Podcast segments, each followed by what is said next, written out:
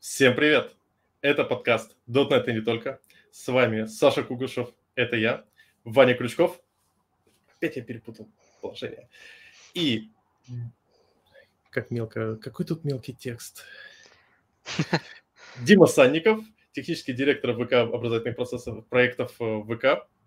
Э, и Витя, ну почему ты по-английски назвал себя? Исайкин. Как я тебе это выговорю? Исайкин, все просто. Э, да, он попросил его назвать просто, просто Витя. Да, да. И у нас сегодня тема, знаете, вот, можно сказать, тема от слушателей. Ну, как минимум от одного слушателя. Потому что в форме обратной связи, которую мы прикладываем к каждому выпуску, один наш слушатель сказал, ребята, я вот все про свое больное как насчет поговорить про свитчеров, людей, которые не из вуза, без высшего образования? Эм, что вы можете про это сказать? Собственно, мы про это будем сегодня говорить. Причем будем говорить не просто про войти в IT, но мы поговорим и про свитчинг классический из, как тут у нас говорили, из слесарей в программисты. Хотя я не понимаю, зачем переходить из слесарей в программисты, это же такой жесткий даунгрейд по зарплате. Вы видели, сколько сейчас ремонт стоит? Но также мы поговорим о свитчинге технологическом. Как в целом поменять э, свой техностек. То есть я, допустим, пару лет назад, ну, точнее, год перешел с .NET бэкэнда на Unity. Есть ребята, которые переходят из э, ML на .NET и так далее и тому подобное, просто какие-то лайфхаки. Э, и, я думаю, самое веселое, поговорим, как во всем этом поучаствовать с другой стороны, со стороны продажников лопаты. Ведь, согласитесь, текущий тренд на э, IT можно назвать следующим образом. Это реально клондайк. Это реально золотая лихорадка, потому что вот лично у меня каждый второй ютубер рекламирует э, курсы. Каждый второй ютубер рекламирует курсы. А остальная половина рекламирует Raid Shadow Legends. Ну, и все майки. Но, на, на... Ладно, все майки. Ты, ты прям... На самом деле, тут есть такой момент интересный, что э, в основном, что рекламируется? Skillbox, Geekbrains, Яндекс Практикум. Основные, самом... кто рекламируется. Но Яндекс Практикум не так часто, а вот Geekbrains и Skillbox очень часто. И, кстати, вот. это еще часто рекламируется, потому что я их канал смотрю. А, То есть у них просто огромные маркетинговые бюджеты. Вот мне интересно, насколько у них большие бюджеты непосредственно образовательные программы. Потому что, ну, я думаю, все слышали, что качество обучения там есть определенные вопросы у многих студентов. Это уже ни для кого не секрет, очень много про это было написано, много где. Вот, потому что ну, есть другие образовательные ресурсы, которые так активно не рекламируются, там достаточно ну, неплохое качество. Если какой-нибудь отзовик.ру посмотреть, там очень интересная картина. Uh, ну, Geekbrains у них там 500 пятерок, но у них достаточно много единиц. Допустим, какого-нибудь там, не знаю, степика, там ситуация немножко по-другому выглядит. Вот. Слушай, ну тут, не знаю, очень, ну, конечно, Geekbrains просто, мне кажется, народу там много идет. Ну, на самом деле, если брать вот, не знаю, по моей статистике, кто хочет именно войти, все приходят такие, а, клево, типа, IT, надо, короче, купить курс, я там за полгодика пройду, устроюсь работать. Вот, но не понимая, сколько реально нужно усилий, ну, вложить в это. Потому что все такие, а, ну, там, сколько они там, приходят программисты, короче, там сидят, я не знаю, ничего не делают, вот, получают бабки большие, вот, приходят учиться, там месяц-полтора, ну, вот, и начинает уже отваливаться, потому что, во-первых, не хватает времени совмещать, плюс, скажем так, э, появляются вопросы, вот, тут зависит, кстати, от, э, от э, платформы, где там обучаются, потому что э, иногда есть какие-то ментора, есть какие-то чатики, иногда это просто вот портал, у тебя там э, текст написан, и какие-то есть там готовые лекции, вот, но спросить не кого, и это все растягивается, вот, люди упираются и такие тоже отваливаются. Вот ведь ты где курсы ведешь? Да, я на самом деле начинал с универов, вот, потом я в ИПАМе очень много преподавал, вот, потом параллельно э, я сейчас есть такая штука, как Академия Шаг. Вот, это, я не знаю, ну, вот. Мне почему нравится, там просто очные пары, мне нравится очно с людьми общаться. Вот. И на Skill Factory я весь курс, всю программку по Sharp придумывал и реализую. Вот. А, это такое, не знаю, мое хобби. Э, Мучить людей. Учить, ну, учить, учить людей. А, давай, знаешь, я это другим мотивирую. Вот, э, когда ты кому-то объясняешь, ты сам учишься, постоянно что-то новенькое меняется, ты себя держишь в тонусе, э, людям помогаешь, вот, а плюс ты еще, короче, э, это без конца проговариваешься одно и то же. Вот, у тебя настолько в корке просто, и для себя плюс ты можешь ходить э, там на интервью и такой, а, это просто, и даже не готовясь, выпаливать то же самое. Вот. Да-да-да. Дим, а вот э, ты, кстати, извиняюсь, э, ведь можешь чуть-чуть микрофон пониже опустить, да? чтобы ты в него носом да, окей. Дим, а вот мне кажется, у тебя побольше информации по поводу да. вот этого бюджета, как у технического руководителя. Ну, это бюджет, безусловно, конечно. Не, просто есть разные назначения, да, проектов. Есть проекты, которые, ну, есть бизнес, да, безусловно. А, бизнес, он что? Он, он за прибыль, да, он ищет прибыль.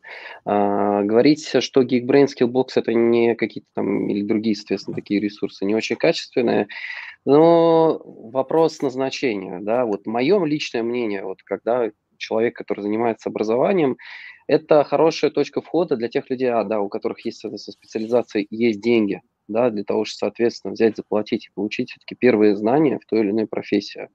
Вот, а, идти на степик, идти на курсеру или идти на какие-либо еще такие а, образовательные продукты зачастую бывают ну, достаточно сложно. Все-таки там ну, профессионал он говорит на профессиональном, как бы, на таком языке достаточно уже а, сленговом. И не каждый там разберет, там, условно, бухгалтер бывший, да, о том, о чем он говорит. Здесь задача преподнести удобно, хорошо, да, с максимальной, соответственно, заботой, а, так образовательные, соответственно, а, все вот эти вот все вот эти знания, да, которые есть, это это сложная работа на самом деле с точки зрения методологии. Это не то, что там какой-то rocket science, конечно, преподается, да, но для для начала вполне нормально. Вот, есть у нас еще и другие образовательные проекты, которые бесплатные, да, это вот образовательные проекты, которые мы делаем э, в вузах, и уже не только в вузах. Раньше мы делали их в вузах, а сейчас уже делаем для всех, для студентов, например. У нас э, вот есть образовательный проект технопарка там, в МГТУ имени Баумана, и любой студент, да, обучаясь, соответственно, в Бауманке, может поступить в этот образовательный проект и за два года прокачаться, получить, соответственно, те знания, а, которые ему помогут э, устроиться к нам в компанию, устроиться в любую другую большую компанию. Да, это вообще не важно. То есть, то есть все равно сегрегация, чтобы вот нельзя просто любому студенту, а чтобы Бауманка была. Есть Бауманка, есть МГТУ, э, есть МГУ, есть э, в Питере с ПБГУ, там, да, э, есть у нас в ИТМО много тоже разных интересных историй, в МФТИ много, ну, то есть в ПГУ тоже, в ИГУ. То есть мы сейчас на самом деле очень стараемся сильно расшириться в этом плане, и чтобы вообще любой студент, независимо от того, в каком вузе он находится, он мог прийти в этот образовательный проект. Единственное ограничение, это вот, ну, у нас все образовательные проекты, они были в офлайне. Вот, как бы мы считали, что Оффлайн это реально, это круто, это очень важно с точки зрения образования, потому что все-таки преподаватель, ты его можешь всегда спросить, ты работаешь в группе, ты объединяешься в команде, и у тебя такое как сообщество появляется, да, единомышленников. Вот, а с онлайном это немножко история, она совсем другая, да, здесь как бы, ну, есть там уже лекции, которые все время читают одни и те же люди, да, и одни и те же лекции, по сути, их можно перевести в онлайн, а это уже как образовательный курс, да, классический, который мы знаем в онлайне, а, и должны быть все-таки семинары, да, чтобы, mm-hmm. соответственно, ты мог прийти, загрузить, там, не знаю, пообщаться, опять же, с преподавателем, показать ему, как ты решил домашки и так далее. Все-таки вот какая-то вот такая вот составляющая должна быть обязательно. И вот тут у меня возникает очень интересный вопрос. У меня вот первое, почему нельзя выложить все сразу в онлайн? Ну, в открытый доступ на YouTube. Это же отличная реклама. И второе, мы же программисты. Кто нам мешает э, сделать э, автоматическую проверку домашек с фидбэками, э, чтобы это сделать сразу в открытую для всех? Вот каждый, берите все, и пусть никто не уйдет обиженный. А если ты богатый, то ты еще плати за личного преподавателя. Давайте, наверное, я начну, потому что здесь вот, вот у меня платформа как раз All Cups, да, которой я руковожу. Это платформа для проведения там разных соревнований, э, чемпионатов, там, э, и вот для вообще там ну, позволяет проверять автоматизированно любые решения. Это неважно, там разработчик, например, эти решения пишет, или системный аналитик, там полная автоматизация. И такое, чтобы решение сделать, даже вот я тоже приведу в пример, не там Яндекс Контест, да, там, или другие платформы, Code Forces, да, которые позволяют это делать. Это ну, во-первых, специалисты, которые это делают, они должны этим жить. потому что, чтобы сделать это качество, это не просто, ну, типа, взял и написал какую-то систему. Здесь надо придумать разные методологии, разные процессы, да, это надо дело реально любить, и не каждый готов это делать. То есть не каждая компания имеет такие системы. Вот, а плюс это реально дор- долго, дорого и непонятно с точки зрения бизнеса, да, потому что, ну, как бы зарабатывать на этом, ну, немножко странно, да, то есть ты как бы именно на пользователях. Пользователь приходит, и твоя задача его научить, дать ему образование. Вот. Чтобы он платил за это, ну, как бы такое. То есть это, это, не, это не самое... Показывать сказать, рекламу. Лучше. Рекламу показывать какую? Курсы, платных курсов других. Ну, а, Rage, курсов... Rage, Rage Shadow Legends, показывайте рекламу. Все, а, решено. Слушайте, ну... ну... Не знаю, я вот за принцип того, что вот надо создать такую платформу, да, где можно любой, соответственно, там, кто хочет, соответственно, войти, да, потому что все-таки IT вещь такая, это ну, важная, да, сейчас уже для всего рынка. Все автоматизируется. И нужно дать возможности, которые будут бесплатные, да, и максимально, соответственно, качественные. Крутить рекламу, ну, прикольно, но как бы, так мне кажется, не, не это самое, не самое главное. Вот у нас All Caps полностью бесплатно, например. Ты можешь прийти, решать задачки, а а, Когда вас закроют, чемпионат. Том, что вы деньги не приносите? М? Когда вас закроют, а почему мы не приносим? А мы приносим деньги. Не закроют нас. Не закроют. Как? Мы приносим Какие? деньги, но не за счет потребителя, именно участника или там пользователя. То есть не за счет а, нас, так сказать, да, IT-специалистов. А, а вы майните на, на машинах, людей, которые к вам подключаются? Типа того.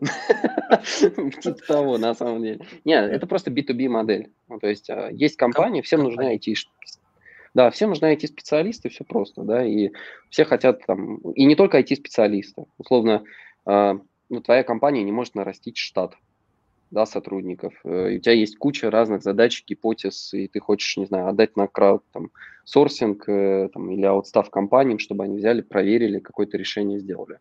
Вот, вот этим мы и занимаемся. То есть к нам приходит компания, говорит, у меня задача по машинному обучению. Хочу, чтобы там, не знаю, мне предложили идею, как эту задачу решить. Мы такие, ок, давай, верзай.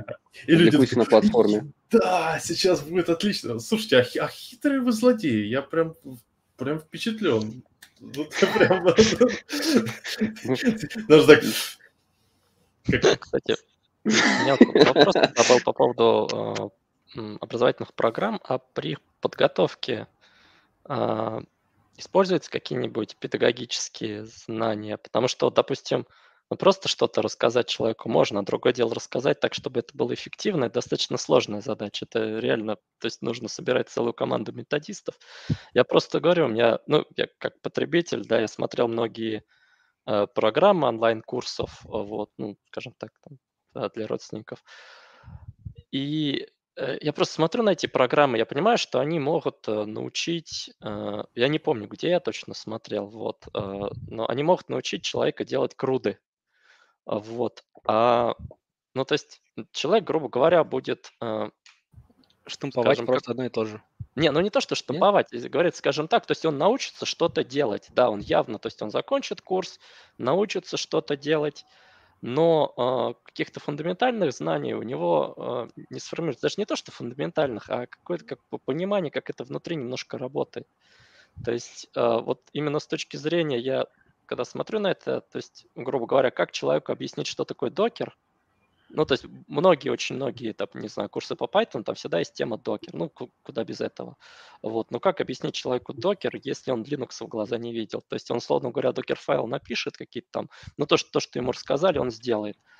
А потом, а, если что-то пойдет не так, что он будет делать, если что-то пойдет не так? А как он сможет этот докер-файл изменить? Ну, это просто берем одну тему. То есть если ему предварительно рассказать вообще, ну, хотя бы какой-то там introduction дать по Linux, он хотя бы это как-то поймет, да, там, не знаю, основные команды, как оно устроено, где там user bin, допустим, где там бинарники искать, еще что-то, ну, какие-то такие базовые вещи. Вот, вот всегда я смотрю на эту программу, вижу докер, не вижу там основы, не знаю, Linux, Слушай. не знаю, что-то такое. И вот, вот поэтому у меня всегда с точки зрения методологии очень большие вопросы ко многим а, онлайн-курсам. Блин, ну, не знаю, то есть если брать э, прям, ну, то есть давай так, если прям вход войти, обычные джуны, ну, входят джуны, и как бы э, другого здесь пути нет. Вот. Рассказывать им сначала, там, не знаю, основы операционных систем, потом основы алгоритмов, у них уйдет довольно-таки много времени. Ну, на обучение. Да, можно на самом деле поверхностно создать докер, вот, типа, ребята, это такая штука не нужна для того-то.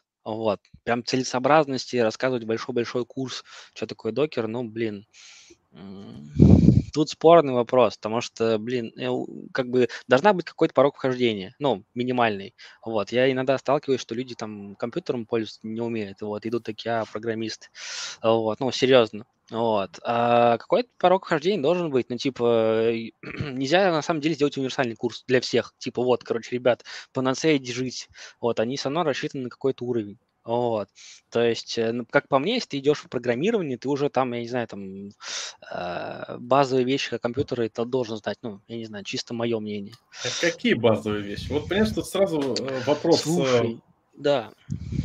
Не вот, знаю. Слушай, ведь, слушай, ведь у тебя как-то а? с микрофоном прям, прям в нос, прям нос? мощно. Вот так лучше? Да, да, да, да. Все, попробуй окей. выдохнуть, попробуй. Представь себе, что кто-то из наших э, зрителей написал что-то мощное такое в чат. Кстати, уважаемые зрители, пишите что-нибудь мощное в чат, там, вопросы какие-то, потому что, ну, это ж, это ж вы попросили нас обсудить эту тему. Вот давай, что, кто-то сказал что-то мощное часть в чат, в чат, и видите, ты выдыхаешь. Да, я не знаю, ну, как-то так, я не знаю. Отлично, nice. Нормально? Супер. Я надеюсь, что Супер. я сейчас еще ниже опущу, и, в принципе, да, нормально будет. Супер. Вот. Что необходимо знать перед тем, как войти? Ну, типа, я не знаю, базовые операционные системы, я не знаю, вот там Иван говорил, что там Linux, ну, не знаю, кстати, с Linux, мне кажется, самое сложное, потому что, а, мне кажется, мало кто проникнется в эту консольку изначально. Винда, ну, как моему самое простое. Ой, я, писал, я, я вот с тобой поспорил да. бы. Понимаете, тут вопрос не в том, чтобы рассказывать людям про системные вызовы. А, вот. Это, это, кстати, это классическая проблема а, вузовского образования современного, не знаю, нашего российского. Тебе расскажут про системные вызовы, но не расскажут про все остальное. То есть ты как бы будешь знать, что там там это есть микроядро, есть монолитное ядро, есть модуль ядра, есть там user space, не знаю, там ring 0, там еще что-то тебе расскажут, вот. Но при этом ты, как пользователь винды, большинство пользователей все-таки у нас э, виндой пользуются, ты сядешь за этот Linux и такой, и, и, и что дальше делать-то? Ну, Блин, это же проблема сверху вниз изучения да. и снизу вверх. Э, как бы классика э, сверху вниз ты, она больше мотивирует, э, но она очень поверхностная. Снизу вверх ты вообще не понимаешь, к чему это приведется, но она более структурирована. Блин, Всегда я, наверное, типа так скажу, не стоит, мне кажется, знать прям вот как там системные вызовы, просто сидишь, э, ну, не понадобилось, доучил, ну, типа постепенно. Вот. Я еще, кстати, многие замечаю, что многие гуглом пользоваться не умеют. Ну, серьезно, многие студенты, кто, типа, говоришь, типа, ребят, вот, берешь строчку, гуглишь, и, ну, там, на Stack Overflow, скорее всего, кто-то решил такое. Вот, если мы говорим, кстати, ну, прям именно свитчинг, ну, то есть не про студентов именно, которые там в ВУЗе техническом, а кто там, ну, хо, ну там, менеджеры, кто-то хочет э, поменять свою профессию как-то там уже после. В техническом вот. ВУЗе тоже проблема. Мне вот сестра рассказывала, у них э, лабораторные на лабораторных хотели дать, ну, ну, как бы программист учится условно, да, там математика и программирование, хотели дать им а, написание компилятора. Первая задача была, надо было парсер написать, ну что-то там угу, разобрать. Ну, Синтетический анализ, на самом деле. Да, да, выяснилось, что половина группы не может uh, прочитать файл. Написать программу, которая читает файл. Ну, вот. И после этого, короче, свернули и остались на ну, в общем, лабораторные были по алгоритмам, структурам данных, там хэшмапы, там вот это все, там сортировки и так далее. То есть дальше... Блин, ну, ну тут, кстати, как раз вопрос педагогики. Либо их не научили, типа, либо слишком рано дали. Ну, то есть у меня сначала был там язык программирования, там вплоть до, а потом э, машин-зависимый языки у нас это называлось. Вот, и мы там мини-компиляторы писали. Вот. Ребят, ну это классическая проблема взаимодействия да. с API, на самом деле. Да. Э, и давайте честно, я уверен на 100%, что подавляющее большинство сеньоров э, могут решить любую стандартную алгоритмическую задачку, главное покумекать. Да. А вот с опишечками часто люди находятся, э, не знаю, сутками, часами, километрами вообще до ужаса. Но это правда, это серьезная проблема. Кстати, вот если возник... Go ahead. Если вот начинает, давай я да сейчас, э, э, если вот начинающий, да, вот мы все это обсуждаем, там э, начинает, соответственно, заниматься, во-первых, как понять ему, что он занимается тем, чтобы войти в IT, да, условно. Вот у нас как раз, по сути, нам надо ответить на вопрос ребятам, да, сегодня, чтобы они могли правильно понять, куда идти. Они не выбирают специализацию. То есть они не выбирают вектор куда, потому что они сразу начинают во все. IT, она это бездонная бочка, да, тут вообще нереально, сколько всего есть, да, и все вроде бы хотят э, там с чего-то начать, да, условно, но не понимают с чего и начинается всего условно, и считает айтишник, там, что, там, что я умею там, на компьютере что-то делать, там, папку перекладывать. Вот, а здесь необходимо больше работать на профориентацию все-таки в первую очередь, должны все-таки создаваться, как мне кажется, профориентационные центры. Они же есть при вузах, правильно? Они есть в школах, да, ты, ты выбираешь, соответственно, специализацию. А специализацию это в IT-то никто не выбирает. То есть есть специализации там какие-то. Я ну, попрошу давай. В компаниях, давай. которые предпочитают плавать без парусов, как раз э, достаточно жесткие, можно сказать, правила по специализации. Ты вот приходишь в, э, еще раз, любую компанию, которая любит плавать без парусов, и тебе сразу говорят, смотрите, вы можете быть в .NET, Java, Python или, упаси господи, в Go. Как выбрать-то? Ну, типа, самая большая проблема, как выбрать. Ну, то есть, э, кстати, да, второй вопрос. Вот ты, короче, хочешь сменить профессию. Но куда? Просто сейчас все многие идут в машинное обучение, говорят, о, клево, типа, ну, толпой.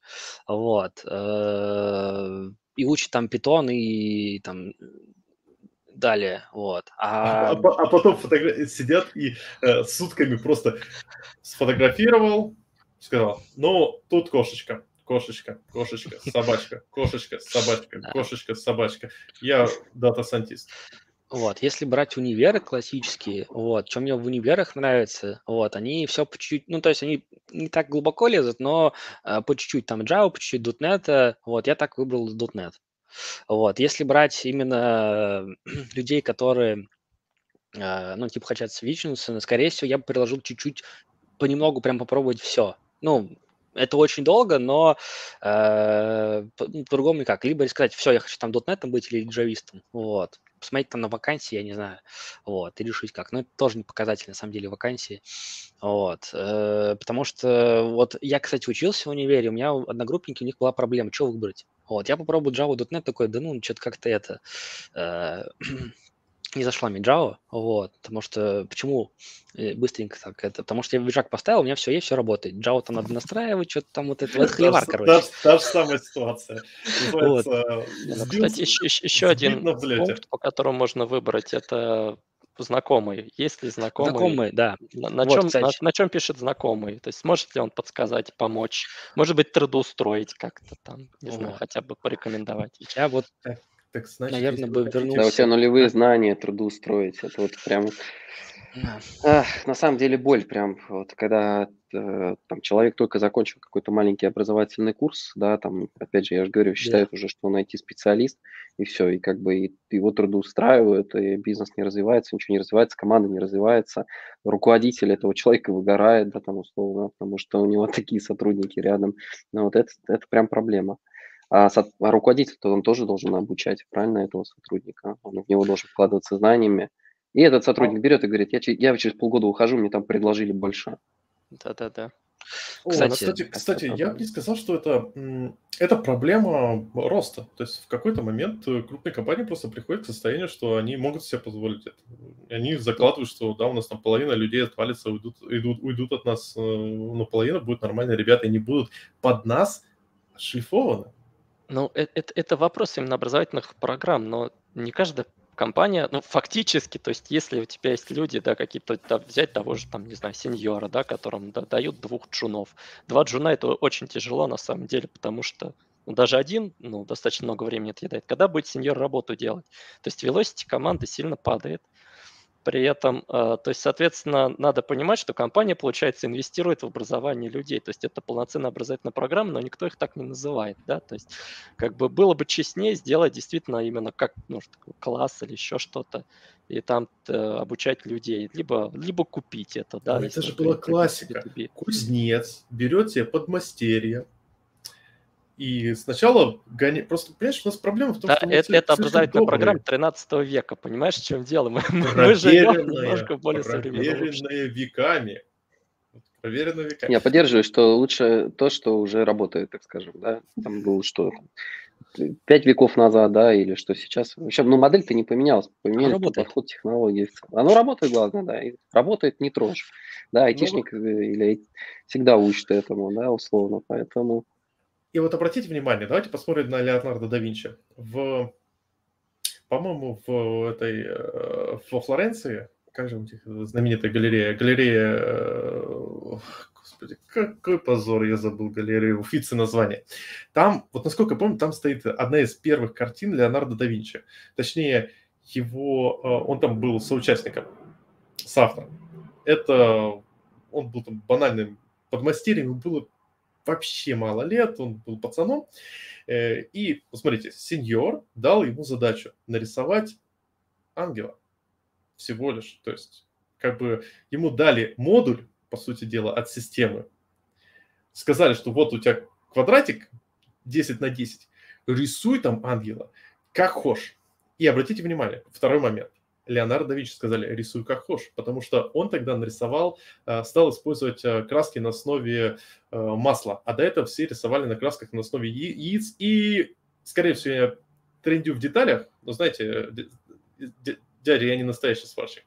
В общем, тогда была эта, эта известная история, что вот на этой картине все, она вся такая блеклая, немного с такими не очень контрастной. И вот этот ангел выглядит просто опупительно контрастно, потому что краска на основе яиц, она очень блеклая, а вот масляная краска, она прям бомбически крутая.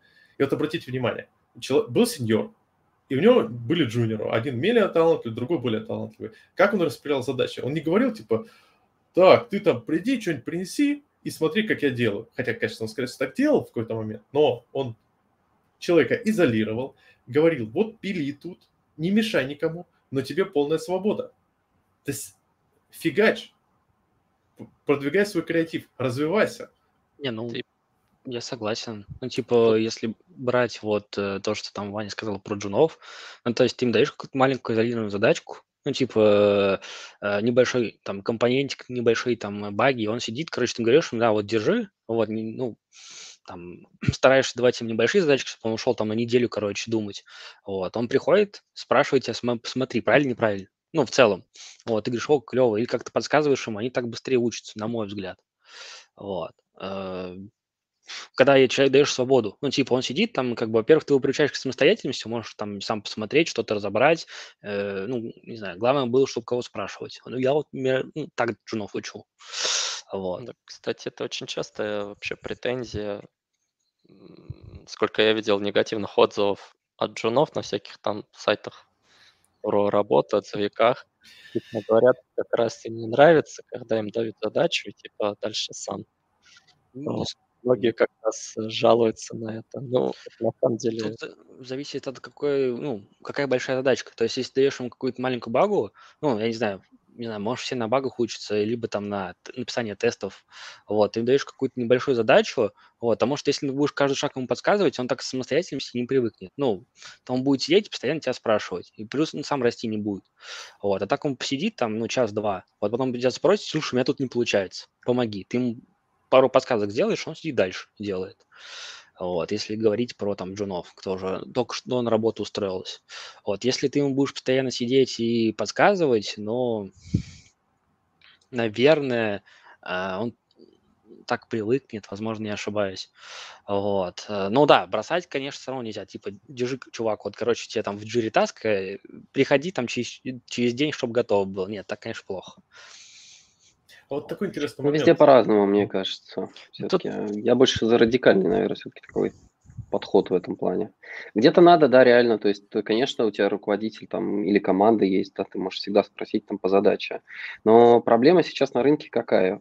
Эм, вот эти специалисты, да, которые выходят со всех проектов, э, именно вот где-то взял, быстро получил, да, вот эту специализацию условно, э, у него нету вот именно фундаментальных прикладных знаний Вот я вот, вот к нам устраиваются, вот даже ко мне в команду, там, мы занимаемся вебом, да, мы разрабатываем, соответственно, разные продукты, хайлоуды и так далее. Я спрашиваю, как работает интернет, да, и все, что с этим связано.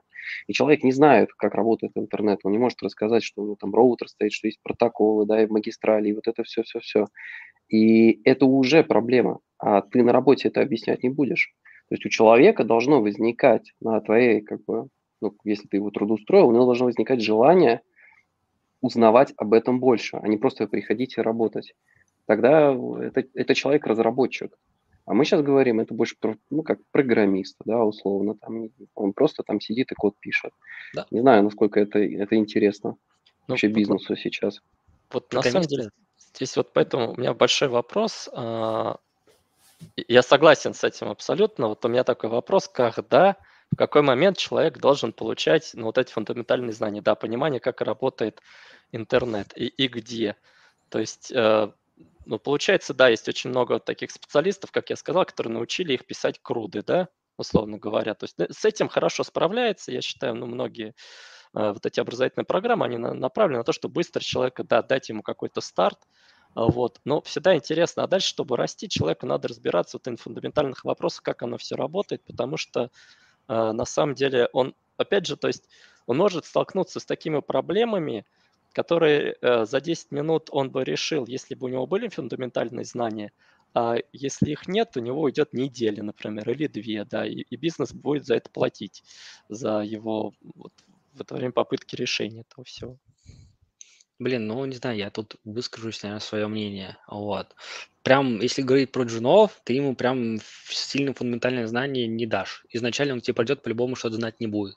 Вот. Тут, наверное, специфический проект зависит. Вот. Ну, ты сразу говоришь, что мне вот нужно вот это. Ну, вот. Э, я поступаю так, что у меня есть какой-то там базовая вещь, которую должен знать Джун, вот. А если он их проходит, вот, мы на проекте его там доучим. Ну, то есть э, покажем, там, не знаю, какие пробелы, вот, э, ну, в процессе. Но не отдавать ему, вот говорю, как я повторял, что он сидит там, не знаю, приходит таск, там, не знаю, э, какую-то там муштизацию сделать сложную, вот, ты ему не дашь, вот, лучше, ну, понемножку вводить в курс дела.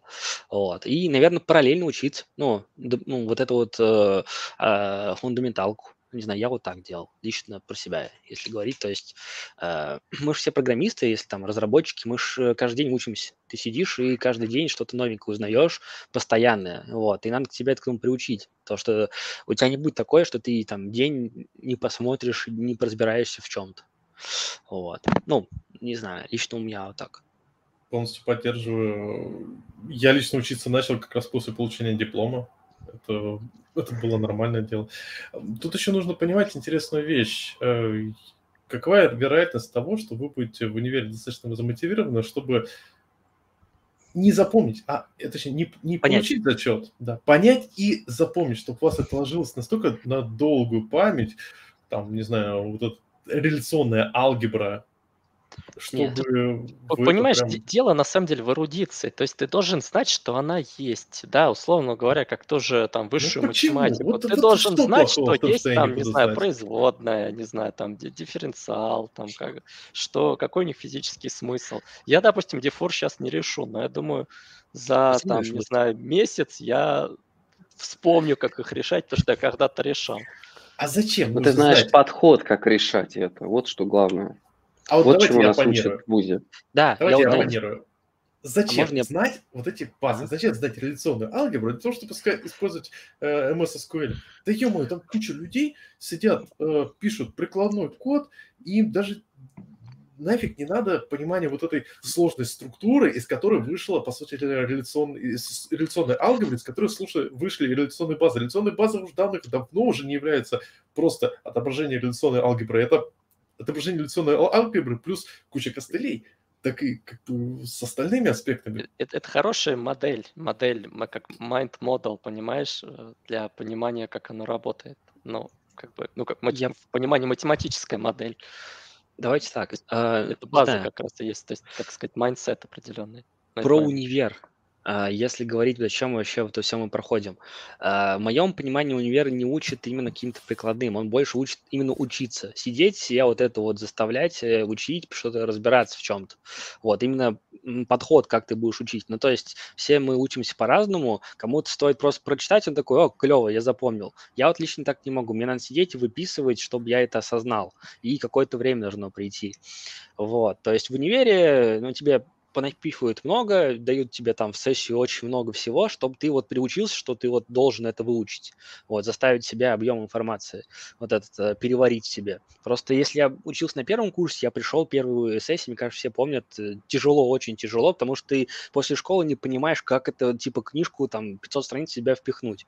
Вот на второй сессии я уже спокойно, типа, я знаю, как мне что сделать, мне там надо недельку посидеть, я выучу это. Вот. Тут то же самое. То есть, э, если брать IT, э, надо тоже себя заставлять. Вот. А так, на мой, на мой взгляд, именно там реляционная алгебра, там, если ты не, не, ну, как бы там, не знаю, не сеньор какой-то там, у тебя вот э, специфика баз данных, ну, не сильно тебе прям не нужна, прям глубокая. Если ты разработчик баз данных, то, мне кажется, без этого никуда. Вот. Мы на самом деле знаешь, что рассматривали, ну, так тоже тему обсуждали, как глубоко лезть вот в такие вот вещи. Например, ты вот там дотнетчик, тебе надо там реляционную базу, веб, как глубоко? Ну, тебе нужно понимать это.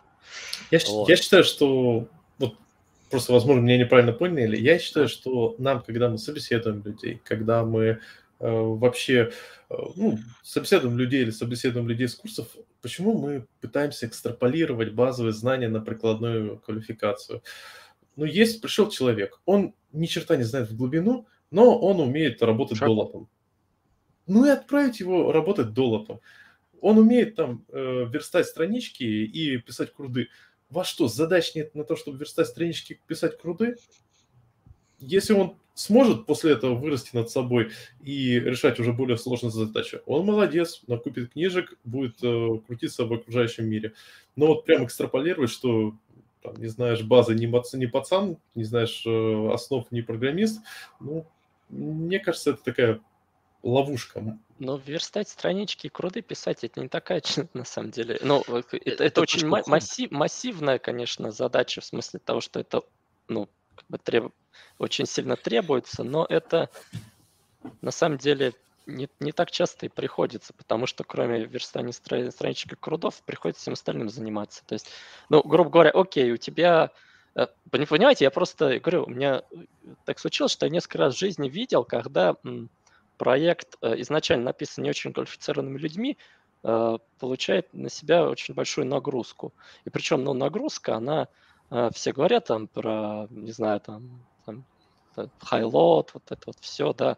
Но по сути это, если взять какую-нибудь компанию более-менее крупную, да, там есть какой-то маленький сервисик. Вот я видел сервисик, это э, обработка данных сотрудников. Вот. И э, ребят написали на Node.js, но они не знали про джойны. То есть они в память вытаскивали таблички и делали джойн в памяти. Ну, вот. И на маленьких данных это нормально работает, а потом туда загрузили продакшн данные, просто организационную структуру компании э, с несколькими филиалами по стране. И там два часа репорт строился. Вот. Ни одного, ни одного Джой не написано. Вот. И поэтому, ну, на самом деле, это круды. То есть, понимаете, это круды, там ничего вообще. Ну, то есть, палка-веревка. Но там просто не было джойнов. Но это же всего лишь join. Это не, это не то, что они не, не знали базы. Было. Я отказался. Не, они не знали базы. Не, они не знали базы. Да. Они, они не знали базы. Но джойны это не база, это не реляционная алгебра. Это именно вот это долото, да, да. верстак, который ты используешь. Это инструмент, что, что да. ты можешь применить. Я, я тогда не понимаю, что, что мы можем, понимаете, вот, э, когда мы начинаем говорить про знания, вот самое плохое, когда мы говорим, что есть знания, которые не нужны. Вот вопрос, какие знания мы выкинем? Вот, ну, вот, давай, вот, вот что мы тогда выкинем? То есть я тогда не понимаю, что мы выкидываем. Смотри, То есть у мы... тебя есть задачка круды делать. Вот, ты знаешь, что тебе там нужно баз данных, ты такой типа, окей, таблички делать, э, хранимки писать, э, объединять таблички, ну, такие вот базовые вещи. Тебе не нужно спрашивать, как внутри там Джойн во что разворачивать, какие он там дисковые операции делает, как бы зачем? Вот, тебе нужно, чтобы человек понимал, что такое джойны, что это есть такой инструмент, вот он знаком. А, а индексы надо знать, нет? Слушай, если проить про джунов, а, тут, ну, скажем ну, хотя так... бы, чтобы знали, что слово индексы есть. Что, а что это такое? Мы начинаем говорить, понимаете, как бы все знания челове... человечества – это граф. То есть мы, мы когда идем, вот, допустим, есть джойны, так, а джойны цепляются за индекс, индексы цепляются за B3, допустим, ну и так не, далее. Не, не. Там и дальше я бы вот, да, как бы, я у джунов я бы спрашивать, что такое индекс, зачем он нужен. Просто инструмент. Не как он внутри работает и как он его использовал, а просто, слушай, знаешь, что такое индекс? Окей, знаю, типа, это, типа, помогает решить, там, оптимальный запрос, извиняюсь, там, за микрофон. Вот, все, не надо лезть, там, что там бинарное дерево, что там на листах хранятся хэши, как бы, ну зачем это, если про джунов говорить? Ну, вот. Я не знаю, я когда джуном... Зачем вообще разрабатывать продукты, которые и вообще ракеты строить, например? Вот это, просто... предыдущий, это к предыдущему выпуску про low-code. Ну, ну, это одна и та же, кстати, на самом деле, тут вот оно перекликается. Вот Джун, да, вот он будет low-code писать, пожалуйста. Будем мы, соответственно, жить в том мире, в котором будут... Ну, представьте, каждый раз у нас э, там растет количество операций, соответственно, именно банковские, вот эти все оплаты, да, и так далее. И представьте, все это в один момент рухнет. А почему? А потому что пришли люди, которые, а, я там join использую, там, select, select, там, или так далее, да, и все. И как бы никакой культуры нет в этом плане. И человек относится к своей профессии, вот, ну, типа, я вот крутой там, потому что я вот это умею. Давайте все-таки посмотрим на другие тогда профессии, возьмем с них пример. Пилоты, например, врачи, да, сколько трудятся, да, сколько учатся, для чего они это делают? Для того, чтобы мир был безопасным, да, для того, чтобы появлялись больше там правильных вещей, да, продуктов, чтобы все было хорошо, и мы были здоровыми. С IT а, то же самое. А зачем IT нужно, чтобы эти люди не пошли в пилотов и не врачей? Кстати, для того, чтобы для того, чтобы помочь, потому что проблем появляется все больше и больше и больше, мир развивается, и людей больше появляется. И IT – это автоматизация. Но если ты не шаришь в этом, да, то как, как ты автоматизируешь? И, ну, Блин, я О чем речь? Слушай, слушай, я просто как раз основная эта мысль была, я хотел сказать не то, что в слово не шаришь, просто часто, э, на мой взгляд, можно войти в индустрию или, допустим, свечнуться из со своего стека в другой, э, не э, пройдя путь вот от полностью базы знаний, то есть, допустим, в машин learning человек, .NET разработчик хочет пойти в машин learning, не просто начинает там, изучая курс NG, блин, забыл, как этого крутого японца или китайца зовут, который... Да, на Курсере. Э, вот э, у него прекрасный курс базы, в котором ты почитаешь и поймешь, что ты ни черта не знаешь машин learning. Замечательно. А можно просто пойти сверху, Попробуйте. изучить базу, самые популярные сейчас подходы, которые используются э, именно э, для, допустим, имидж процессинга, э, научиться э, пользоваться тулами и быть уже полезным. А потом ты уже работаешь, ты уже э, приносишь пользу команде, и ты потихоньку углубляешься сверху вниз, сверху вниз, сверху вниз, идя снизу вверх, и в какой-то момент вы встретитесь. Я согласен с Сашей. Ну, смотрите, если мы реально будем сидеть, короче, глубоко упасть в, в одно место, ну, теперь там в базы данных, вот, эти базы данных тоже меняются периодически, особенно если брать фронтенд, мы там сидим, учим React, вот, а потом через год взял учить новенькую выпустить, опять сидеть учить. Вот. Если проект написан, вот там, не знаю, Вань, ты говорил плохо, вот, это значит, что сеньоры, кто следил за этими джунами, вот. Ну, что-то... Ну, там ноль, ноль сеньоров было, один джуны. Ну, слушай, писать, э, давать джуну какую-то штуку писать большую, ну, извините сами. Я говорю, она небольшая была, то есть это такая ма- маленькая часть огромной там информационной системы, да, но а, а, ну, Никто не думал, что репорты два часа будут строиться, понимаете? Джунами, ну, типа, джунами надо, ну, типа, не говорить готовый функционалом сделать, ну, типа, сделай репорт. Ему надо, типа, еще меньше абстрагироваться. Иначе он не знает, где хорошо, где плохо. Как хорошо, как плохо. У тебя опыта нет, ты еще не обжигался. Вот, он сейчас ну, вот обжегся, типа, окей, э, вот. э, я больше так делать не буду. Вот, а если на самом приж... деле это... Sorry. Вань, ты продаешь немножко или...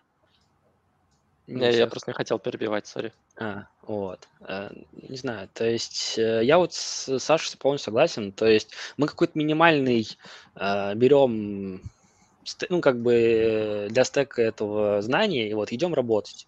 Вот. И потихоньку растем вглубь. Ну, чисто вот мое мнение. Ты не вглубь, а в высоту растешь. У тебя с каждым разом появляется все больше и больше вот этих технологий, да, там одна версия там Django появилась, потом вторая, да, и ты э, туда выше идешь, ты не идешь глубже, ты идешь выше, и ты не понимаешь основ.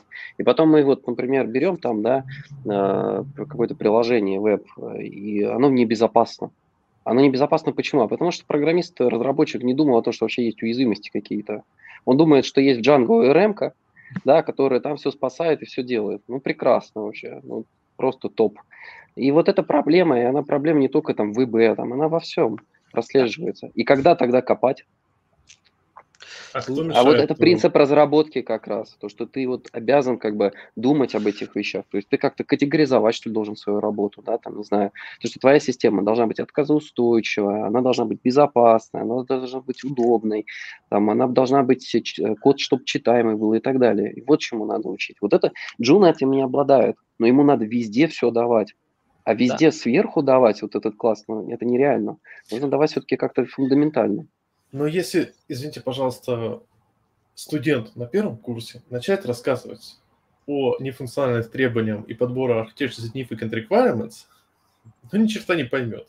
Потому что да. для того, чтобы это все осознать, у тебя должен быть пласт э, того, как оно вообще хоть, хоть как-то работает. Опыт, вот, чтобы вот да. Я тыкнул сюда, ну, типа, не знаю, те же самые крат, типа, я делаю вот это вот по алгоритму, я знаю, что мне нужно сделать. Все, это работает. А вот задачи про, там, не знаю, отказоустойчивость и вот эти вот, это все уровень выше. Мне кажется, уже это сеньорные требования, вот, и он должен принимать решения, ну, вот. Если, конечно, вот там дать Джуну проектировать там какую-то маленькую даже функционал системки, но он напишет его не очень хорошо. Он не знает, как это делать. И пока он на практике, мы же все программисты, там, разработчики, мы практики. Пока мы вот не попробуем, мы не поймем. Вот. Чисто... Вот здесь ну, есть best хороший... practice, так сказать, опыт.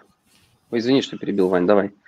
Не, я просто к тому, что как вот э, именно вопрос, ну это, это, это вопрос вхождения в IT на самом деле. Многие считают, что вопрос вхождения в IT это вот э, запрыгнуть, зацепиться зубами, да, как вот в автобус э, переполненным народом запрыгнуть, за турникет схватиться, а дальше ты как-нибудь доедешь.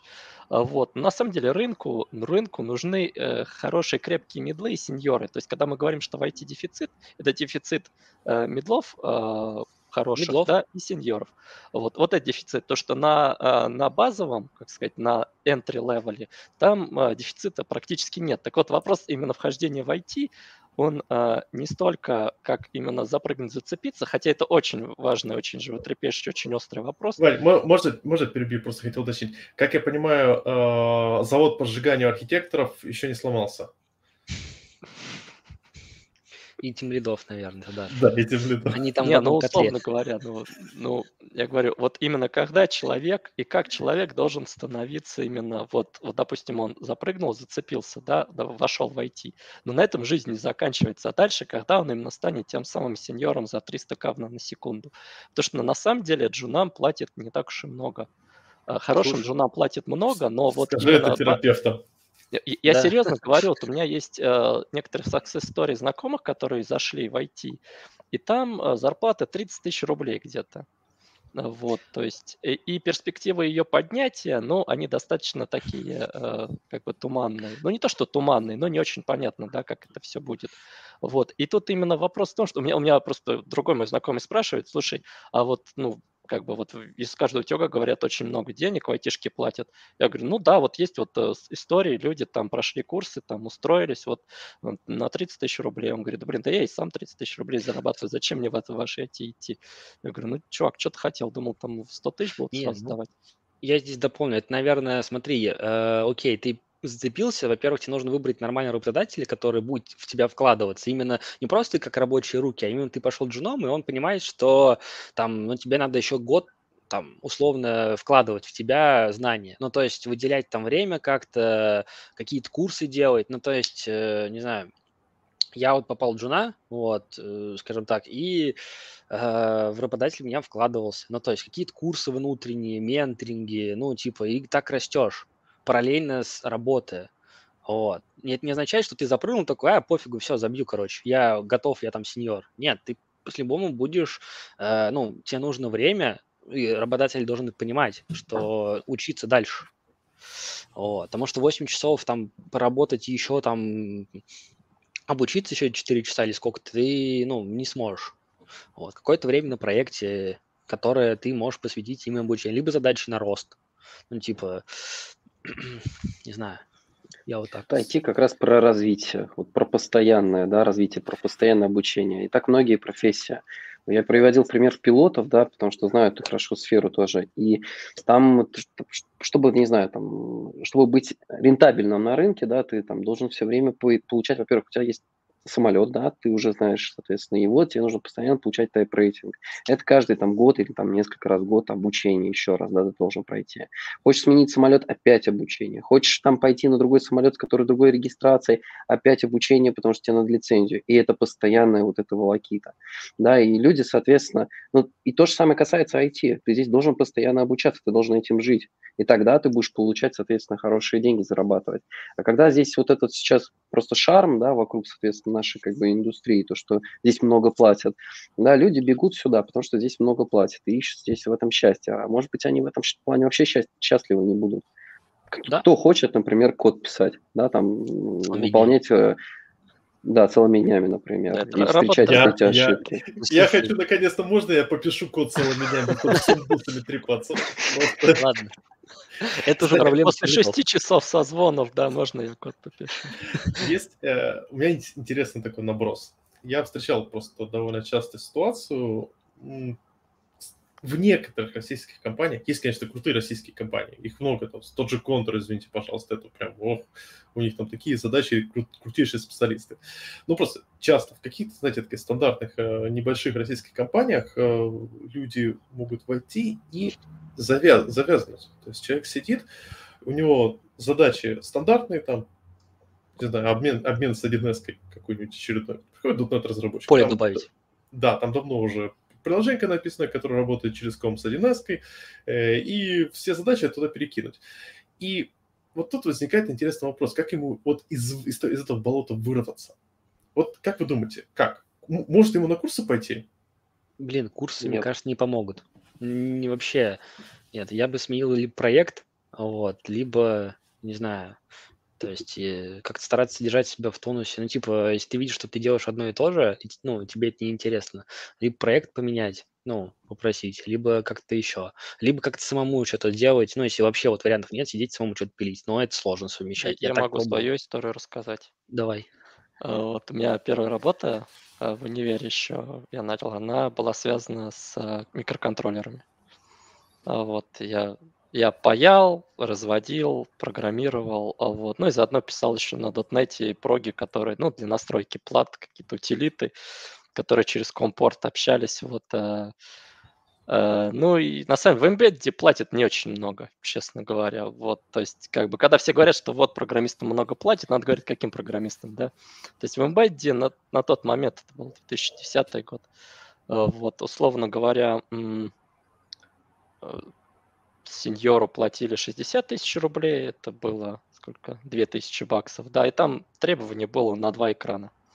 То есть там какой-нибудь там ZigBee, какие-то там протоколы, C++, э, хорошо, если ты еще умеешь VHDL, Verilog и так далее. Вот, но причем это галера, да. То есть это галера, embeddedщик на галере. Не на галере, там совсем смешные зарплаты были. Вот, ну, собственно, где я и работал. И эм, а, .NET там три строчки было 60 тысяч рублей, да, то есть как бы три, оп- три года опыта работы, там э, три строчки. Где это, в каком году было? Десятый, десятый, одиннадцатый где-то так. Да ты охренел, я в двенадцатом, э, Не, мне... когда с Дельфи перескочил на на .NET на 30 тысяч, я такой, наконец-то я получаю не 15 Нет, ну слушай, слушай, мне, мне на тот момент на, в Embedded платили 30 тысяч рублей, и это очень хорошие деньги были. Вот проблема в том, что их задерживали зарплаты на, на несколько месяцев. Вот, поэтому я хотел уже, думаю, ну я уже взрослый, как бы мальчик, и на, на мамкины деньги сидеть. Ну не платить зарплату, ну как бы, а потом платит. Вот. Ну, в общем, смысл в том, что я, а вебу, я не умел веб вообще, то есть я умел только десктоп, а, собственно, в требованиях там было написано в основном, конечно, ASP.NET. Вот. Но тогда еще можно было на WebForce закатиться тоже, но я почему-то не хотел. Вот. И я сидел, да, там после работы, иногда на работе, когда работы не было, вот, э, я, да, изучал. Вот, потом пошел на собеседование, я там написал на бэкбоне, по-моему, у меня фронтенд был, какой-то там бэкенд, вот, и пошел, в общем, на собеседование как-то так. Вот, ну, то есть, да, надо сидеть еще. Но на самом деле это очень тяжело, если у тебя семья, не представляю, как бы Легко, как бы я сейчас слушай. это затащил, понимаете? То есть я не очень уверен, что... На самом деле, я забыл, я как-то видел какого-то человека на Пикабу, который сидит, э, сидел и изучал, по-моему, Python, и он типа на Пикабу писал как такой блог, да, он просто статьи писал про свой прогресс, сколько он книг прочитал, я не знаю, это правда или нет, но я прям уважением к человеку проникся, то есть он, он хочет войти в IT. И вот он специально, планомерно все это изучает, у него семья, ему там 30 там, с лишним лет. Я думаю, я бы так не смог, наверное. А вот, тут, тут вопрос есть... мотивации. Ну, типа, да, ты реально хочешь. Но, ну, ну, как, как сказать, что, что такое дисциплина? Да, это когда э, ты делаешь то, что не хочется, чтобы получить то, что хочется. Вот, поэтому... Давай, люди знаю, разные. Скорее, то, что трудно, да. Слушай, то, люди разные, трудно. люди да. разные. Есть люди, которые в линейку играли годами, а есть люди, которые в World of Warcraft не смогли нового персонажа прокачать, потому что им каждый раз надоедали на 20 или 30 левеле. Э, люди разные. Мне кажется, э, ключевой момент понять наши особенности и найти э, тот способ, какой, который нам позволяет эффективно развиваться. То есть вот. я тоже был в болоте таком. Вот, вот а в том вот. же 2010 году я сидел, писал на Delphi Потом э, осознал, что какое-то днище, купил Тройсона и перешел на C-Sharp. Э, с учетом того, что... И вот, кстати, отвечая на вопрос про раздолбайство, меня тогда взяли именно вот как чувака с долотом, который вот сидеть будет и долбать. Э, ничего-то не знал нормально. Э, а потом все просто... Как, как изучить базу впоследствии? Книжки, Сидишь и вечерами фигачишь. Таненбаум, да. В транспорте можно читать, в туалете можно читать. Я сейчас ребенку книжку про раз читаю, он обожает. Вот ему два года, э, половина. Он засыпает каждую ночь, слушает, и я ему рассказываю про раз. Проблема в том, что у меня сейчас книжка про раз заканчивается, я думаю, про что ему сейчас дальше почитать. А, Клепмана читай ему. Он, вот он толстый. Если ты прочел уже. Клепмана я уже Кнута. Ну да, такой, да, пять томов. До 18 лет хватит. Не, на самом деле ребенок это игрушки прикрученные к полу и книжка по расту вместо круги. Не, ну, кстати, это у меня отец так делал, он мне одну и ту же сказку рассказывал, вот, я засыпал прекрасно под это, потому что мне скучно было. Мама всегда разные сказки рассказывала, а отец одну всегда. Поэтому, чтобы ребенок быстрее заснул. Я круче делаю. Я э, беру, я на телефон записываю все сказки, и потом, когда ребенок говорит, папа, прочитай мне про тараканище Чуковского, я такой, да, сынок, без проблем. Тик. Кладу, кладу телефон сам, держу, э, справа по-тихому держу книжку, читаю свою. Очень, очень Слушай, удобно. Про дисциплину, вот, ну как раз то, что я говорил, оно в универе, вот это вот заставить себя учить, ну типа понять подход, как себя обучать, все это вот, э, скажем так, метод проб ошибок, ну как бы э, и выясняется, вот, то есть... Высшее образование нужно, вот приходим мы к какому выводу. Это... Да. Часто вот, очень много говорят, да, особенно сейчас студенты, которые вот учатся, да, поступили в ВУЗ и такие, блин, мне ничего не нравится, э, нафига мне это, я, меня ничему не учат, и вот это все, да, и уходят. Там академию да. берут, потом уходят, в конце концов. А вот этого нету, да, вот это, это как, ну, ВУЗ – это школа жизни. Мы да. уже как бы пришли к этому выводу. Ну, вот. И ВУЗ реально помогает, он дает вот эти знания, как бы он дает вот это понимание, как мир устроен и как к этому готовится. Все. И ты с этим подходом, чем больше у тебя такое любопытство, огонь и так далее развивается, ты потом с этим э, идешь багажом в мир, да, и когда ты сидишь на какой-то работе, да, и условно ты устал, да, ты знаешь, что делать в этой ситуации. Ты пойдешь там, не знаю, пообщаешься студентами, сходишь на какие-либо конференции, поговоришь с людьми, да, чтобы понять, а они чего достигли. И ты такой, вау, класс, они вот этого достигли. Я также хочу, да, и у тебя появляется огонь в глазах, и ты начинаешь делать больше, и у тебя уже есть вектор. Ты понимаешь, к чему ты хочешь прийти. Вот это самое главное. Если есть, то ты придешь. Вот я постараюсь оппонировать вот этой теме, про то, что ВУЗ – это школа жизни, э, ВУЗ нужен, э, вуз сделайте мужиком, потому что это очень напоминает тему про армию и тюрягу. Ну, знаете, как бы вы точно наверняка встречали людей, которые говорили вам, что... Приплел. которые говорили, не служил, не мужик, армия, школа жизни. И наверняка кто-то из вас, уважаемые слушатели, слушали, встречали людей, которые говорили, э, Петрович, не сидел, ни, ни жизни ты не видел. Ну, ну, вы понимаете. На самом деле такой вопрос а, э, очень интересно насчет школы жизни. Э, а когда она будет и, и у кого какая будет? На самом деле проблема Жизнь. многих людей, Жизнь. проблема многих людей, которые пытаются войти, войти, почему у них э, не удается это? Потому что чаще всего а, они вообще никогда, ну, то есть у них вообще нет никакой профессии, никогда не получали никакую профессию. То есть э, часто люди, с, а, у которых уже есть профессия, и они, допустим, ну, в ней состоялись, но она финансово не очень успешна, да, почему? Ну, часто люди попадают в такую ситуацию, да, то есть, условно говоря, у них там потолок, не знаю, там будет максимум 1000 долларов, да, вот, это там через там 15 лет, если они станут большим начальником. Но часто это люди, у которых есть какая-то профессия, они чего-то достигли, то есть у них есть навыки приобретения профессии, они, в принципе, достаточно э, многие бывают успешны для того, чтобы войти в IT. То есть тут это именно вопрос таких софт-скиллов, да, не хард-скиллов э, здесь. Но ну, кстати, интересная, скажем Очень так, интересная теория, потому что я вот сейчас вспомнил, сколько я обучал джунов, и те люди реально, которых, ну, очень быстро учились, это, я не знаю, у меня э, есть два примера, там, не знаю, э, чувак работал там лет 20, короче, доктором, такой, блин, что-то, короче, мне надоело, и ушел в IT.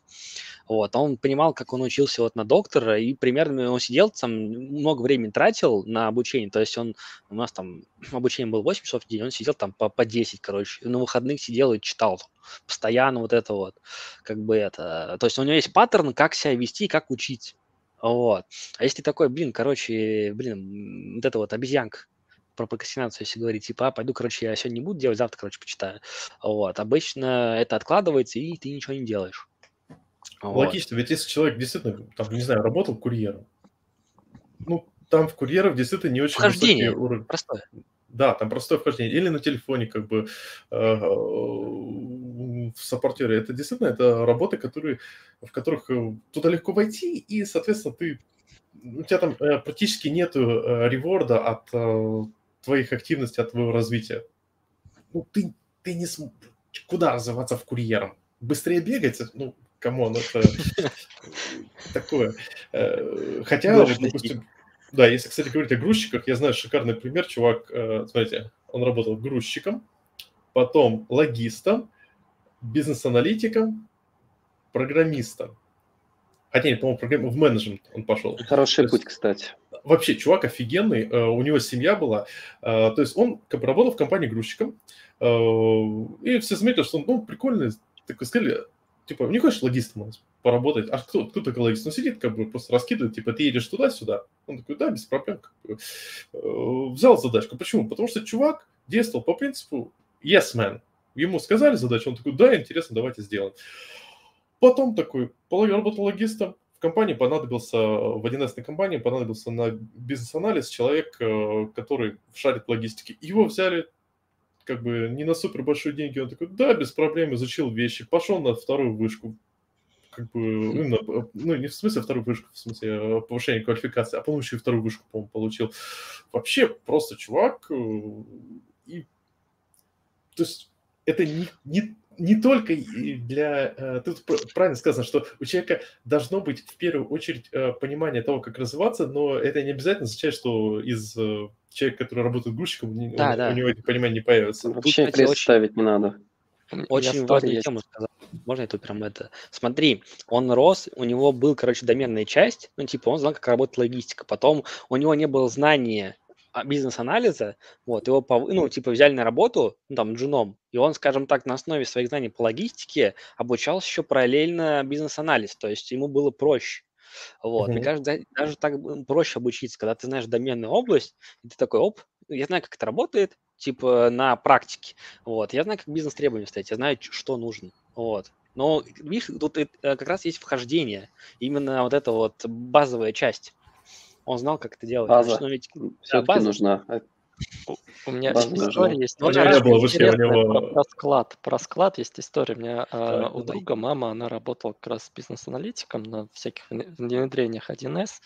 Вот, она говорила, очень большая проблема у руководителей складов, потому что это обычно люди, которые умеют хорошо орать матом нагрузчиков, а вот э, организовывать работу склада, решать э, оптимизационные задачи, вот, она говорит, они не умеют. То есть э, вообще людей, которых бы учили складской логистике, у нас в стране очень мало. Ну, вот, э, и поэтому, да, вот, вот тут такой интересный вопрос. И, ну, а, а у нее как бы образование э, прикладная математика, и она говорит, что здесь нужно немножечко знать математику, что, чтобы, короче, решать э, проблемы на организации работы склада. Кстати, о Тут математике. кажется... Давай, ладно, Саш. Да я просто хотел такой вопрос, поднять, который да. Ваня уже давно каждый раз задает. Ну, я его задам. Связанный с возрастом он очень сильно связан с тем, что Витя рассказал, а именно с возрастом, ну, в теории голова работает хуже. Блин, я весь организм хуже работает. Ну, я не могу подтвердить, у меня голова работает лучше, я это сравниваю по играм, в которые я играю, потому что StarCraft, я не мог играть в StarCraft 20 лет э, вообще, а сейчас я хотя бы на серебро смог выйти. То есть, возможно, я просто был умственно отсталым раньше. Но смысл в том, что, по идее, в теории мы медленнее обучаемся, нам тяжелее какие-то вещи изучать. И вот это, мне кажется, актуально будет и для нас, программистов. Вот айтишка перестанет быть актуальным. Сможем мы потом Сколько во врачей переквалифицироваться? Да. Вот как IT станет неактуально? Ну, представим. Ну, наверное, тут не сердце это Тут, наверное, не IT, какой-то там язык, ну, я не знаю, какая технология, я не знаю. Не, ну, сингулярность, конечно, мы достигнем сингулярности, и искусственный интеллект все будет за нас делать, то тогда станет вообще никто не нужен. А на самом деле, слушай, извини, пожалуйста, на самом деле, вот, вот я Давайте вброс. Как сделать assumption, как айтишка может быть неактуальна? А, если посмотреть на прошлое, то вот приведем пример э, катастрофы бронзового века, которая привела к э, развалу э, множества цивилизаций. По факту что произошло? Были экологические катастрофы, которые привели к тому, что во многих в крупных городах еды перестало хватать на то, чтобы цивилизация смогла вот так активно развиваться. То есть люди, людям пришлось идти в, ну, сельское хозяйство обратно, в труд, который а с точки зрения еды, с точки зрения калорийности, э, эффективность которого один к одному, условно говоря. То есть ты как бы пашешь ровно столько же, сколько прокормить себя и небольшое окружение вокруг себя. И атишка, она работает исключительно вокруг э, такого э, большого-большого пузыря, на основе которого на самом деле является крайне эффективное сельское хозяйство и торговля связана с этим сельским хозяйством. Получаем, ой, а теперь смотрим. Ой, в сельском хозяйстве айтишки все больше и больше, те же трактора с машинным обучением. Это вообще, причем, ну, кстати, опять же, то есть э, на, самом деле основные двигатели прогресса это всегда что? Война mm. и еда. Вот. И там... И кризис а, просто. Да, там, там, там достаточно много технологий, и айтишка потихонечку туда идет. Она, конечно, не такая модная, да, красивая там, вот, но там достаточно много ее, вот эти вот трактора, которые, понимаете, без GPS трактора ночью не, не, раньше не очень хорошо пахали. Замечательно. Давай я приведу тебе просто пример. А теперь смотрим ситуацию. Что у нас? У нас глобальное потепление. Какой один из э, проблем, проблем э, дробального, дробального, как, как клиник, глобальный, глобальный, как можно не, не выговорить слово глобальное потепление. Какая то с проблем глобального потепления? Сдвиг климатических э, ну, климата. То есть, грубо говоря, тот же рис, э, он, э, если лето будет несколько дольше, то рис просто начнет гнить на полях, и как результат огромное количество азиатских стран будет без основной своей кормовой базы. Как результат, будет голод. Обратите внимание, каким является, что является... Э, да, да, да, это Интерстелла. Это на самом деле чистая конспирология. Всем привет от моего от рептилоида. В общем, э, смотрите, это конспирологическая теория. В общем, что произойдет дальше? Э, азиатские страны, как ключевые э, на текущий момент источники рынка сбытов и производства, начнут, у них начнется самый настоящий кризис, голод, и, соответственно, и у них будет не до того, чтобы заниматься производством, не до того, чтобы потреблять. Но при этом в европейских странах и в США все останется, допустим, на, той же, на том же уровне, э, отечка будет все-все-все расти, а э, те же самые потребители, они просто будут, их будет все меньше, меньше, меньше, и как результат мы получим пузырь, который приведет к тому, что, э, тому, что было с бомбом доткомов в нулевых годах.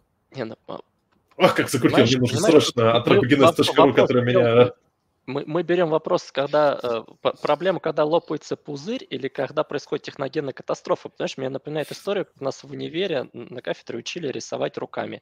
Хотя на других кафедрах все чертили э, в автокаде, в автокаде. Или, там, да, да. в компасе, вот. А нам говорили, что, понимаете, а вдруг ядерная война, электромагнитный импульс вырубит всю электронику, и вы, а вам надо будет нарисовать э, шестеренку, да, я думаю, нахрена мне рисовать шестеренку, если произошла ядерная война, возможно, мне лучше научить меня автомат забирать, что ли, смазывать, это будет полезнее. Ты мою конспирологию прям разрушил. Вот, вот, вот как. Ну, слушай, пузыри лопаются часто. Да, во-первых, как говорится, прилив поднимает и дырявые лодки. Вот вопрос, конечно, да, кому-то придется уйти куда-то, возможно, в никуда, а кто-то останется. То есть это, это не совсем проблема ткачей. Короче, давайте про возраст. Да, есть... Вот я же про возраст хотел спросить. Вот возраст. Вот ваше мнение. Вот, вот сколько... Вот... Кому сколько лет? Не, это, нет, тут смотри, я вот люблю посмотреть всякие конференции, не только русскоязычные. Так вот скажу, что средний возраст э, спикеров на э, конференциях э, англоязычных, ну, не обязательно да, в Америке или в Британии, вот, средний возраст э, выше, чем э, на рус... в русских конференциях. Вот, и там достаточно много людей, 40. Иногда есть люди, которым 50, иногда даже спикеры, которым 60. И, ну, потому что у них эта сфера начала развиваться существенно раньше, чем у нас. Да, и плюс у них не было 90-х годов, которые тоже заставили многих, многих людей из наукоемких областей уйти в торговлю, например. Вот. Э, и, и то есть возраст на них никак не сильно, не сильно влияет. Не, вот. ну это понятно, если ты развиваешься, ты уже 50 э, лет фигачишь. Э, Вряд ли ты будешь не знать чего-то. Ну, ну тут да. у тебя опыт большой. Но свитчинг, вот представим себе, вот у нас есть э, э, какой-нибудь разработчик, который Java, Java разработчик, такой сидит на спинге, пишет, и решил наконец-то на православный .NET перейти э, нет, да, давай а возьмем PHP разработчика на Go, который хочет перейти, потому что это прям частая ситуация. Блин, ну, не знаю, пересесть с языка на языка для... А не такая проблема, на мой взгляд. Ну, Здесь есть а притча. Тут... Мне недавно замечательную притчу рассказали. Сейчас Ой, я быстренько расскажу. Короче, однажды э, к мастеру Люси Циню э, пришла HR и сказала, э, Можешь мне ответить, мастер, почему, когда я спрашиваю разработчика, сколько лет опыта у него на языке программирования, он закатывает глаза и убегает? На это мастер начал ходить по комнате. Она говорит, что вы делаете? Он говорит, я хожу. В смысле? Ну, я хожу по комнате. Он говорит, зачем? Но это же пол новый, я же не умею по нему ходить, я учусь ходить по новому для себя полу, которого я еще не видел. После этого HR достигла просветления. Вот, вот, вот, вот вопрос раз... изучения да. нового языка. А теперь это как раз хороший, это прям очень хороший пример, потому что Go — это язык, в котором есть две вещи. отказ от магии. PHP сильно отличается, вот в чем проблема. Еще, неважно, отказ от магии и отказ, а, и в нем нету вот этого большого пласт, пласта э, фреймворкного э, добра. Потому что если ты сейчас будешь переходить на Java, то ты э, потратишь, ну давай честно, недельку на то, чтобы... Э, настроить? Да, настроить. Язык э, для .NET разработчика Java, ну, пожалуй, там просто чуть-чуть... Установите клип сначала. Да. И ну, ID, ID, надо все-таки там как бы... Да, надо и клипсом а разобраться. А потом начинается самое веселье потому что, как говорится, если ты, тебе показалось, что вот, если тебе показалось, что главное понять спринг, то это неправда, потому что помимо спринга там такое... Maven поставить надо сначала. Да, да, тебе надо еще с Maven разобраться. Я помню, сидел... Э, э, Лабы, блин, универ делал. Не, архитектор с прошлого проекта закидывал, э, ну, там вместе с ним делали поддержку .NET Core в этом Open, Open API. Ну, чтобы можно было генерить код из Swagger. И он такой, типа, ну, этот на Мавине быстренько накидал, я так сижу. Чего? У меня, у меня просто такой, я такой, ладно, Мавин программинг. Честно, нас, это сам, это, знаете, как бы, на мой взгляд, это самое сложное, что в моей жизни было. Потому что у меня просто, мне... Подход совсем другой. Ну да, ну, тут даже не то, что проблема в том, что сложно понять Мавин. Там все просто, там просто очень много всего. Это очень, э, знаете, как, как я называю это, э, есть плоские структуры данных, как, например, vocabulary в, языке, в языках. И есть древовидные структуры данных, как, например, грамматика. Потому что ты грамматику, в принципе, можешь часто понять. Английская грамматика вообще прекрасна, потому что, э, по сути дела, э, в английской, да, в английской грамматике э, правило present э, матчится на правило past практически один в один с добавлением некоторых постфисов. То есть ты можешь представить себе время в виде э, луча и передвигать э, точку обзора на прошлое и, э, и просто добавляя слово past по сути дела, past perfect – это как бы точка обзора, передвинутая на прошлое. Ну, то есть есть, есть такая интересная э, концепция. То есть тебе это легко понять, потому что ты это выводишь в голове. Но когда у тебя как бы куча API, которые сделаны пипец как, ты просто попробуй это за, запомнить. У меня, допустим, сейчас похожая проблема с Unity, потому что э, очень много математики в Unity уже, уже есть. То есть э, много векторных операций. Тебе ты иногда понимаешь, что тебе для того, чтобы э, выполнить какую-то операцию с векторами, там, поворота определенного, тебе достаточно вызвать какую-то достаточно простую функцию. Только ты не знаешь, как она называется, как, как, как, авторы, как авторы Unity придумали ее назвать. И такая же проблема часто возникает при свече на другие технологии. То есть, допустим, джавист решит перейти на .NET. Ну, вот, ладно, Сейчас, маленькую ремарку. давай сравним когнитивную нагрузку при переходе с Java на программирование Please. Вот. Please это, в смысле, пожалуйста. Программирование интегральной схемы. VHDL, на верологе давайте. Да, да вот, вот, вот если мы вот это возьмем, вот здесь будет...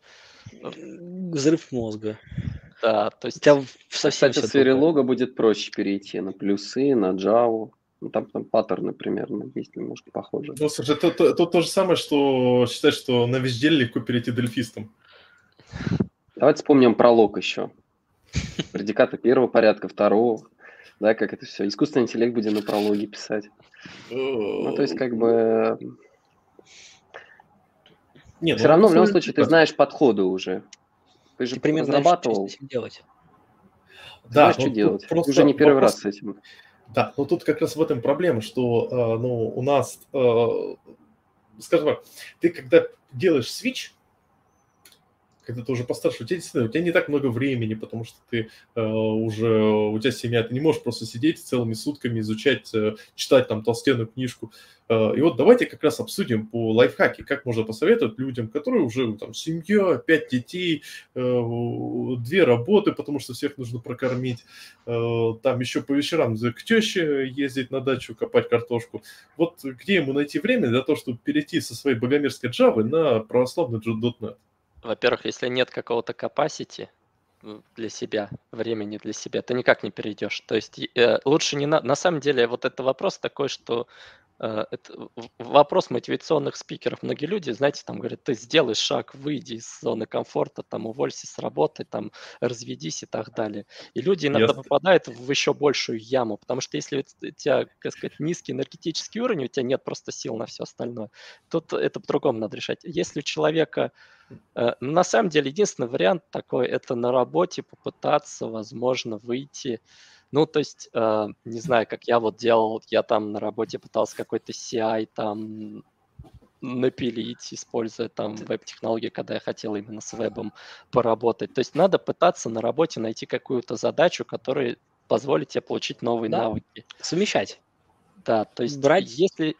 Да, то есть по-другому никак.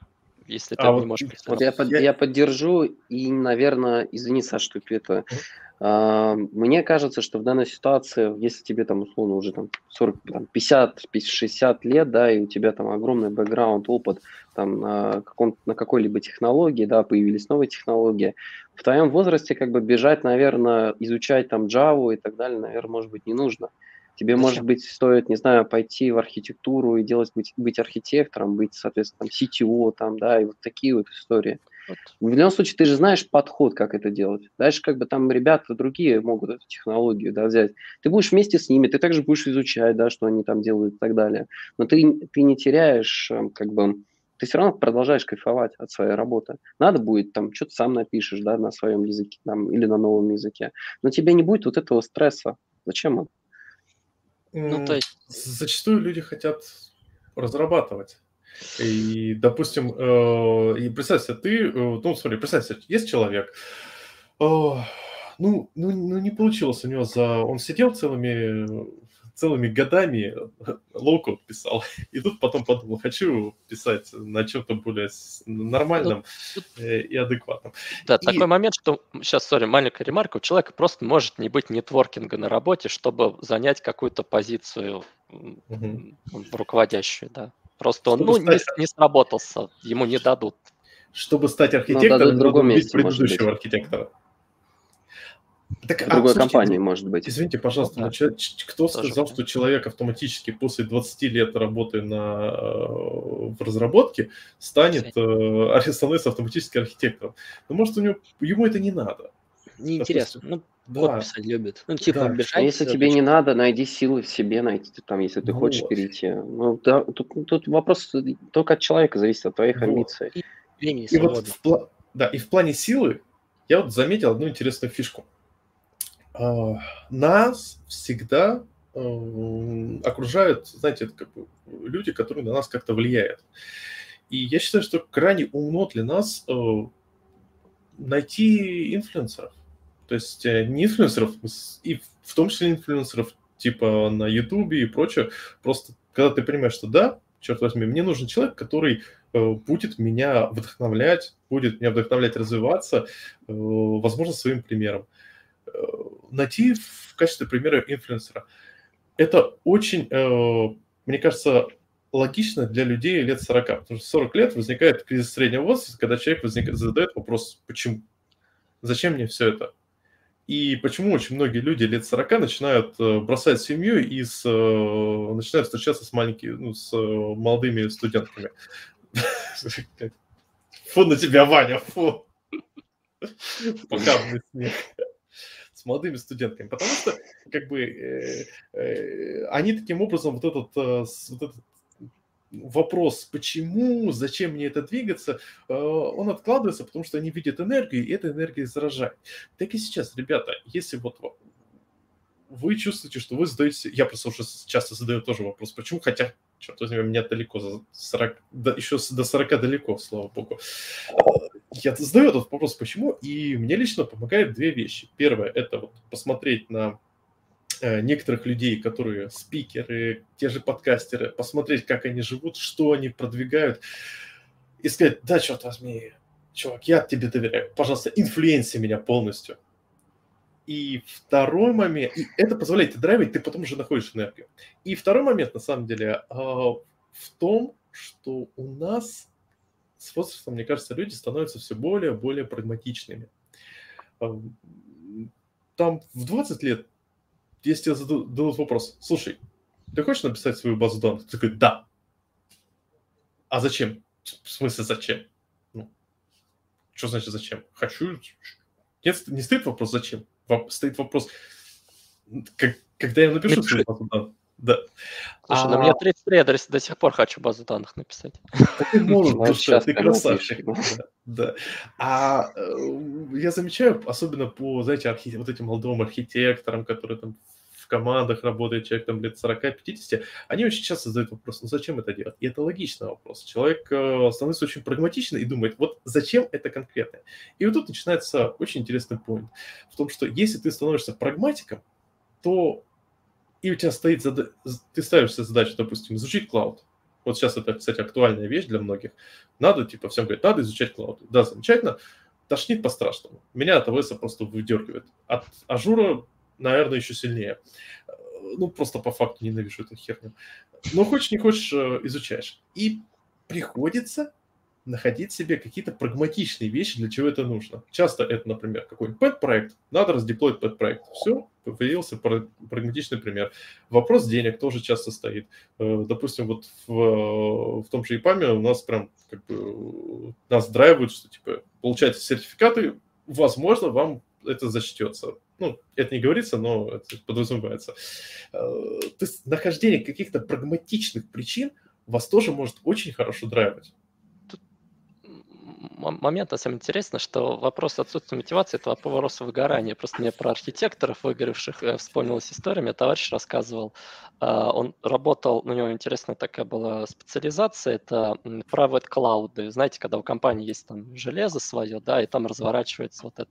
И он говорит, а у меня, говорит, архитектор, ну, собственно, чувак, который все это драйвил, он говорит, у него такое развлечение, у него дома несколько железных серверов стоят, и он просто, короче, на них разные, там, знаете, вот эти клауды разворачивает дома, у него такое развлечение.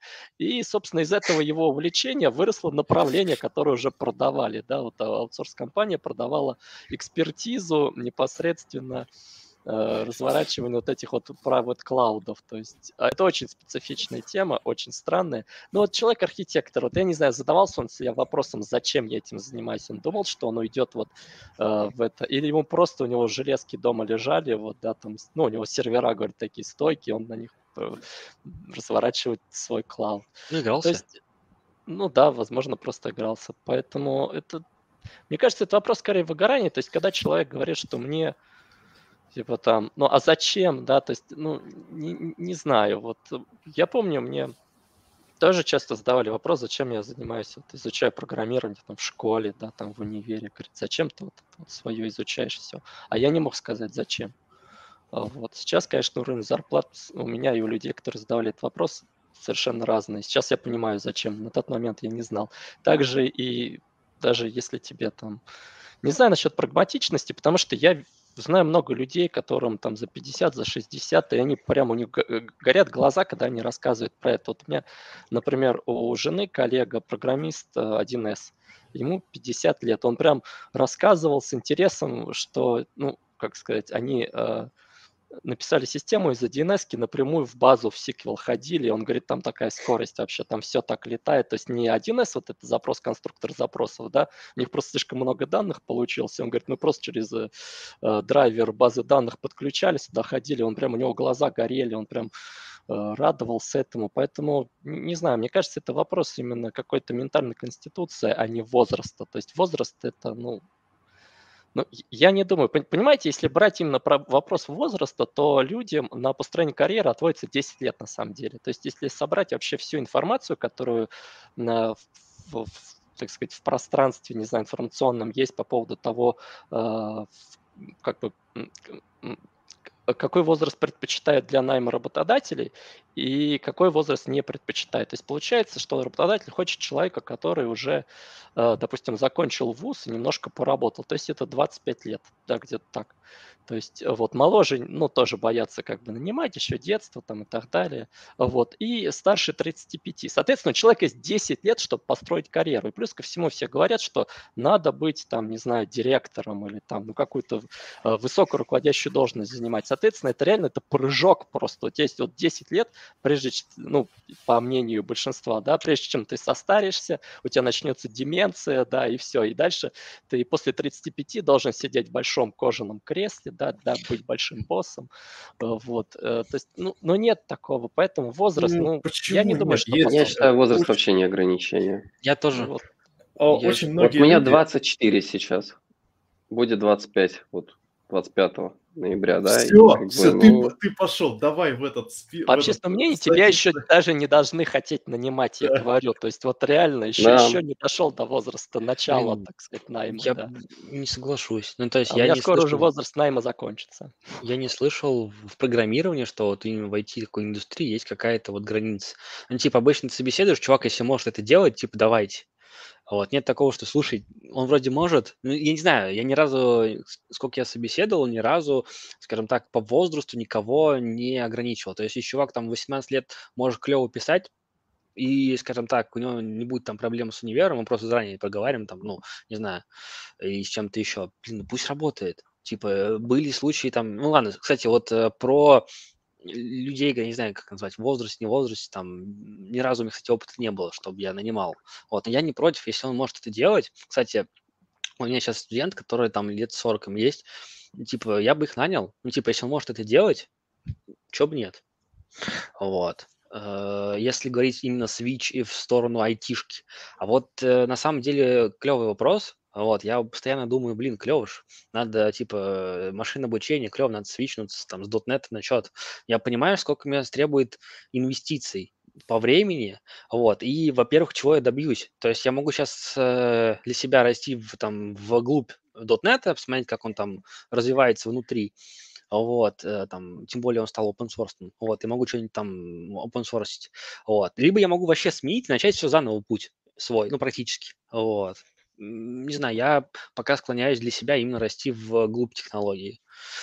Вот, а не вот, могу себя заставить. А вот смотри, э, в этом это очень хороший вопрос, потому что что тебя драйвает, вот просто про ML все говорят. Да. А если бы ни, ни, никто не говорил про ML, тебе бы хотелось туда? Вот, да, то есть, э, знаете, ладно, не буду поговорить, типа, я вот не хочу на Java switching. Ну, типа, ну, пример то же самое, все говорят про там .NET, ну, как бы это, Java. Вот. Э, вот, то есть у меня нет желания реально свитчить. Ты когда захочешь поменять, хочешь бороду, вот, тебе в Java. Java. Типа, я, если расти начнет у меня, вот, я понял. Поэтому Это будет знак.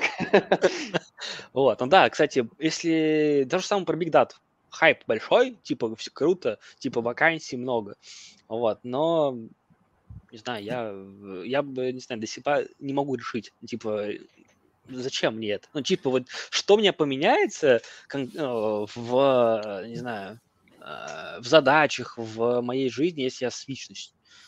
Вот. Другие вот, задачи решать будешь. Вот пример, э, знаете, как бы, я сейчас работаю вроде на хайповом, на хайповой AR штукенцы. Делаю AR-приложение. Так вот, знаете, что это такое? Это не, о, боже мой, невероятные супертехнологии, что такое. Нет, ты все равно библиотечки подключаешь. Математика, математика, математика. Все равно библиотечки подключаешь профессионально. Профессионально подключаешь библиотечки. Супер профессионально подключаешь библиотечки. Иногда чуть менее профессионально подключаешь библиотечки. К сожалению, во многом э, этот, а вот э, Тут, кстати, интересную штуку затронул. Если брать, на мой взгляд, email-разработку, именно продакшн, ты же не будешь именно какие-то алгоритмы придумывать, ну, типа, э, какие-то новые там э, нейросетки, как то их складывать. Ты будешь сидеть и примерно базовые задачки клепать. Ну, типа, у тебя есть вот метод решения вот этого, ты сидишь и клепаешь. Вот, мало кто занимается именно разработкой библиотек, ну, для решения каких проблем.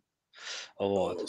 Это в ML, это очень для ML актуально, потому что ML сейчас э, для компании очень дор- дорог. То есть э,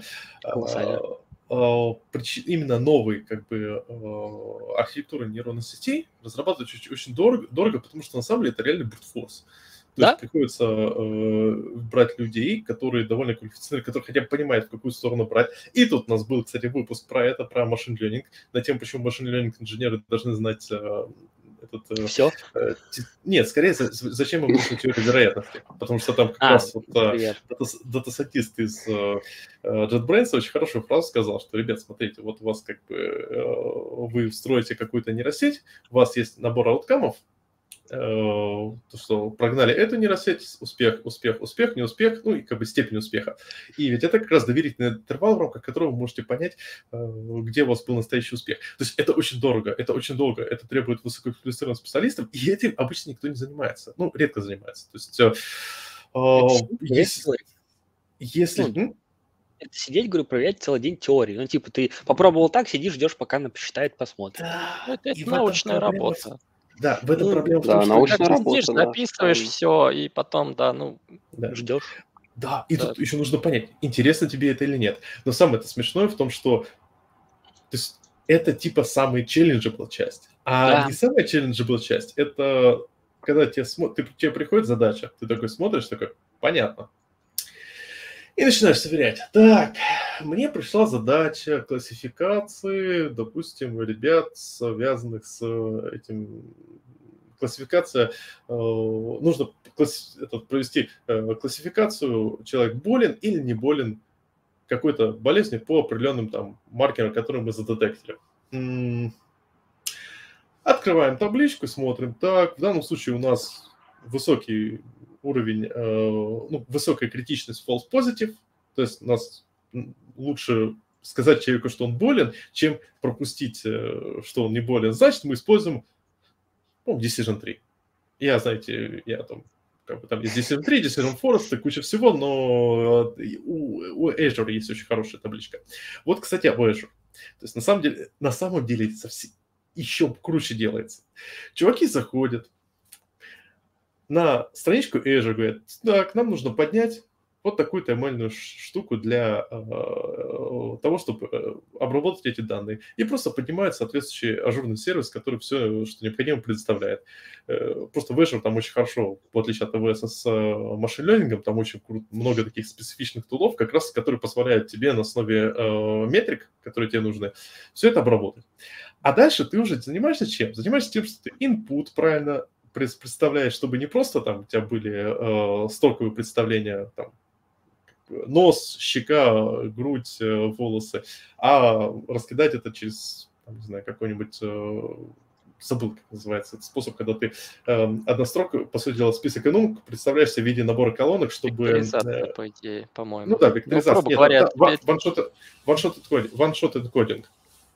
То есть encoding, там какие-то дополнительные штуки, способы э, э, сдвигания, превращения, допустим, э, пространства интеджера во float, от э, нуля до единицы. Вот все вот такие вещи, которые, позволяют, которые являются просто на самом деле стандартом, которые в целом делаются зачастую все автоматически.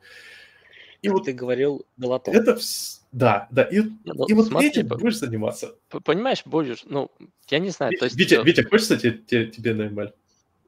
Вот, в смысле, я об этом думал, на самом деле. Вот, я просто реально, скажем так, э, задумался, что я буду делать. То есть я понимаю, что я на входе там года два-три не буду лезть внутрь. Ну, типа там какие-то алгоритмы придумать. Ну, то есть уже, не знаю, либо очень много э, там времени вложить в свое обучение. Ну, то есть, да, там, если RML брать, есть прикольный там шат, ну, и, и там Mail.ru. Но туда, чтобы попасть, мне надо, во-первых, очень долго готовиться, ну, лично мне, потому что там, математики у меня в универе была, но не скажу, что прям топ. Вот. А можно на All Cups сходить? Можно к нам входить, да. Я здесь вот. много расскажу на эту ну, тему. Блин, если брать именно, мне кажется, изобретение научную, ну, степень вот этого пробовать и, и все такое, это, мне кажется, больше, наверное, ну, не знаю, в Яндексе. То есть я, честно, не смотрел Лукапс. Слушайте, вот. ну, на самом деле я смотрел, что я, я думал, ну, у меня сестра mm-hmm. учится на прикладной математике, я думал ее в школу анализа данных отправить. Но я почитал у них задание, чтобы попасть в школу анализа данных, надо уже уметь анализ данных. Да, а на входе базовая вещь. И еще математика. Да, и математика. Ну, как бы у нее с математикой проблем нету, а но вот где она будет э, учиться анализу данных? Погоди, стой, там э, на самом деле... Там надо решить задачу уже на, на анализ данных. Вот она как раз решает то, что Саша говорил. Берешь долото и как бы ну, надо найти еще долото, то есть как бы вот... Geekbrains! Skill Factory! Вполне возможно. Чемпионаты. Чемпионат. А, кстати же, есть этот, как Просто его, блин, идешь забыл. и участвуешь, все. А, есть же Kaggle. этот, а, от Гугла, да, Kaggle, да. Там же и датасеты готовы. А есть толкап? Расскажите побольше, я вообще, вообще ни разу не слышал. Вот про эту тему расскажите, про чемпионаты вообще. Вот про... Ну, давайте, допустим, не знаю, возьмем Data Science, да, для простоты, именно ML. Есть, соответственно, разные бизнес-задачи. Там от компании, да, есть огромное количество данных, не знаю, допустим, э, вот приводили как раз пример про болезни, да, то, что вот у нас как раз такая была задача, мы делали ее вместе с Министерством здравоохранения Казахстана и таким стартапом, как Insilica Medicine. И дали данные, деперсонализированные по пациентам, чем человек там условно болен, курит, не курит, там пьет, не пьет и так далее. Там диабет имеет, в общем, куча признаков. А, соответственно, необходимо сделать предсказание того, насколько человек подвержен сердечно-сосудистым заболеваниям.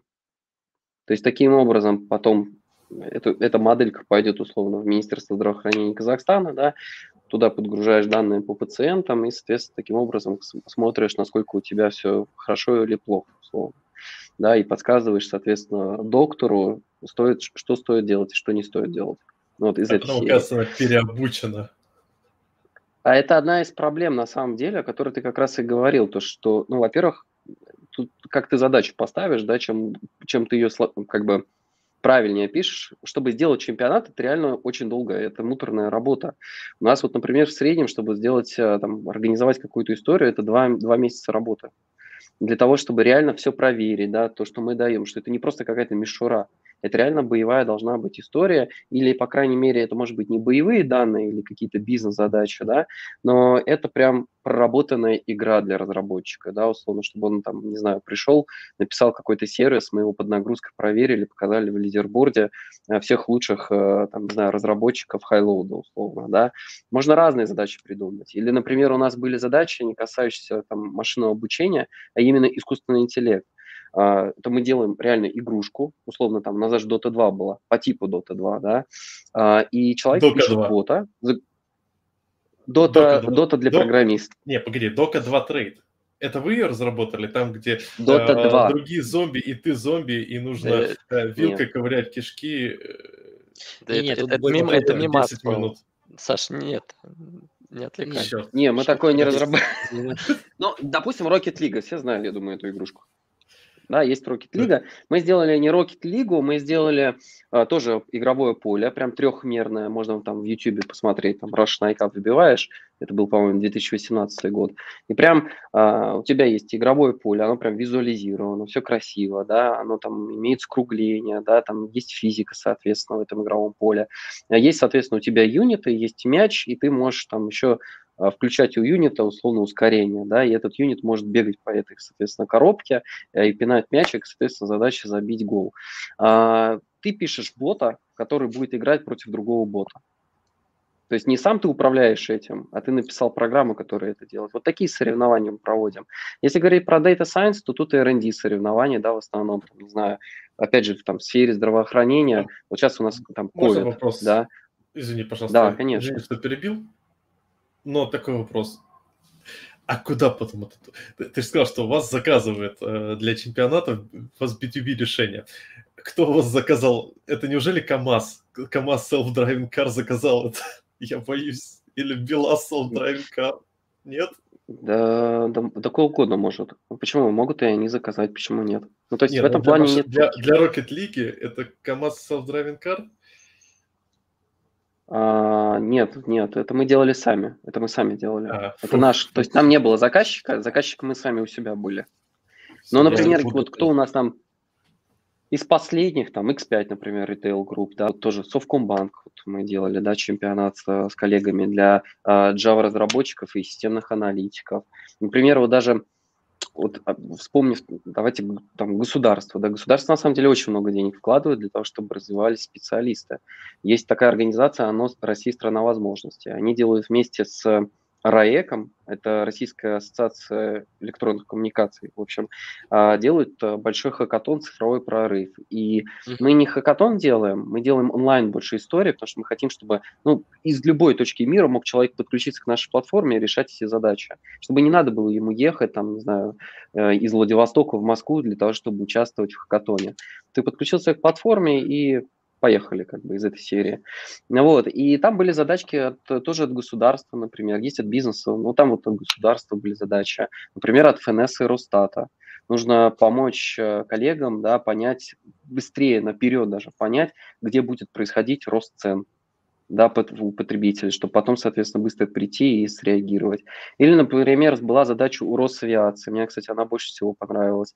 А, как мне, ну, как бы, там задача была нужно найти в местности, да, где там самолет, да, потому что самолеты, ну, бывает крушение, да, бывают вот эти все ситуации, и чем быстрее ты отреагируешь, да, тем быстрее, ну, ты, скорее всего, можешь спасти жизни, да, и а когда самолет, как бы, он падает, да, и ты, ты его не найдешь, да, его сложно найти, особенно где-то там в тайге, например, это частая проблема. И необходимо написать мат-модель, которая различает, да, то есть она там, летит, не знаю, БПЛА, да, фотографирует постоянно местность, и нужно быстро среагировать, да, то, чтобы, соответственно, алгоритм среагировал, то, что, да, здесь есть самолет. Вот такая задачка была, например. Слушай, и вот... а по ФНС, ФНС у них была задача что-нибудь в духе э, матчинг э, фотографий в Инстаграм и э, реальных пенологов, которые нужно выплатить? Нет, слава богу. Нет, нет, не это была задача, там была Не буду удалять Инстаграм. а, Там а, были даны, была статистика по там, разным регионам, да, кто что покупает и так далее. Это, кстати, классная история для вообще расширения кругозора. Зачем заниматься Data Science? Data Science нужно заниматься для того, чтобы там, как ты говоришь, там из инта flow, из to int, да, и там и матрицы какие-то строить, там, да, и линейную алгебру изучать в дальнейшем. Нет, ты реально идешь, ты хочешь узнать вообще, как мир устроен. Тебе дают кучу данных, и ты реально пытаешься найти там корреляции какие-то, да, построить там регрессии. Вот, вот, вот зачем это надо. Опять же, всем предлагаю ссылку на наш подкаст, который я обязательно забуду добавить в ссылки, но это был 50 какой-то выпуск летом, в котором шикарно как раз э, про Data Science нам живой Data Scientist рассказала. Э, и там был еще вопрос, типа, что такое Data Science? Она говорит, ну, вот, типа, вот ты волшебник, который сидит, вот у тебя куча всего, и ты такой, ни черта не понятно, а потом говоришь такой, а я знаю, что там находится.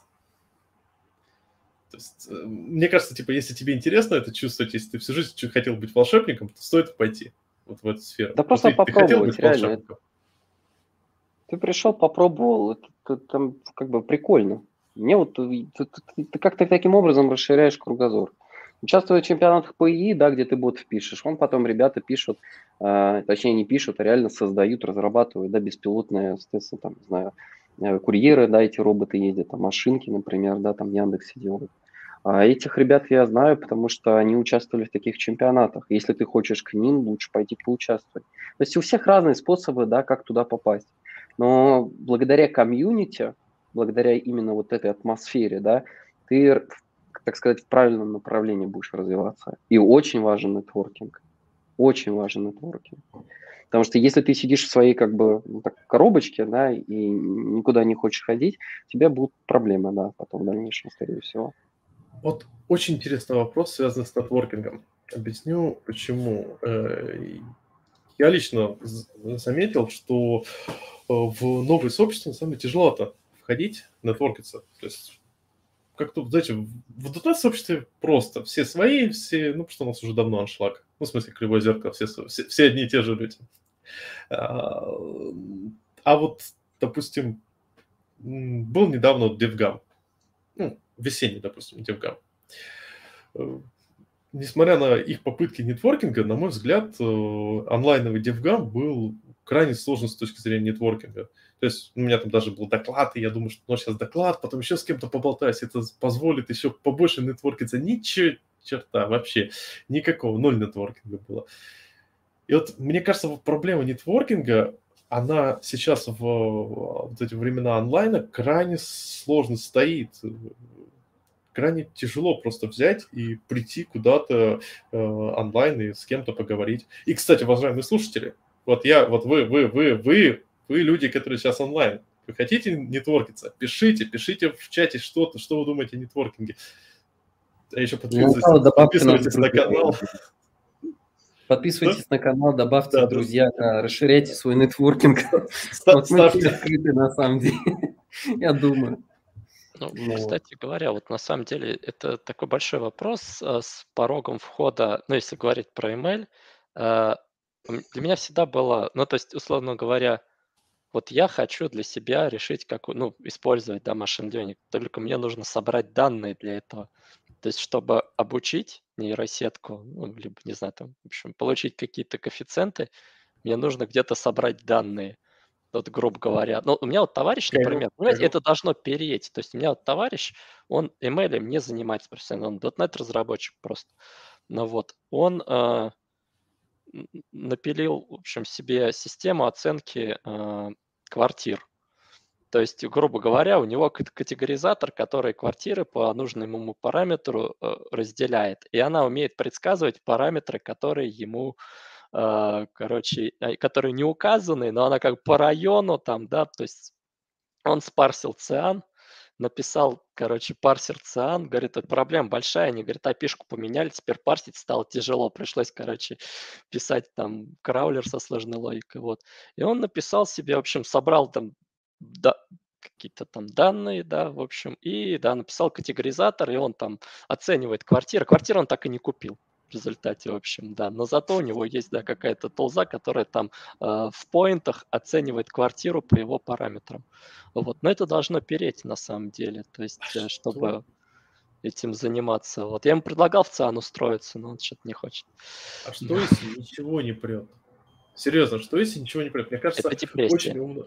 Не, очень это надо, людей... это, это надо идти к специалисту на самом деле. То есть, если ничего ну, не прет... Слушай, это... специалист... Не, я серьезно. То есть, у нас люди боятся идти к специалисту, но а надо по-хорошему, да, то есть... Э, ну, это все равно сложный процесс. А, э, специ... специалист, потому что перло, это, знаете, эти специалисты, они знаете, там, пишут на улице, там, работа 200 тысяч в день, ну, у, России, у России три пути, вы же сами знаете, да? Да, да, да. Нет, а я серьезно, это, это вопрос очень важный. Ребят, что вы думаете? Э, что, если ничего не прет? Просто я ответ, допустим, не знаю, и часто я просто говорю ну, если я понимаю, что какие-то вещи не прут, надо смотреть э, на себя в детстве. Ведь в детстве нас всегда перло от чего-то. Нас всегда что-то интересовало, э, и попробовать какую-то вещь из детства поймать. То есть, если в детстве нравилось конструкторы, то хотя бы попробовать купить какой-нибудь лего, который сейчас с роботами, э, и попробовать с ним поковыряться, вдруг пропрет. Ну, не, это, это вопрос уже, допустим, я вспоминаю, какая-то история была про человека, который работал на скорой врачом, вот, и ему нужна была какая-то прога, вот, я не знаю, я уже не помню эту историю, для чего, а, и он ее писал, то есть по, по ночам он писал прогу, короче, для себя, вот просто человек этим занимался, он не хотел быть программистом, он не хотел войти в IT, он просто писал прогу, вот, и на самом деле, то есть, ну, вот для вхождения в IT должна у человека быть мотивация, ему должно быть это интересно, потому что на самом деле реально есть люди иногда вот э, знал я нескольких человек, которые сеньоры, причем они на хорошем уровне сеньоры, но они говорят, мне неинтересно это. Mm-hmm. То есть я, говорит, дома не буду этим заниматься никогда. То есть вот оставь меня с компом, я для себя ничего писать не буду. То есть они, они пишут нормальный код, то есть это не то, что там но это, ну, им вот, вот, вот неинтересно, не прет их. Вот э, мне всегда было интересно, как дальше у них карьера сложится. Возможно, их не перло... Пошли. Да, э, не, возможно, их, кстати, не перло из-за из депрессии, не потому что непосредственное программирование. То есть, на самом деле, человек очень сильно зависит от своих эмоций, которые он в данный момент испытывает. Да, особенно когда у тебя депрессия, тебе кажется, что вообще вся твоя жизнь была полным ужасом, вот, и мраком. То есть, тут сложный вопрос. Но случается, я думаю, да, чтобы успешно войти в IT, тебе должно это нравиться. То есть у тебя, как знаете, вот это говорит там а, математический склад ума. Ну, дело не в математическом складе ума, но у тебя должна быть определенный, определенный у тебя должен быть интерес э, к тому, чтобы делать что-то своими руками. Тут у нас очень большая проблема именно в критериях, по которым людей отбирают в IT, потому что э, но это вообще, это, это скорее проблема найма, особенно проблема джуниоров. Как мне понравилась фраза одной э, HR, которая занимается подбором не только в IT, но и везде. Она говорит, только в IT после э, трех собеседований по два часа дают еще тестовые задания, потому что так и не смогли понять, а что же человек на самом деле умеет делать. Вот. То есть это вопрос, да, то есть часто нанимают людей, которые хорошо отвечают на вопросы, на собеседование, да, а, Слушай, очень просто хороший комментарий от нашего зрителя. Да, Извини, что да, перебил. Я э, согласен. То есть зачастую никто не спрашивает человека, вообще ему нравится тем, что он занимается, не пытается понять э, его какую-то мотивацию, я не знаю. А сложно, мы же сами не можем понять мотивацию. То есть я, допустим, заметил интересную особенность. То есть есть люди, которые любят автоматизировать. Вот реально, есть, есть люди, которые прям прутся от того, что э, что-то автоматизирует, когда говорит, я нажал кнопочку, и все работает все работает автоматически и сэкономит кучу времени. Есть люди, которые не любят такое. Я не люблю. Я люблю все делать руками. А, вот, мейнстримовое программирование, кстати, это автоматизация. Ну, я не думаю об этом как об автоматизации. Есть Наша люди, работа – это автоматизация. Да, есть люди, которые любят верстать. Есть люди, которые любят э, э, писать код просто потому, что писать код э, их прет. Мне кажется, в работе стоит найти какие-то базовые такие критерии, что конкретно тебе нравится. То есть вот нравится тебе комбинировать код, чтобы выглядело красиво, вот пытайся все остальное превратить в это. То есть тот же самый AWS для меня стал, для меня стало просто э, граалем, когда я узнал, ну, как бы разобрался с терраформом, потому что я понял, что теперь я могу хотя бы с клаудом, меня не так, не так тошнит. Э, то есть, как бы, э, мне кажется, стоит посмотреть, на, если перестает переть, или ты чувствуешь, что тебя ни от чего не прет, и как бы ты не знаешь, куда пойти, это попробовать найти какую-то, вот, знаете, хоть, хоть какую-то штуку, которая тебе прет, а потом попробовать экстраполировать от этой вещи, от этой ну, вещи. Можно что-нибудь новое. Можно просто что-то новое попробовать. Кстати. Но тут вопрос, угу. вопрос вот по поводу этого комментария. Ну, друг ты с удовольствием решает задачи на работе, а если человек без удовольствия решает задачи, ну просто вот как так, тебе надо сделать, ты делаешь, вот. Но от этого ты никакого удовольствия не получаешь. Вот мне кажется, так ты просто долго не проработаешь. На самом деле это очень плохой вариант. Да рано или поздно ты просто выгоришь, потеряешь интерес. Я, э, я думаю, многие работали на работе через силу, у многих такое случалось, у меня тоже, когда ну, это, это как раз, я говорю, это какое-то состояние такое, типа депрессивное выгорание, когда ты, ну, ты работаешь, и тебе кажется, что просто все вообще ужас. И тебе начинает казаться, что вся твоя карьера ужас, что ты вообще да. ненавидишь программирование, это, что программирование это не твое, и, и, и вот это все. Ну, Занимаешься есть, ну, злом каким-то вообще. Да. Мотивируешь, людей лишаешь работы. Вот. Да, работаешь, да, эти кредиты рассчитываешь.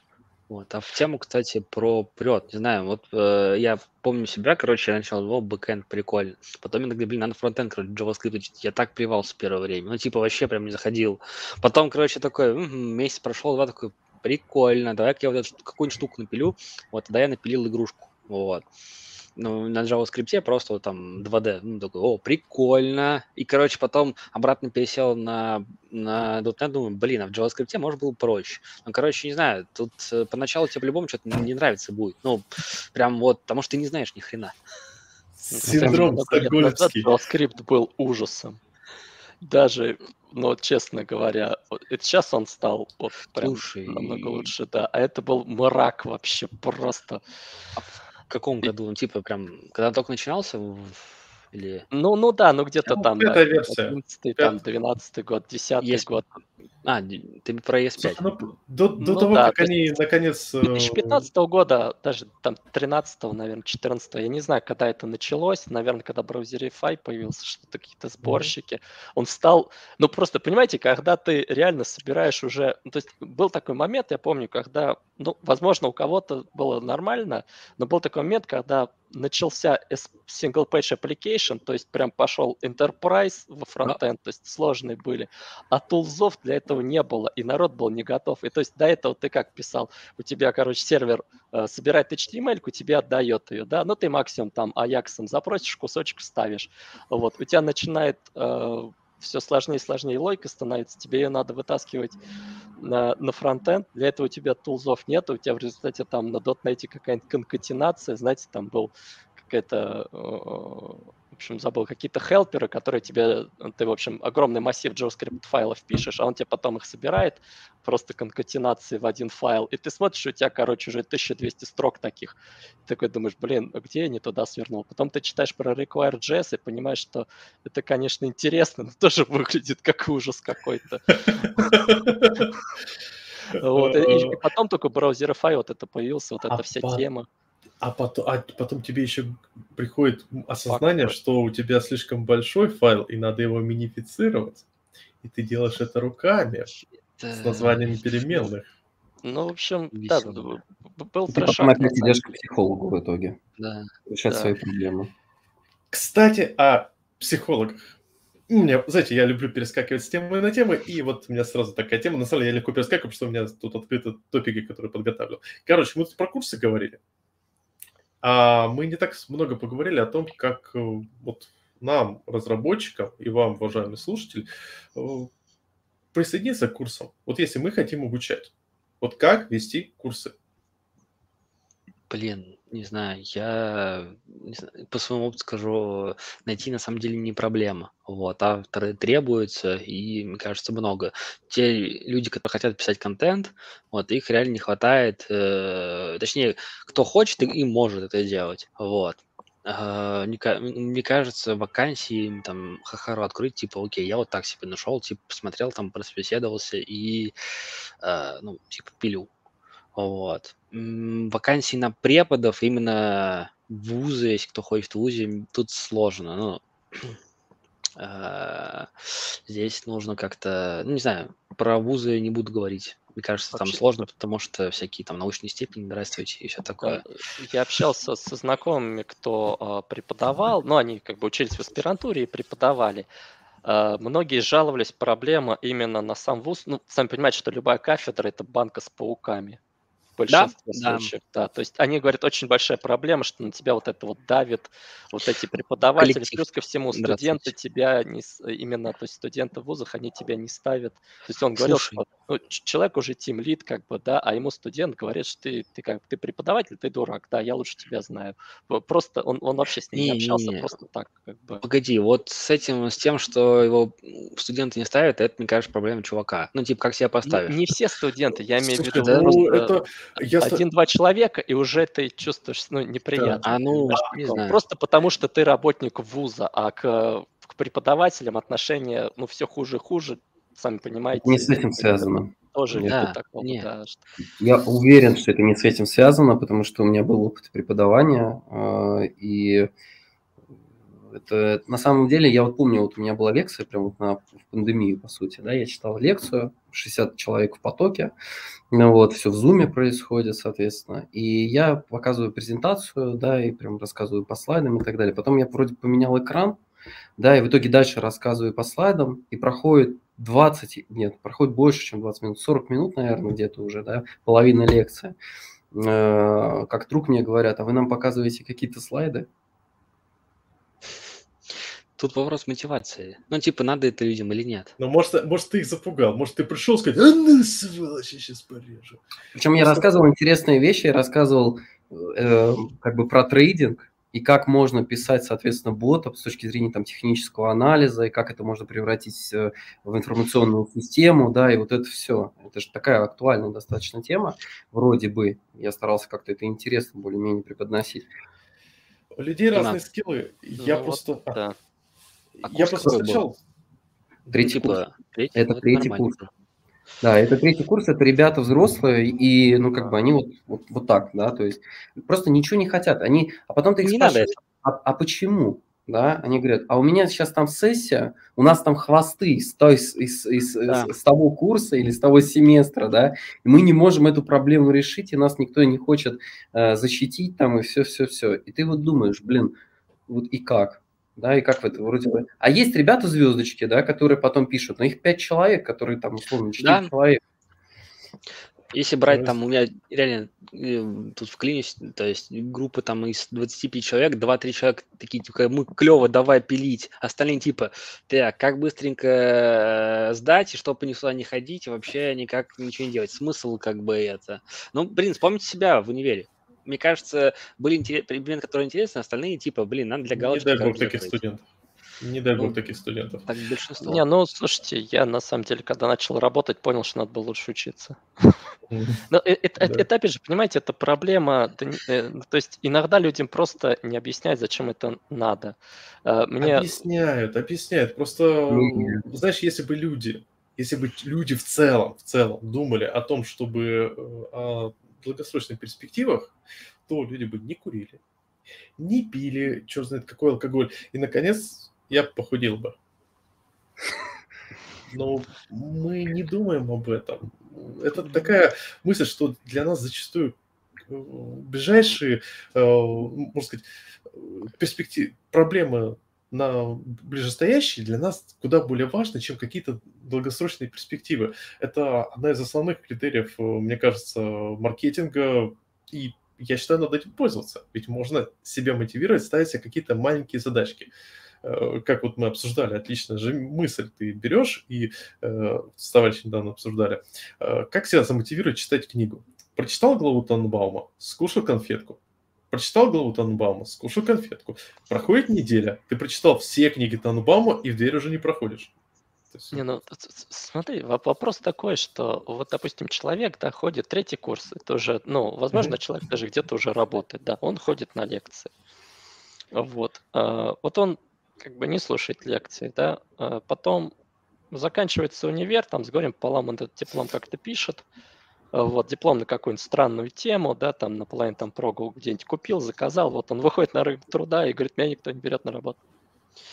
Да я таким же был. Я это осознал, ну, я еще до ну, диплома это ну, был, ну, и осознал, понимаешь, что я чмо, как бы, и вот... пошел учиться. Книжки, книжки читать надо.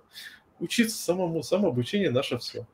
Да, так, ты слушайте, пока... я, я про курсы просто, можно вот со стека. А, да. просто, вот, на самом деле вот эта проблема у мудаков студентов достаточно важная, потому что в том же ИТМО, вот я прям реальная история, у меня теща там работает, она реально рассказывала историю, что вот приходят ребята, э, учить студентов из компаний, из крупных компаний, они тем лиды. Они приходят, они чуть ли в слезах выходят из аудитории, потому что их затроллили. Первокурсники. Потому что ты в компании, от которой работаешь, ты как привыкаешь работать? Ты привыкаешь работать в э, коллективе обычно э, адекватных людей, которые э, нацелены на какую-то цель, э, а не нацелены на то, чтобы, там, не знаю, показать, что я тут альфач. Ведь согласитесь, что люди, ну, на самом деле, я замечал такую интересную ситуацию, что люди, э, формат ведения э, лекций, ладно, дайте, сделаем отсылки к прекрасному курсу лекции Аузана на, на канале Арсамас и скажем про дистанцию власти. То есть вот в компаниях у нас очень низкая дистанция власти и э, мы э, ведем, э, можно сказать... Можешь этот термин раскрыть, я не э, понимаю. Смысл э, дистанции власти, насколько близки э, между... Об, э, э, насколько близко для человека э, власть вообще. То есть, э, когда мы работаем в компаниях, в крупных компаниях, то есть, не знаю, ну, говорю, в том же ИПАМе, где я работаю, у нас очень низкая дистанция власти. Я могу написать э, ну, ладно, у нас не супер низкая дистанция власти, я вряд ли я могу вайс-президенту написать со словами «здоровый чувак». Но там как бы мои delivery менеджеры, delivery менеджер моего delivery менеджера, мы с ними общаемся как бы на «ты», без проблем всегда можно написать, проблем никаких нету. Но при этом в ВУЗе зачастую в школе диктуется более высокая дистанция власти. В российских школах высокая дистанция власти, в вузах высокая дистанция, высокая дистанция власти, потому что есть учитель, или преподаватель, он сверху, и он отгорожен от учеников. Вот он наверху. И поэтому, когда ученики, студенты видят, что эта дистанция власти снижается, у них на психологическом уровне возникает ощущение, а, не просто, о, он к нам ближе, значит, он может дать нам что-то. Я понял. У некоторых, да, а у других дает, а, он к нам ближе, значит, мы можем его скинуть с этой власти. Просто на уровне животного инстинкта. Ну, я, я Вообще, кстати, это называю ну, это студенты на шею садятся. Ну, типа, нахрена да. ты это тут нужен? Типа, давай угу. вот, по-нашему. Есть такое. Поэтому у нас люди в академию уходят, да, и да. из вузов, да, уходят по этой причине. Да, ну, да это касательно. Все-таки преподаватель – это преподаватель. Вот если ты вот IT-специалист, да, и ты хочешь пойти преподавать, ты, во-первых, ответь себе на вопрос, зачем тебе это. Во-вторых, если ты сюда пошел, то это не как заправку, вот тоже в инвестициях, например, да, там э, Баффет говорил, да, что если ты инвестируешь, вот представь, ты покупаешь заправку, а завтра, ты же ее завтра не продашь, правильно? Но то же самое касается и с преподаванием, на самом деле. Раз ты сюда пришел, ты должен пробовать, да, ты должен пытаться, у тебя есть цель. А если ты пришел так, что, там, не знаю, показать себя, там, да, и сказать, что ты преподаватель, это все, ну, вот так вот и кончается, да, по сути. Кстати, Я... насчет, насчет того, как начать преподавать, у меня есть интересная история. У меня есть э, знакомый, он uh, а, QA. Вот, и он просто собирает группы, где обучает людей Э, ну, как, как, как войти в IT, да, через QA, то есть он будет просто сам, сам по себе, вот он как-то их собирает, вот я с ним разговаривал, он говорит, мне, мне нравится преподавать, мне нравится обучать людей, помогать им бесплатно совершенно, но он делает это на добровольных началах, то есть собственную программу, он, по-моему, три или четыре группы, что ли, уже выпустил, вот, то есть можно без университета, и, ну, и как бы ты можешь сам подбирать свою группу, поскольку ты денег с людей не берешь, Ну вот, ты можешь тоже себе аудиторию как-то отфильтровать, как бы как вариант, то есть э, тоже. Но ну, это, да. конечно, сложный способ Блин. это органи- организовать. Или отличный способ, это в, на самом деле в компаниях, э, где люди пла- любят плавать э, без весел, как правило, люди, ну, студенты не очень заинтересованы в том, чтобы потроллить, потому что они понимают, что там они тут как бы собеседование проходили, э, они работать понимают, что надо. да, Хотят. работать надо. Хотя я помню, когда лекции велись, там были такие, ты приходишь, такие сидят, такая галерка, несколько ребят такие, и они такая, так, что там он пришел, сейчас такие, и закидывают время от времени такие вбросы. Или был прикольный чувак, э, умный, реально прикольный умный чувак. В конце концов, мы его не взяли, из-за того, что он бесил всех. То есть он реально уже на лабе, э, то есть после лекций, просто реально ходил и провоцировал. То есть там чувак рассказывает, ментор, смотрите, можно сделать вот так, можно сделать вот так, тут можем, допустим, использовать implicit проведение, такой explicit. В смысле, надо говорить explicit, а не implicit. Такой, господи, чувак, Блин, кстати, тоже это встречал. Но тут, знаешь, я так скажу, если мы встречаем таких, ну, это проблема студенты, вот, э, если ты не покажешь, что ты можешь что-то им сделать, все, ты можешь сразу увольняться и, скажем так, э, больше не приходить туда. Ты вот этот момент упустишь, что э, они поймут, что ты, ну, ты не можешь никак ответить, все, до свидания, и как бы ничего этого не получится. Просто я сразу, мне начинает бесить, когда студент начинает либо там э, как-то перебивать, либо ну, как-то дерзить, типа, да я там скажу, уже работаю, ты мне тут втираешь? Я уже все знаю, я, типа, молодец. Я говорю, ну, окей, давай, короче, это, контрольное делаем, посмотрим, что. Вот. Причем, знаешь, контрольный чисто для него, для всех. Вот. Типа начинает болтать, говорю, окей, ребят, не хотите меня слушать, вот держите вам тестик, решайте. Вот. В конце сессии Красавчик.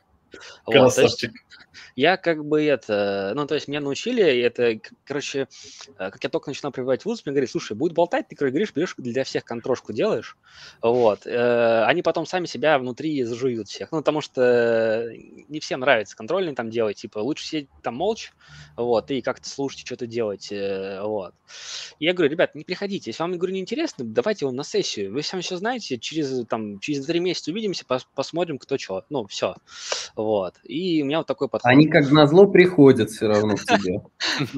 Да нет, Потому что у тебя отчетность по посещению, там староста должен посещение еще представлять. А, я говорю, типа, окей, я сам это посещение. Если вы все знаете, говорю, не приходите. Вот.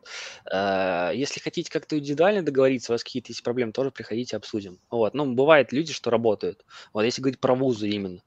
Вот. Если говорить про вот э, там менторство, такое наставничество. Ну, я редко встречал, что люди начинают дерзить. Обычно, да, Саша тоже такой ситуации был, мы просто не брали его на работу. Ну, типа, смысл себе потом, ну, грабли эти. Ну, у нас, у нас на самом деле... Фидбэк про него негативный, да, написать, ну...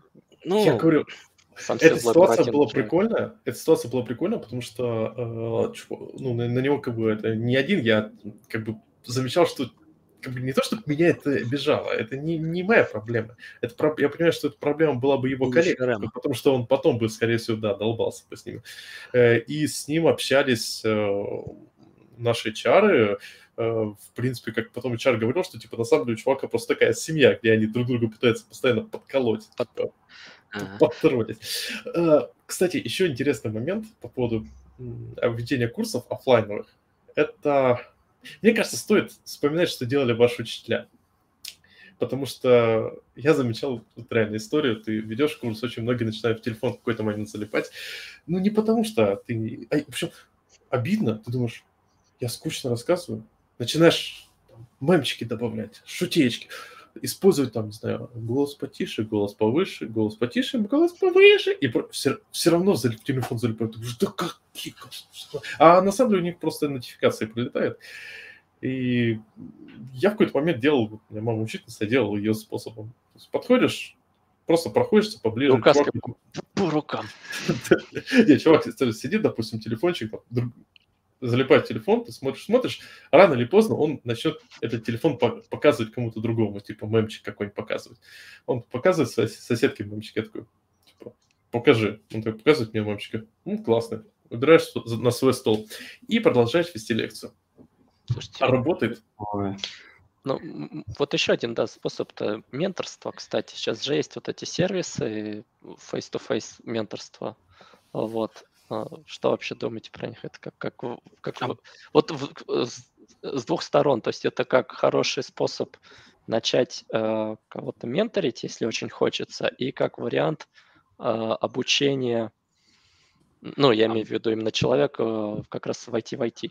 А можно вопрос, как оно работает? Ну, типа, ты регистрируешься, это какой-то ментор, там какая-то программка, ну, типа, как тут обучение? Нет, знаю, я поэтому и спрашиваю. Там просто, типа, это вот... работает обычно так, э, то, что у тебя есть сайт, да, страничка, соответственно, там есть э, люди, которые а-ля менти, ты выбираешь человека, там видишь его биографию условно, и там написано 2000 рублей в час. И ты такой, ага, мне надо заплатить. Да, устраивает, да. Возьму два часа консультации вперед. Вот, я в эту историю, честно говоря, не особо верю. Я тоже. Блин, смотри, у тебя подхода нет. В смысле, историю не верите с какой стороны? Со стороны ну, типа, ученика и учителя? Не, давай так, если ты хочешь бабок заработать, окей, как ментор. Не, я не про, не, не про деньги, я именно про... Слушайте, ну, я думаю, можно где-нибудь на обворке устроиться и больше денег нарубить. Да, я вот. не верю, Если... что это как заработок. Я именно с точки зрения реализации э, потребностей э, Слушай, людей. смотри, если у тебя нет какой-то там программки, что учить, как учить, ну ты придешь, там, не знаю, поговоришь э, там два часа о чем-то. Ну, то есть он тебя ничему не научит.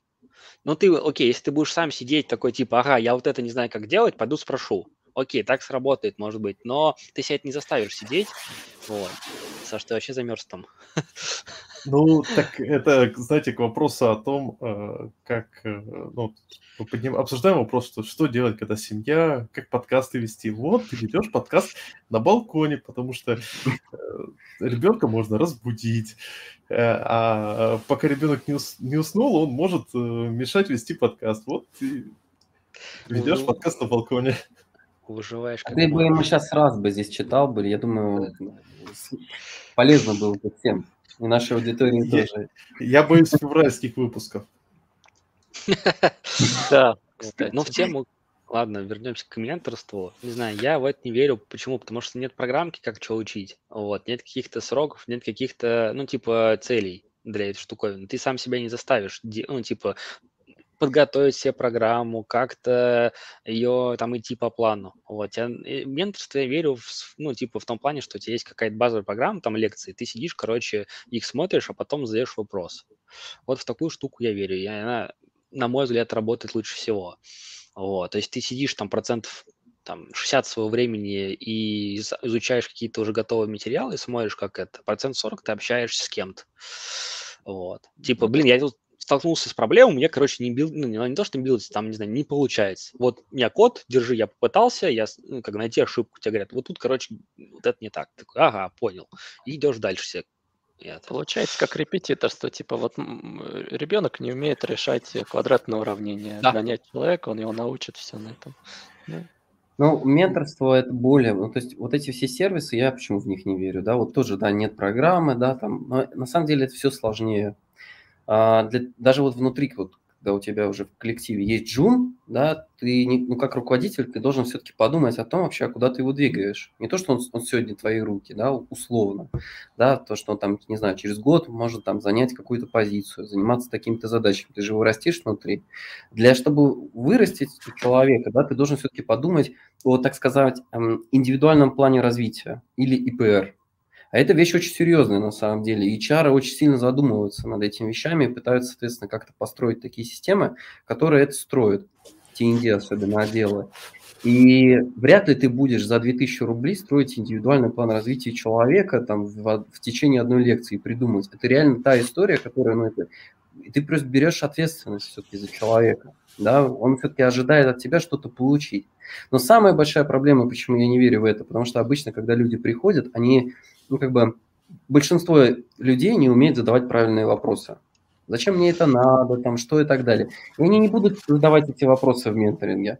И там человек будет пытаться докапываться и так далее. А когда он будет пытаться что-то там докапываться, именно консультант, он, э, он будет задавать эти вопросы, а тот не знает, что ответить просто. Вот и все. На этом весь диалог закончится. Это одна встреча, две встречи, и все. И, и, и как бы человек будет все равно решать свои проблемы так, как он их решал до этого, как он привык это делать. Ну, да. могу поделиться опытом. Я участвовал в менторстве на позиции менти по Solution Architecture. И это на самом деле было очень полезно, потому что мента, у меня были конкретные проблемы, ну, точнее, конкретные вопросы проектные, и мне помогал чувак, то есть э, у меня, по сути дела, был человек, которому я в течение полугода, практически, ну, четырех месяцев мог э, задавать вопросы, которые у меня возникали там по построению там, каких-то технических диаграмм, принятие решений, введение коммуникации с кастомером и, и прочие такие вещи.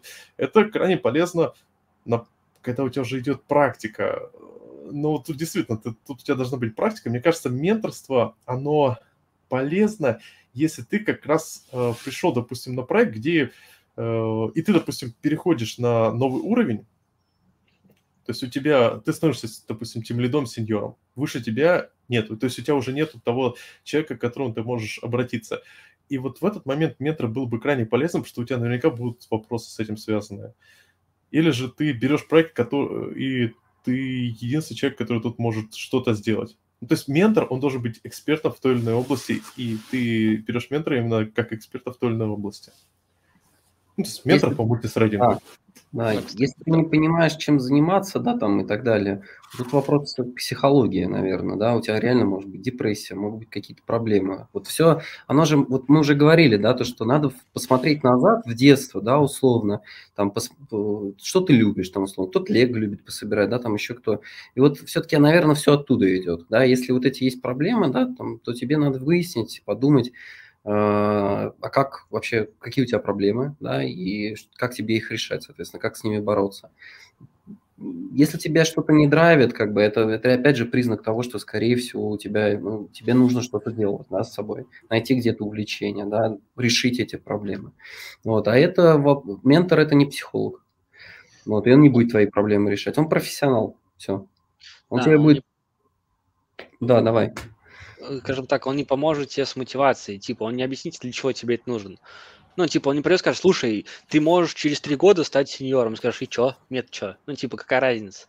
Вот. Э, ментор именно нужен для решения каких-то вопросов именно по технической части. То, что не знаю, тебе мотивация, это какие-нибудь там к HR и, я не знаю, к всему вот этому. Вот, потому что это копаться в голове там людей, это еще то занятие. Вот. Ну, кстати, там вот прикольный комментарий был, то, что, не знаю, э, у кого как э, с изучением нового. Ну, то есть, э, там, вышел новый .NET, там, шестой, все такие, все же там уже прочитали все это новое. Вот. Но мне кажется, процентов, там, не знаю, 90 разработчиков ну, даже, не знаю, не буду говорить цифры, вот, то есть э, мне помогает, если вот про, э, про .NET говорить. Прикольно .next, можно э, новое послушать, какие-то какие-то подкасты, вот, типа... Э, Толин точка... подкаст э, да, с Игорем да. Лабутиным. Вот, то есть просто войти, ну, послушать, вот, да, времени может не хватать там по именно ручками пощупать, но если ты будешь знаешь новые фичи, ну, просто даже прослушать их, ты уже как-то можешь их использовать, ну, типа, погуглить потом. Вот, я себя вот так мотивирую, как бы это ну, заставить... Это, можно сказать, есть же э, у американцев такая позиция как мотивационный спикер, но с какой-то... Мне, мне тоже, мне очень нравится вообще смотреть конференции, потому что я иногда заряжаюсь просто от человека, его да. энергии. То есть, ну, это, это такая внешняя мотивация, она надолго не работает, да, это, знаете, как как э, ну, свеча, не знаю, там в моторе, да, она сама по себе двигатель не двигает, но что-то зажигает. Вот, если там не будет топ этой газа, в общем, этой смеси, да, то двигатель не заведется. Так и тут, э, на самом деле, да, это может быть искра такая. Иногда да, это я согласен, что сейчас постоянно все хороший был комментарий, все меняется, иногда ты просто смотришь на это, думаешь, кому это надо? Вот. Но Зачем? иногда, да, на, на, надо посмотреть людей, которые расскажут, слушайте, представляете, вот сейчас новая фича в .NET 6, я не знаю, я недавно увидел, что в .NET 6, по-моему, появилась, э, в общем, можно теперь э, нативный малок и фри вызывать. Вот, я думаю, кому это надо вообще? Да, это круто, это круто. Как будто это... раньше не на... нельзя было так не, сделать, не... раньше можно было сделать. Но с другой стороны, да, мне люди объяснили, чем это круто, это прикольно, и Поэтому да, то есть ты как бы читай сухие change-логи, и ты не очень понимаешь, кому это надо. Возможно, есть люди, которые прям ждали. Вот мотивация. Смотрите, у нас есть конкретный человек с... Господи, а почему у всех такие ники? Вот хороший ник э, у Анастасии Иванова, которая пишет э, Дмитрию э, вопросы напрямую. Дмитрий, у вас появились поклонницы. А вот давайте попробуем помочь человеку с ником Samwise Gaming, который вот на, у него был огонь в глазах, а сейчас что-то угасло, нет особого желания щупать новый .NET 6. Как нам надоело, что ли? Ну, вот Я... сходить на .NET, что еще посоветовать? Я еще могу, знаете, сказать, есть такая проблема, как э, ценностная база. Э, то есть э, у меня такое было, когда ты работаешь в enterprise, да, и в какой-то момент тебе начинает казаться, вот, короче, люди там занимаются базой данных, пишут, космические корабли запускают а ты вот этим вот занимаешься, и тебе начинает казаться, что э, просто ты, в общем, либо ты пересматриваешь свою ценностную базу и внезапно начинаешь нормально к enterprise относиться. Либо, возможно, стоит менять, ну, как бы начать заниматься базовыми данных и космическими кораблями.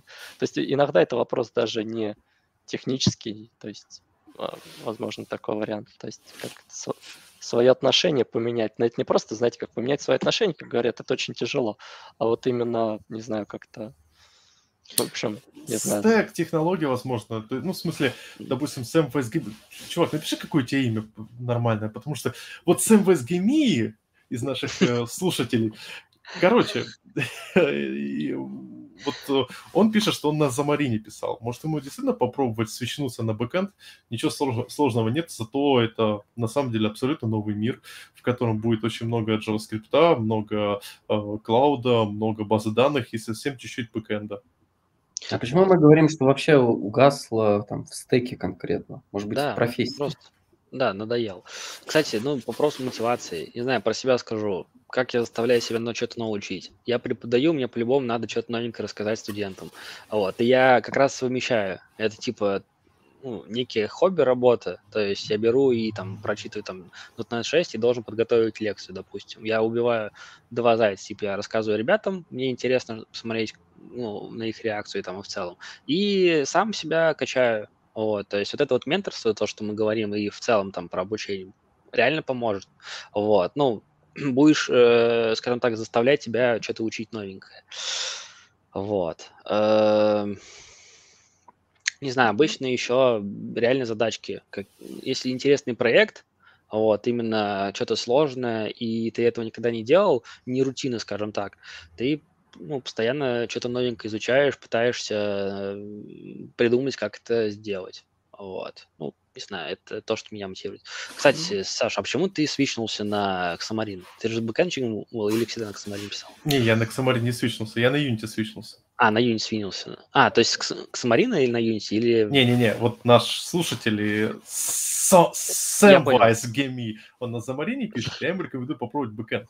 А я-то на Unity свичнулся, и у меня так как раз проблема была в том, что я такой выгорел, думаю, да меня задрал, э, задрал этот бэкэнд, э, э, точнее, меня задрал этот бэкэнд, в котором тебе нужно писать много на JavaScript, много, много девопсить, много всего прочего.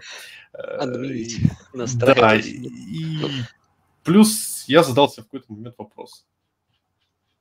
Ну, Пришел, приходит ко мне, встречаю я себя 15-летнего. Вот встречаешься, встречаешься ты с, с собой 15-летним, он такой подходит и как... Ну что, сколько ты игр сделал, дядя?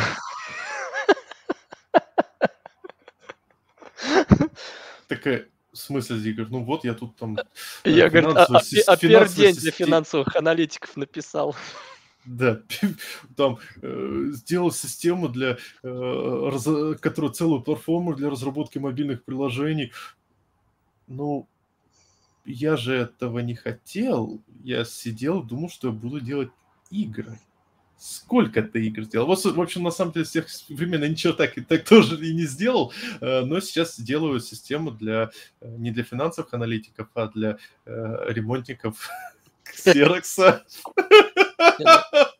Ну, кстати, есть реально, реально такой момент, да, но... А... Погоди, Саша перезагрузится.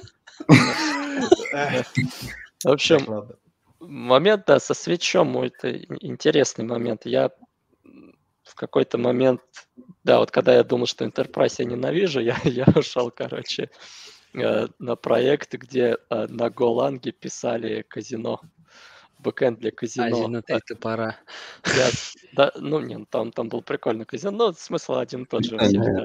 И это был реально, это был реально кайф. А, во-первых, это не был, был не .NET, это вообще не винда была полностью, короче, Linux, Go и никакого JavaScript, это был абсолютный бэкэнд. И я перезагрузился, и после этого я два года этим позанимался, я убежал обратно на .NET, и сейчас мне .NET очень нравится.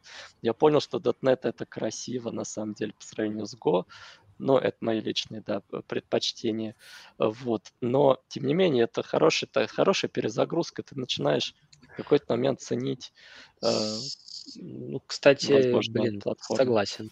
Блин, на самом деле, какой-то я доклад смотрел от технического директора Яндекса. Он рассказал, что он как, как он учился, ну, в универе. Он сказал, что, типа, я, он не мог там какую-то статью написать, ну, типа, долго там готовился. Вот. Потом он уехал на какие-то там сборы или на работу, вообще другим начал заниматься. Вот. Потом свичнул собрался и быстро все это сделал. Кстати, попробовать э, свичнуться на какой-то э, другой стек, либо поменять проект. Ну, просто изменить какое-то. Возможно, э, способ, ну, поможет э, опять мотивироваться. Вот. Кстати, нас там опять... А можно... Давай. А можно еще слушать подкаст .NET RMO? Спасибо, чувак. На самом деле очень приятно читать. Наш да. Э, слушатель написал в комментарии, что его, когда у него была такая депрессуха, выгорание его отпускало слушать подкаст. Приятно. Чувствую, что не только делаешь зло в мире. Ну, кстати, вот насчет вопроса тоже там комментарий по поводу того, что зарабатывал бабки не парился. У меня вот товарищ, он э, в 1С, ну, когда-то он зарабатывал очень хорошие деньги, но вообще там, нормальные бабки зарабатывал. У него была мечта построить дом. Вот. И он, собственно, работал на работе, он ненавидел свою работу, в какой-то момент начал ненавидеть, но продолжал работать, и ну, он продолжал буквально до лет 10, наверное, до, сегодня, до сегодняшнего момента. Сейчас просто закры, закрылся у них наконец этот проект, он уходит на другой проект. Так вот, дом он так и не построил, потому что у него он в полудепрессии таком находится, ему, ему ничего уже не надо. Он накопил, он, он, мы как-то с ним разговаривали, он говорит, я, в принципе, могу дом построить. Мне ну, денег зачем? хватает. Ну, сейчас уже он не может, сейчас уже все подорожало, уже уже не может. Говорит, вот, а сейчас я уже не могу дом построить, уже денег не хватит. Вот. Ну, как-то он, в общем, ну, он реально, у него низкое энергетическое состояние такое было, поэтому, как бы, деньги, они должны тоже как-то удовольствие приносить в какой-то момент. Тут, кстати, психология в самом рассвете. Типа, да. как вот э, не сжечь себя до столка, чтобы потом вообще ничего не охота было. Вот. В отпуск можешь иногда ходить. Вот. А, в отпуск. Э, плюс э, есть же три официальных э, источника выгорания. Ну, официальных, просто в которых тренингах говорят. Это э, выгорание от нагрузки, выгорание от скучности задач и выгорание от бессилия. То есть от нагрузки, когда тебя постоянно ты сидишь, много фигачишь, в отпуск не уходишь, ты в конце концов выгораешь. А, от скучности задач, когда ты сидишь, что-то делаешь такое однообразное, и думаешь, как мне стало эти круды шпарить. А от бессилия это когда ты пытаешься что-то сделать, и каждый раз э, твои действия пшик. То есть ты говоришь, Короче, давайте, давайте сделаем Лучше все. на беспомощность. На монадах, да, да, беспомощность. На монадах сделаем. Тебе говорят, ты что, дебил? Э, блин. Ну, в принципе, логично, конечно. Не знаю, мне кажется, это самое лучшее время. И надо по-другому к этому относиться. Не к тому, что ты там, там в депрессию уходишь, да? Я бы даже так отнесся, что условно это праздник на дворе. Тебе пора что-то менять, тебе пора дальше развиваться. Это звоночек. Да, звоночек. Это вопрос отношений просто, кажется. Вот и все. У меня, кстати, товарищ устроил себе сабатикал и на 4 месяца уехал на Камчатку. Короче, там Ого. Вообще-то он через всю страну вот проехал на поезде, в общем, и 4 месяца путешествовал по России. Вот сейчас он снова работу ищет. Вот э, прикольно, фоточки классные были. Он говорит, ему предлагали э, в геолого-разведывательную экспедицию пойти, э, ну, в общем, ну, вот, вместе кстати, с ними, да, там камни, там, не знаю, вот эти все разбирать. Я думаю, это, если бы он пошел, это был самый шикарный выход из IT, который я когда-либо слышал. Геологи. Вот. Ну, кстати, про свичнуться, кстати, не только стек поможет. Свичнуться просто, я не знаю, там, поменять что-то на какой-то там короткий период жизни, чем ты занимаешься. Ну, типа в отпуск идти, там что-то другое поделать, вот, или бы еще что-то. Ну, не обязательно там переходить на какой-то язык другое программирование, вот, и, возможно, в эти там недели ты как-то перезагрузишься. Э, есть еще интересный момент, связанный с э, кризисами. Это кризис 30 лет, когда у человека возникает знаете, такая позиция. Опять же, эту психолога читал, и я уже в подкасте про это говорил, э, так что извините за баян. Человек начинает говорить, ну вот я сижу тут, я тут там сеньор, тимлит, middle, архитектор, черт знает кто. Чиф. Да, ну пройдет год, пройдет 5-10 лет, и я буду по-прежнему, ну не в этом, в другой компании там грести, тут грести, ничего не поменяется. Все так же буду заниматься тем же самым, но может где чуть-чуть подороже, и может быть поменяю кресло с э, тряпичное на кожаное, но по-прежнему буду заниматься одним и тем же.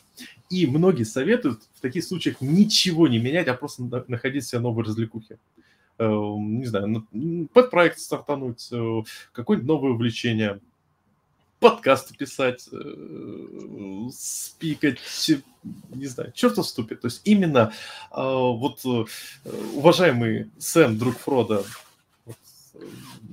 я попробуйте, хотя нет, он говорит, что ему 23 года, у него, скорее всего, не сейчас идет э, вряд, вряд ли кризис 30 лет настолько рано. Возможно, просто действительно выгорание. Ну, да одно и то же. Вот. Да, что-то да, попробовать да. другое делать, не искать вдохновение в другом. Ну, или, или действительно в параллель попробовать. Попробовать в параллель что-то поделать э, э, не совсем такое, то есть э, может Сложно. блокчейн пошпарить на дотнете. Да что угодно поделать. Что угодно. Что это ну, совсем другое. Возможно, даже не связано с программированием. Я не знаю, там роботов там поразвлекать. Ну, типа, ну, попрограммировать. Здравствуйте. Можно заняться музыкой, танцами, чем угодно. Меня зовут Виктор, я развлекаю Да? Вот, готовить начать. Это, вот. Мы же это говорили на Дотнете. Вот, Сергей Теплюков готовить начал. Вот. Да. вот. То есть, как бы... Мало чего. А что робот вам нравится развлекать? Нормально же, а то повеселились. Слушайте, это, это такая... камера, которую я сейчас использую. Я хотел ее к роботу прикрутить, потом вот, пришлось ее сюда прикрутить. Сделать робота, который ходит и смотрит. На самом деле, понимаете, э, это, а, а вы, как бы, это описание реальной задачи, которую можно сделать, да, то есть сделать робота, который ходит и разговаривает, э, и, и, точнее, робота, который что-то видит, это сложно, а робот, который смотрит, сделать легче, понимаете? Его можно собрать, он просто ходит и смотрит. Хотя, Зачем хотя я нужен? уже сложно. Зачем, Зачем меня создали? создали? Чтобы нарезать масло? Только для этого? Да. Нет, это на самом деле неплохо. Если меня робот такой спросил, сказал, понимаешь, ты хотя бы знаешь, зачем тебя создали, а я вот не знаю. Э, я еще не нашел. На это же был ответ в этом, что хотят мужчины. Самое, что пугает, что а зачем меня создали? Ну вот Помнишь, ты, когда был школьником, ты гвоздь вбил э, в скамейку, чтобы кто-нибудь посрал. А этот сделал это специально, чтобы ты вбил тот гвоздь, чтобы там академик порвал штаны и не смог прийти на диссертацию, и диссертация была защищена. А почему потом? Ну, не выбрасываешь же. Вот, по-моему, знаете, классиков российского кино можно цитировать. Слушайте, у меня есть интересная тема, которую хотелось бы поднять. Как вы думаете, когда человек делает свич, то есть свич между технологиями или вообще свич в IT, насколько он быстро сможет нагнать своих сверстников? От него зависит. Да, ну, понятное задача. дело, но э, многие боятся этого. То есть э, человек говорит, вот я сейчас сижу в дотнете, я тут большой супер-пупер или да, не, ну что в дотнете? Мы не говорим о свече с .NET. Вот сидит человек в Java, он говорит, я тут большой, большой тем лид, э, ну мне это я перейду в .NET, и у меня что?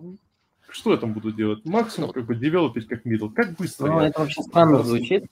Знаешь почему? Потому что когда ты думаешь, куда тебе перейти, ты, наверное, это изучаешь, правильно? Угу. Ну, то есть понимаешь, что тебе надо туда, да, там, условно, не знаю, в Java то же самое, да, и ты как бы понимаешь, каких у тебя знаний, компетенций не хватает.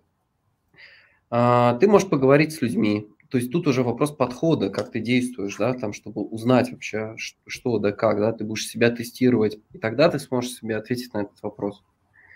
Никак иначе, то есть только пробовать, только смотреть, общаться, взаимодействовать.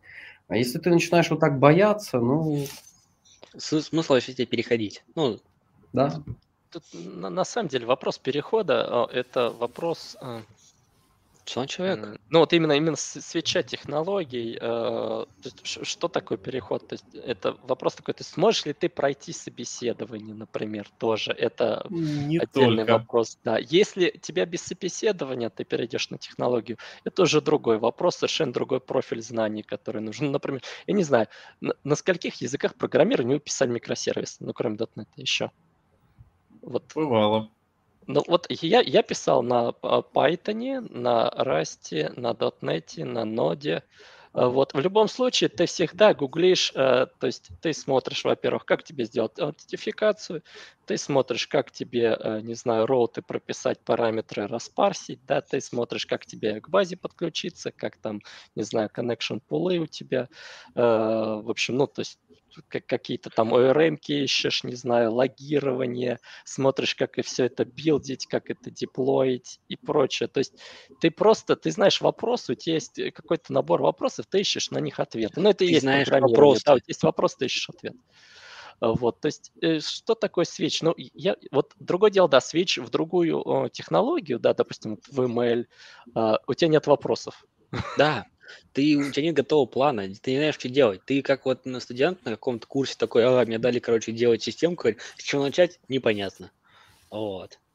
Я вот пытался блокчейн поизучать вообще вопрос с блокчейном. Думаю, если я занимаюсь, э, интересуюсь растом, думаю, вот там больше всего работа в блокчейне. Надо посмотреть. Так, окей, я нашел Solana, вот это, посмотрел на нее. Думаю, ну и, и дальше что? Ну я нашел туториал, да, но я не понимаю, как это применять. То есть у меня проблема даже с целеполаганием, то есть как, какое использование. Как Надо придумать себе задачу, чтобы ее решать, да, а я вообще не понимаю, то есть, зачем это использовать, куда это, как. То есть, Слушай, если мы говорим про Switch, просто... наверное, ты уже попробовал первое, ты понял, что прикольно надо идти дальше, mm-hmm. вот, и ты знаешь, как это применяется. Вот, ты же не будешь такой, слушайте, сейчас я... Я вот чисто про себя думаю, блин, прикольно, ML пойду посмотрю, как его используют. Такой, ага, мне нужно там вот это, вот это. Хорошо, думаю, а потом зачем мне это надо? И, короче, все мысли о .NET, ну, типа, ну, остаюсь на .NET. Ты можешь чисто православный куда уходить. Э, что ж, вот. Если говорить про смену именно, там, не знаю, ты был менеджером и программистом, тут уже гораздо сложнее. Ну, типа, я условно, switch профессии, вот, именно в IT, путь в IT. Тут э, давайте, э, не знаю, я видел люди, которые за полгода достигали цели. Ну, то есть они сидели, но очень много. То есть они от, от нуля программирования до а, там позиции джуна, причем такого уверенного джуна, ну, нормального, то есть, э, который это где-то полгода вот, занимал. Если мы говорим про людей, ты можешь вообще это не достичь. Ты можешь, есть люди, которые, ага, типа, окей, IT вроде просто попробую там за курсы писать, пойду на курсы, но курсы не помогут. Курсы, ну, не знаю, то есть сколько я видел, что, ну, а, курсы не дают какой-то там дипломчик. Ну, типа, окей, сертификат дают, но нет такого, что, типа, этот сертификат как-то там ценен везде, где угодно. Вот. Эм, не знаю, Саш, тут, мне кажется, сложно. От, э, там, не знаю, мне кажется, от полгода и выше, если говорить про именно смену профессии. Вот. И если говорить про именно стек технологий, тут зависит от тебя. Ну, типа, вот. Мне кажется, надо к этому как к стартапу относиться, потому что да? это, грубо говоря, высокорисковая инвестиция. Никуда. То есть ты инвестируешь свое время, да, в никуда. И как у любого стартапа, возможно, долина смерти, через которую ты не пройдешь. То есть это момент, когда наступила инвестиционная зима, то есть у тебя уже нету мотивации, чтобы инвестировать, а доходы ты так и не начал получать.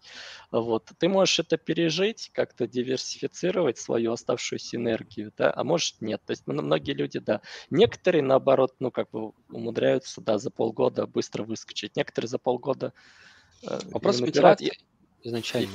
Я очень много знаю людей, которые бросили заниматься программированием. То есть даже бросили. я, я знаю людей, у которых были реально задатки. То есть человек э, начал изучать C-Sharp, он задавал правильные вопросы. Ну, человек, у которого уже был какой-то бэкграунд в программировании, в универе, там, да, но он этим не занимался. Вот. Но он бросил. Ну, вот. И хотя я считаю, из него получился хороший программист, потому что, ну, человек просто... Я ему посоветовал Рихтера, и он читал Рихтера. И, и, ну, то есть человек, который вообще программированием особо не занимался, ему Рихтер понравился даже. Ты маньячина, человек вообще программированием не занимался, такой, М, слушай, с чего начать изучать Ну, ну в компьютерах разбирается, понимаешь, слушай, он, он, там, как бы, его не ну, Рихтера почитай. Там. Благо не это, как его, не эти, там, Корман какого-нибудь, или что-нибудь еще. Корман, да, вообще. Не, ну, я, Корман я, кстати, норм, не понимаю, Корман норм по сравнению, да. Многие рекомендуют реально вот эти списки для начинающих, Корман и Кнут. Я думаю, вы, ребята, вообще сами читали его, вообще вы в своей жизни открывали. Погоди, Корман вообще офигенный. То есть не, Кор... я... он не для входа. Не он для, не для широкой входа. аудитории. Смотри, ты же не скажешь, что первый курс пришел, первая пара, короче, ребят, разбираем, э, не знаю, Кормана. Вот, они такие, и все. Самое, интересно, самое интересное, что Корман как раз э, вполне реально дать первокурсникам, потому что он не привязан ни к чему, он не требует математики никакой более-менее даже крупной. Он, он, он самодостаточен. У тебя ты можешь прийти, в, ты можешь еще раз э, в Корман... А нет, стоп, вру. Корман на третьем курсе, потому что там необходимо знание матриц, там необходимо знание да, теории да, вероятности и прочее. Там программировать этом... надо уметь, чтобы попробовать. Там мата нужно. Сам, Чтобы читать главное... Кормана, нужно понимать математический язык. Вот в чем дело. Его сложность чтения, да? если да. ты не понимаешь математического языка, если ты никогда матана не видел, да, то... При этом, кстати, Корман шикарный для тех, кто э, вот вышел из вуза и хочет да? такой, так, стоп, кажется, я компьютер сайенс где-то там обучение. пропил. Потому что там вот ты дочитываешь, и еще в конце у тебя небольшая сноска по всей математике, которую ты пропил во да? время вуза. Не, Корман да. шикарный, на самом деле, если, ну, в плане понятности брать Кнута и Кормана, Корман, ну, мне понравилось. Вот, Кнута, честно, не читал. Э, думаю, были, ну, у меня зачатки в универе, но что-то не дошли руки. Вот. Эм, я а... читал, пытался. И как? Ну, там, она тяжело, оно, знаешь, ну, это... Да это же как это, люди начинают читать Рихтера, вот такие, ага, прикольно. Эм, потом, не знаю, я вот каждый раз читаю Рихтер, что-то новенькое открываю, вот, я ну, читал из-за того, что начал ошибки в нем находить, именно перевода. Вот. Там реально... Эталон, эталон. Перевод ужас, как, ужасный, как, да. паттерн проектирования назвать эталон. Эталон, да. как, как, как там, эталон э, cancellation token. Да, там вот пока ты до этого не дойдешь, как бы это, и мне понравилось очень это, ты, короче, на одной страничке написано, а, нельзя создавать экземпляр статических там классов. Переворачиваешь, создаем экземпляр статического класса. Вот, такой вот, ну типа бред. Я недавно читал э, э, Клеппмана на русском, и я понимаю, что я не понимаю, о чем там написано вообще. Ну, на английском проблема перевода есть, если брать вот книжки, да, окей. Вот. Слушайте, по поводу switch и нагнать сверстников, я просто хотел как раз поделиться своим experience ом. А можно вопрос? Что... Нагнать да. сверстников, ты имеешь в виду, типа, вот ты сейчас, например, сеньор, да? Ты хочешь перейти на сеньора именно там, я не знаю, там, да. гол, или... допустим. Ну. Да, да. Ну или, смотри, вот я перешел на Unity. Угу. Да. Был лид э, .NET, стал лид Unity. Та же самая позиция, такой же практически размер команды те же самые responsibility. А, в принципе, что этому предшествовало? Этому предшествовало где-то два года э, шпиления в Unity в свободное от безделия время. То есть довольно регулярное.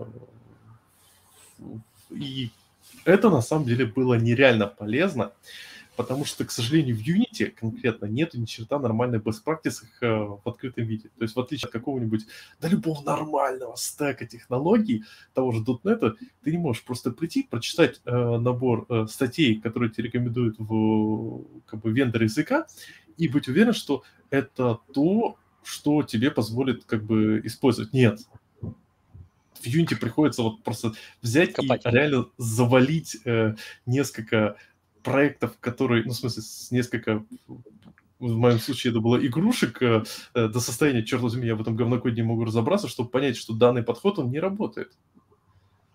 А, один из этих примеров был это с использованием подхода, который рекомендуют сами Unity. Это было вообще комично. Я такой, так, ну ладно, так, это не подошло, это не подошло, это не подошло. Так, сделаю по тому, как рекомендуют Unity. Они вот тут как раз недавно выкатили. Сделал такой, господи, какую фигню они рекомендуют. Просто какая жесть. А, так вот, второй момент, который оказался интересным. Когда ты уже приходишь в команду, первое, что тебя встречает, это, естественно, люди, которые э, вот ты тут как бы ты кто? 10, 10 лет на Дутнете фигачишь э, обычно, и еще, по сути, два года в Unity, а я тут 10 лет только на Unity фигачу. Ну, не 10 лет, но там, приходят ребята, там 6 лет, которые там рассказывают какие-то проекты, и, ты такой, и, и в какой-то момент тебе такой, такой жим-жим чувствуешь, блин, вот возникает синдром эффект, самозванца. Синдром самозванца. Тут, на самом деле, э, четко нужно понимать, э, ни в коем случае не нужно пытаться это скрыть, что надо признать, да, ребята, я только там, ну, как бы я на этом пишу не так давно. Но, извините, пожалуйста, я вам сейчас, как бы, важно показывать. Э, люди любят фактику.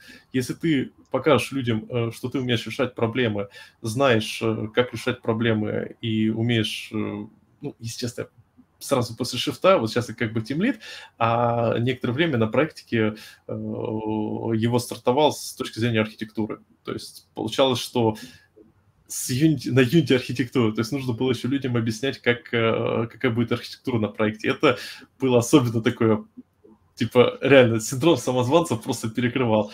Э, ну, и тут, я говорю, тут помогает фактика, потому что э, что такое архитектура? Это не просто вот ты пришел, говоришь, как надо, а ты пришел, говоришь, как надо, ты объясняешь, почему так надо.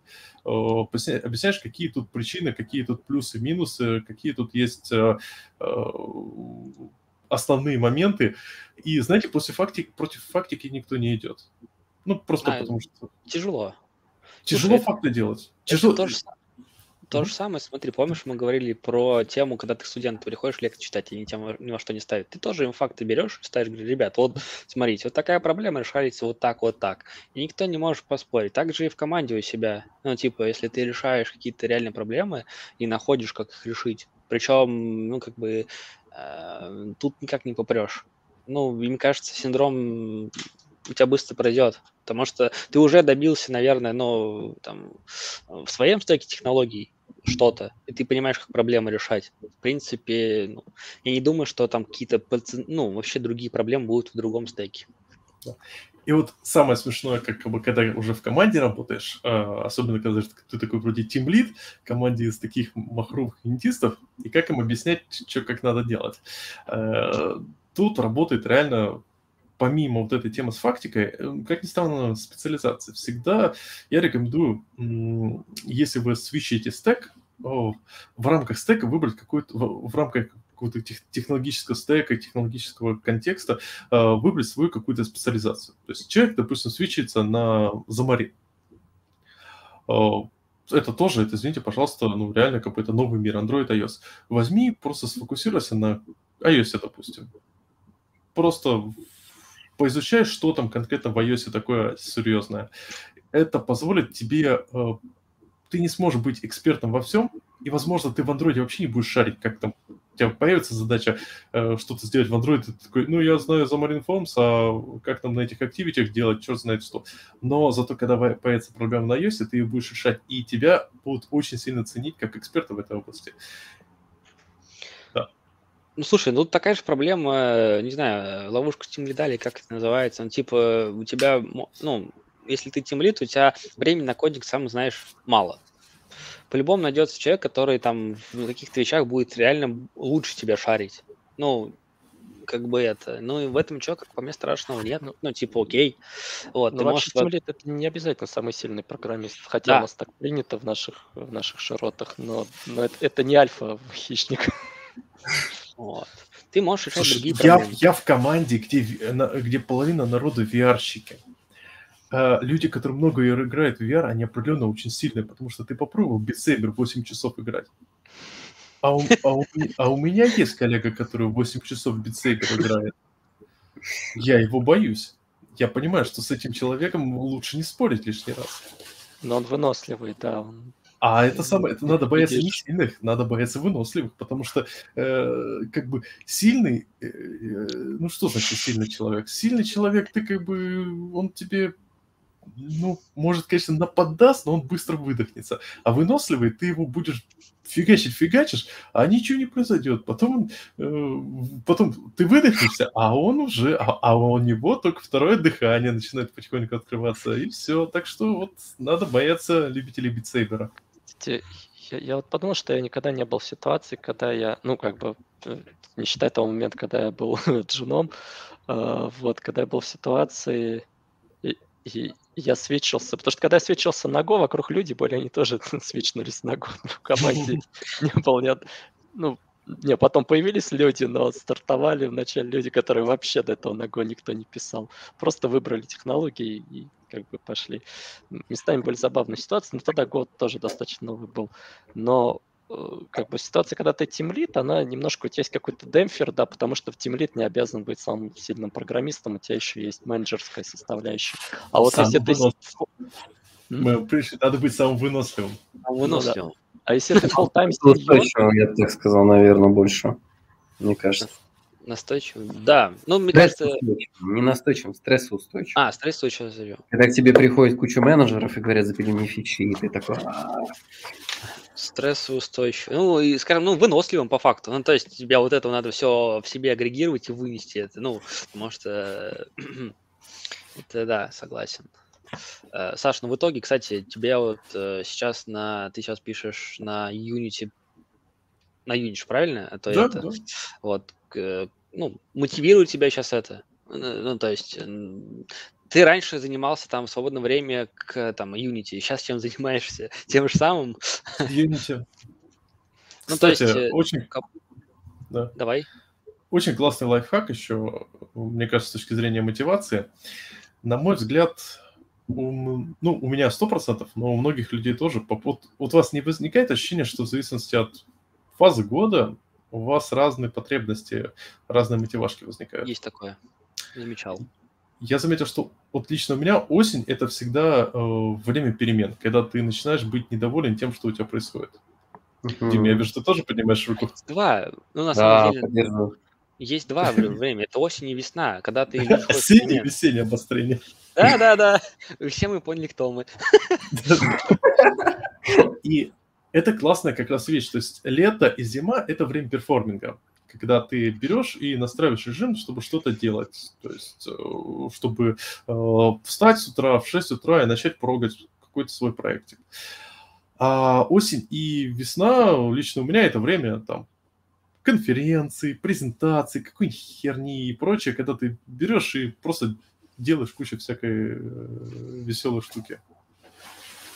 И понимаю, нам ждать э, больше выпусков подкастов в ближайшие... А ты обрати внимание, что с какого момента подкасты стали еженедельными? Да, да, я понял. Ну, вообще, насчет выносливости, я что-то вспомнил такую интересную фразу, что вообще способность утилизировать стресс э, является мерилом успешности человека. Вот, поэтому тут как раз такой момент. Ну вот, Вообще насчет свитчинга,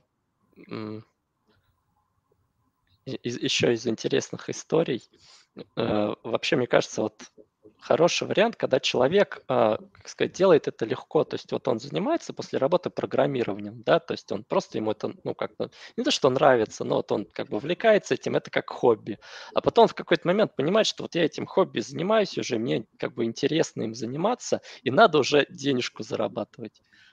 Да господи. По-моему, стесняется, что это мы снимаем. Какой классный, а? Ты там не один сидишь на балконе, да? Ну, у меня песик на балкон пришел, у него тут специальная полочка для того, чтобы ему сидеть и в окошко глядеть. И он такой пришел. У меня кота нет, он ушел. Такой типа, ты что смотришь на меня?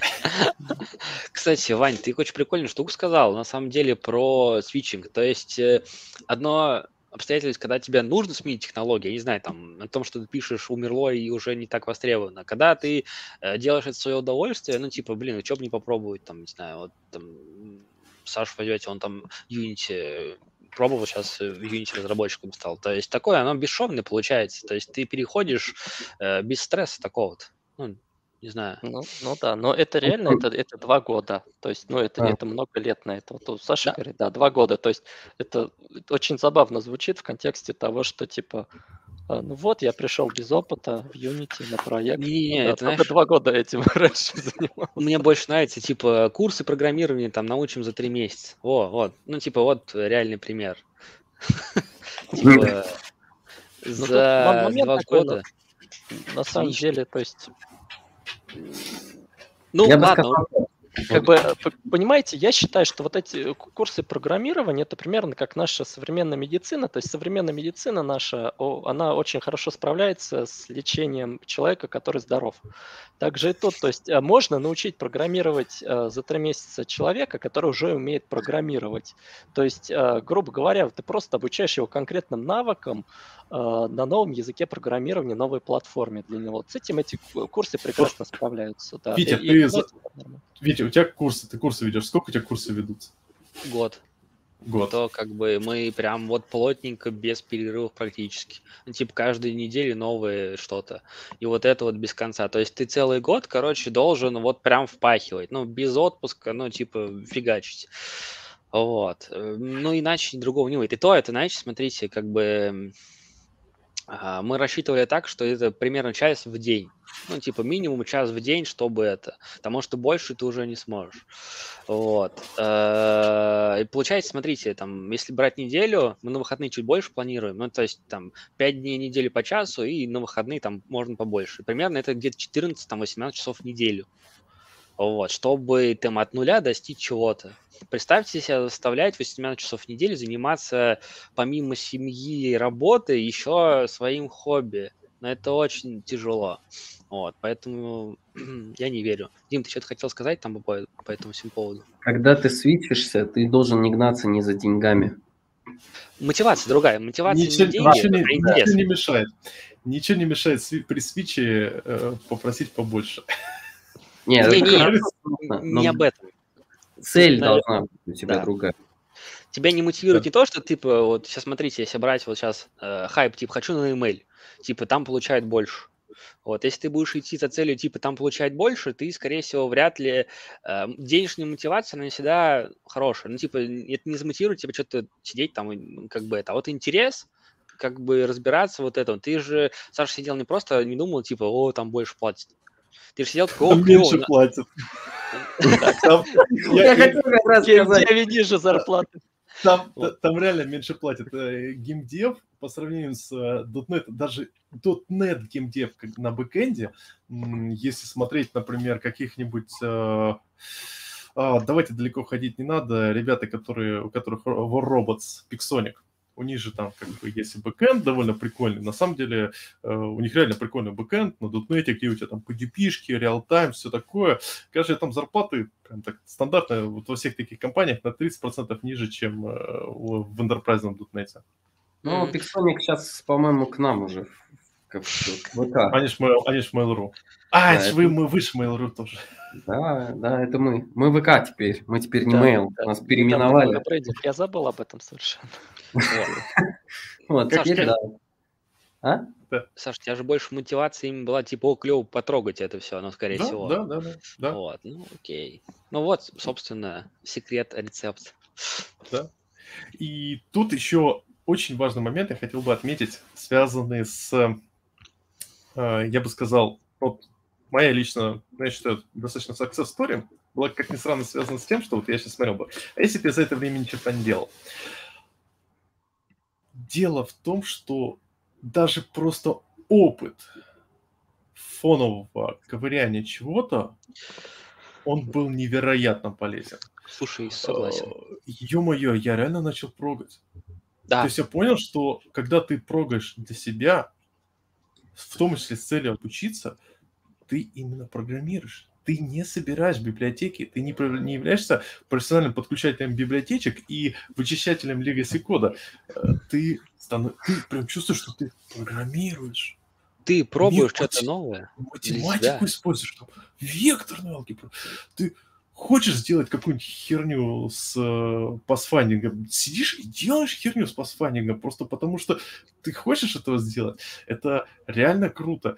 Э, дело в том, что если посмотреть на многие интерпрайзные задачи, они реально в конце концов приходят к профессиональному подключению библиотек, ну потому что. Ну а, да. И свитчинг на какой-то другой стек технологий, возможно, ну, потому что действительно интересно. То есть, например, эм, Rust. Вот просто попробуйте по чуть-чуть пописать на Rust и почувствуйте настоящую боль, почему так мало вакансий на Rust. Это, на мой взгляд, вот честно, я люблю .NET, но Rust — это самый лучший язык программирования. Честно. Самый, самый современный на данный момент. Ну, Ой, я, я недавно, ладно. Давай, давай, давай, ну давай. Я, ну, есть, я, я недавно пользуюсь. Угу. Я недавно сравнивал Rust, как там итераторы работают, и как в .NET. Мне просто, я сидел на код Wars, решал задачи на Rust, думаю, ну, блин, если изучаешь язык, ну, порешай задачки за одного алгоритма. Это, это, кстати, хороший способ, на самом деле. Вот, взять да. и практические штуковины делать. Причем да, вот мне код Wars очень нравится тем, что там маленькие задачки, понимаете, если вот, допустим, берешь, ну, у меня там есть там идея, хочу что-то типа Microsoft Arlins на Rust сделать, но это очень тяжелая задача. Э, вот. А, и ты, ну как, мотивация падает. А когда ты задачки мелкие на кодварс решаешь, ты как бы решил задачу за вечер, у тебя эндорфины выработались, ну и заодно там прокачал язык. Так вот, я смотрел... Нарешал. Да, я, я смотрел там, а, ну там же на кодварс, когда э, решишь задачу, показывают решение других людей. И там интересно, что э, задачи на расте народ решает, э, используя, э, в общем, ну, как сказать, чейнинг методы, которые с итераторами работают, да. То есть э, большинство языков, которые я смотрел, там обычно народ, ну, как бы потеет, э, использует там, ну, как бы, условно говоря, многие э, алгоритмы, например, не знаю, там с, с, э, решение с помощью sliding window, да, они его именно, ну, как бы пишут там цикл for и так далее. Вот, а на расте просто используют, короче, метод у итератора, там, я забыл, какой точно есть, потому что итераторы в расте, они zero cost практически. Ну, вот, то есть оно все там, разва... Э, то есть там нет вызовов методов, оно все раз разворачивается во время компиляции уже в релизе э, в такой, в общем, в плоский код, условно говоря. Вот. И то есть и народ реально не парится, когда ты смотришь, это очень прикольное э, решение других людей смотреть. Ну, то есть в большинстве языков такого нет. В .NET, знаете, когда у вас вопрос заходит о перформансе, то люди отказываются от итераторов. А ну, в Расте тоже они сколько-то стоят. Вот, но в общем, ладно, извините, это авто. Слушай, про обучение. Если ты хочешь какой-то новый язык освоить, как-то посмотреть его фичи, вот эти вот э, онлайн-системы, там, Code Forces, и решать маленькие задачки самое то. Именно выучить синтаксис, какие-то понять э, вещи. Во-первых, ты э, посмотришь, как долго работает, там есть тесты на количество памяти, сколько выделять, по времени, вот, ну и, собственно, правильность, вот, то есть, и как бы это клево. Во-вторых, ты видишь, что параллельно ты качаешь алгоритмы. Ну, допустим, там, не знаю, вот кодовую базу наращиваешь. Это, как по мне, кто хочет именно свичнуться, именно там с другой профессией, это самое первое, что нужно делать, сидеть и решать какие-то задачки. Вот. Э, это, кстати, очень... начать? Да, это а... прям большой, хороший момент именно в контексте, что долгосрочная перспектива это хорошо, но всегда имеет хорошие краткосрочные перспективы. И для, э, если говорить о геймдеве, Тут есть одна очень хорошая маленькая задачка. Это прототипчики. Попробуйте делать какие-то маленькие прототипы игр, там, змейку сделать, Пэкмана, э, VR-порную игру, я этого не говорил, э, просто какие-то еще такие вещи. Короче, я понял твое хобби на ближайшие. Это вот зачем ты пошел в VR. Слушай, там есть, есть свои проблемы. Слушайте, как я понял, Диму надо отпускать, потому что он, в отличие от нас, не дома, он в офисе. Да, как, как вы, ребят, вы еще готовы посидеть? Я, я есть что в курсе, мне хорошо. У, у меня один вопрос просто к Диме есть сейчас, можно я задам, да, пользуясь случаем. Вот, а вот был High Load Cup, да, это же тоже относится, по-моему? Да, да, да, вот. это наш. А эти там задачи их можно потом, после того, как он прошел, попробовать порешать это, взять? Да, более того, на капсах будет возможность там до конца года все задачи решать вообще. которые были. О, прикольно. Я просто хотел все, все взять, э, хайлот задачку и на расте попробовать. Будет, будет, будет такое, да. Слушайте, а вы можете для не сильно это... Там есть задачки, которые хайлот решения, и можно поздавать их как-то в автоматическую системку порешать. Да, да. Вот именно конкретно в хайлоуде там докер. То есть ты берешь у себя, делаешь, соответственно, ну, пишешь сервис, как угодно, в докеру оформляешь, и к нам пушишь, соответственно, в storage. Это слушай, прикольно. Слушайте, Патроны всё, я понял, чем буду мотивироваться в ближайшие там несколько месяцев. Вот. Слушай, прикольно, ребят, клево. Да, так что это играйтесь, это прикольная штука. Да, прикольная тема. Да, Ладненько. Для мотивации, да. Да, все, спасибо большое. Спасибо вот, а ребятам, не, это, кто хочет поменять, кто хочет войти в IT, желаю пробовать и не сдаваться, самое главное. Да, спасибо, Дим. Прикольно. Да, спасибо, Дим. Ты там осторожно на дорогах, а то да. сейчас много пьяных.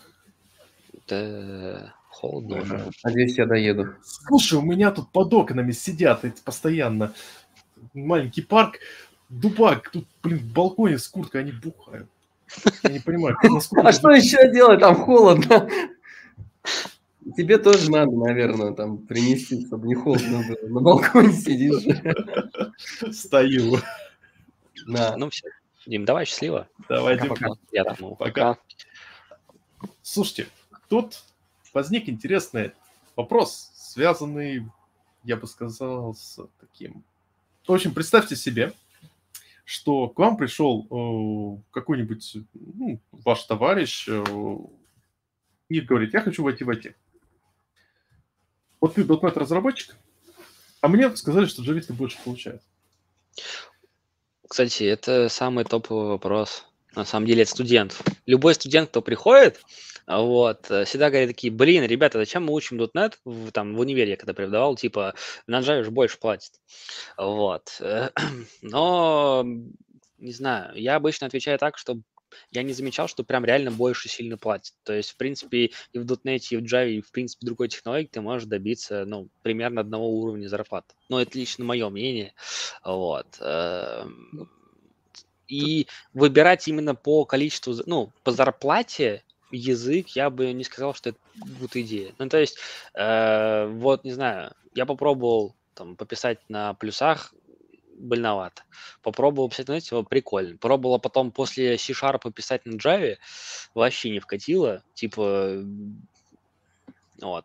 Как по мне, тут выбирать надо не по размеру зарплаты, а что тебе больше мотивирует, что больше нравится. Тут такой момент, если мы берем людей, которые вообще ничего не знают, да, то есть они ну, начинают изучать, так сказать, мир программирования, то лучше изучить хоть что-то, чем ничего. Тут, и знаете, это как вот э, многие говорят, что вот надо выбрать курсы, где учат самому новому, например, питону, да, то есть, условно говоря. Ну, то есть, грубо говоря, курсы, например, где там... Не-не-не, Саш, тут знаешь, про что именно? Про то, что... А не второй, да? Да, то, что на хайпе, типа, вот он популярен, берут, берут открывают, короче, э, рейтинги языков, о, ага. о, клево, короче, давайте там учить вот, и начинает его учить. То есть, как по мне, тоже неправильно выбирать язык по э, рейтингу его в каком-то там, не знаю, синта... ну, не знаю, по популярности на там гитхабе. Вот. Э, ну, почему? Потому что фронтендом будет реально больше. Потому что... Потому что альтернатив... модули не, не все коммити э, добавляют в gitignore. Да не, мод модули, и плюс смотри, ну, альтернативы JavaScript нет. А бэкэнд можно писать там на Java, можно на C-Sharp, можно на плюсах. Ну, Вообще, я считаю, что люди слишком много э, при обучении, слишком много внимания уделяют языку, а, и меньше а, ну, той базе, да, про которую мы здесь уже много раз говорили. Потому что я вообще считаю, самый лучший язык для обучения программированию, как был, так и остается Паскаль. Но это не значит, что ты потом будешь на нем Enterprise писать. Слушай, для не того, знаю, чтобы... больно. Я как ну, вспомню. Ну, ну, смотри, вот из вариантов какие есть еще. Ну, Питон. То есть, Джо... Питон. Ну, типа, нет, он, как по мне, нет. синтез... Почему? Нет. Я вообще нет. считаю, смотри, э, чтобы я вообще считаю, любой язык не типизированный, JavaScript и Python, они не подходят для обучения программированию. Потом человек уже может на нем работать. Не-не, могу объяснить, почему я считаю, что Python э, самый, ну, простой. Во-первых, там много фичей из самого языка, вот. Во-вторых, э, типа, клево учишь сразу форматировать язык, ну, типа, понятно, потому что там по-другому никак. А во-вторых, тебе не надо ничего настраивать, э, ну, типа, э, он очень прост, ну, простой, синтекс сам простой. То есть, если брать плюсы классические, вот, объяснить человеку, что такое э, указатель, ну, типа, прикинь, тебе надо объяснить, я не знаю, там, что такое указатель. В питоне их тупо нет. Ну, типа, у тебя есть там... Они есть бы, на самом деле. Ну, скажем так, э, их не, э, можно обойтись без них, ну, на мой взгляд. А вот, э, не знаю, я просто говорю, я тоже веду пары, объяснить студент, который в принципе не знает, что такое там, ну, память оперативная, как в ней что там устроено, объяснить, что такое указатель, тяжело. Вот. Не, ну я, я, я понимаю, я просто к тому, что все равно это Поэтому я считаю, что хороши вот такие языки с типизацией, но без, допустим, ООП, потому что э, на них можно объяснить людям, что такое стек, что такое куча, а все равно эти понятия нужны. А, и плюс, что такое типы э, данных, как оно вообще все в памяти располагается. Потому что э, вот Python и JavaScript, на ним хорошо, да, основу алгоритмики какую-то давать, да, то есть э, людям, ну, действительно показать там вот переменная, вот цикл, вот там а, условно оператор, что-то такое. Но это не является в целом всем программированием. Слушай, смотри, если брать вот, э, как мы говорили, есть какие-то автоматизированные ну, системы, которые там проверяют, как по мне, писать на Python прикольно там. Вот, брать э, плюсы, да, он будет работать быстрее, но зачем? Вот, тебе именно, если войти в IT, вот как бы тебе нужно научиться просто вот строить программки, там, начать циклы писать, потом там еще дальше, вот, какие-то шаблоны вот эти выработать, вот. Зачем тебе типизация, ну, на данный момент? Потом, а когда... затем, затем, что ты, э, по сути дела, привыкаешь я лично, ну, ты привыкаешь к тому, что у тебя система типов. Ты привыкаешь, что ты строишь э, логику, строишь свою голову от системы типов, а не от Нет, того, смотрите. а не от утинотипизации. Типа, типа на самом деле все равно есть. Вот в чем проблема. Да. То есть да. э, потом людям сложно вот эту концепцию донести. То есть, э, что на самом деле типа есть, от вас просто э, пытается это замаскировать. Особенно в JavaScript это большая проблема. Mm-hmm. Сами знаете, вот эти вот все там да. Э, а, а, один равно массиву один там и прочие вот эти штуки. Слушайте, ну не знаю, давайте так. Если брать вот именно просто попрограммировать, там, я не знаю, а, взять массив, перевести его там как-то в строчку и как-то это, типа, можно и без типов. Ну, на первых порах вот, потому что, ну, тяжело людям, не знаю, студентам объяснить, что такое строчка. Ты говоришь, что это массив внутри, говоришь, что такое массив. Ты объясняешь, что такое массив и так дальше, вот это все в рекурсию. Вот. И ну, мне и, кажется... и получается люди, которые знают, что такое массив. Нет, они, ну, у тебя за там короткий срок, ну, то есть, э, там, давай месяц возьмем, ты, скорее всего, не осознаешь. У тебя вот, ты же когда учишься, ты говоришь, ты некоторые вещи воспринимаешь как должное, типа, оно вот так вот работает первое время, и как бы есть. У тебя же нет такого, что ты э, читаешь книжку того же самого Рихтера взять, ты с первого раза ее прочел и все понимаешь ты некоторые вещи воспринимаешь как должное. Ну, типа, окей, оно так работает, пока поверишь, что он так работает. Вот, а потом через какое-то время ты возвращаешься такой, а, вот оно что, значит, оно вот так вот было. Вот. Ну, кстати, если брать, давайте, я не знаю, про строгую типизацию и учить на строгой типизации. Вот, но... Окей, на .NET я, ну, в принципе, рассказываю ребятам, нормально заходит. Вот. Просто, не знаю, я просто пересмотрел вот именно там для школьников, и как бы это я бы не писал на Паскале. Ну, типа, питон для них самое прикольное. Вот. Не, Если вот брать... именно если говорить про то, что прикольно, да, то есть, условно говоря, если мы там, знаете, как есть этот язык, там, по-моему, змейка или черепашка, что-то такое. Ну, то есть, если, чтобы у людей мотивация не гасла, это да. Я имею в виду, что если именно брать, то есть мы хотим профессиональных программистов да. обучать, да, тут... С этим согласен. Но Нет. можно начать с чего-то простого. Ну, типа, с простого, потом усложнять все это. Вот, тебе надо войти именно просто начать что-то делать. Вот. Э, просто, не знаю, раньше, если говорить классику, все такие, о, плюсы, давайте сначала с плюсов, потом, короче, это. Вот, я помню себя на первом курсе, я такой, о, плюсы, работает прикольно. Вот. Только на третьем курсе начал понимать, что там после того, как я .NET изучал, там сборщик мусора, что надо память удалять, все такое. Вот. Ну, ну, я так, я также игры писал э, на, на плюсах в школе, как бы, пока память не заканчивалась. Гейм овер.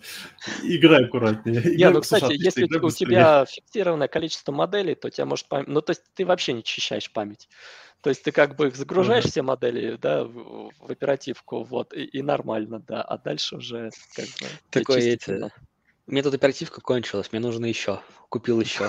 Он такой доработал новый этот, как его, э, уровень такой, надо еще оперативки.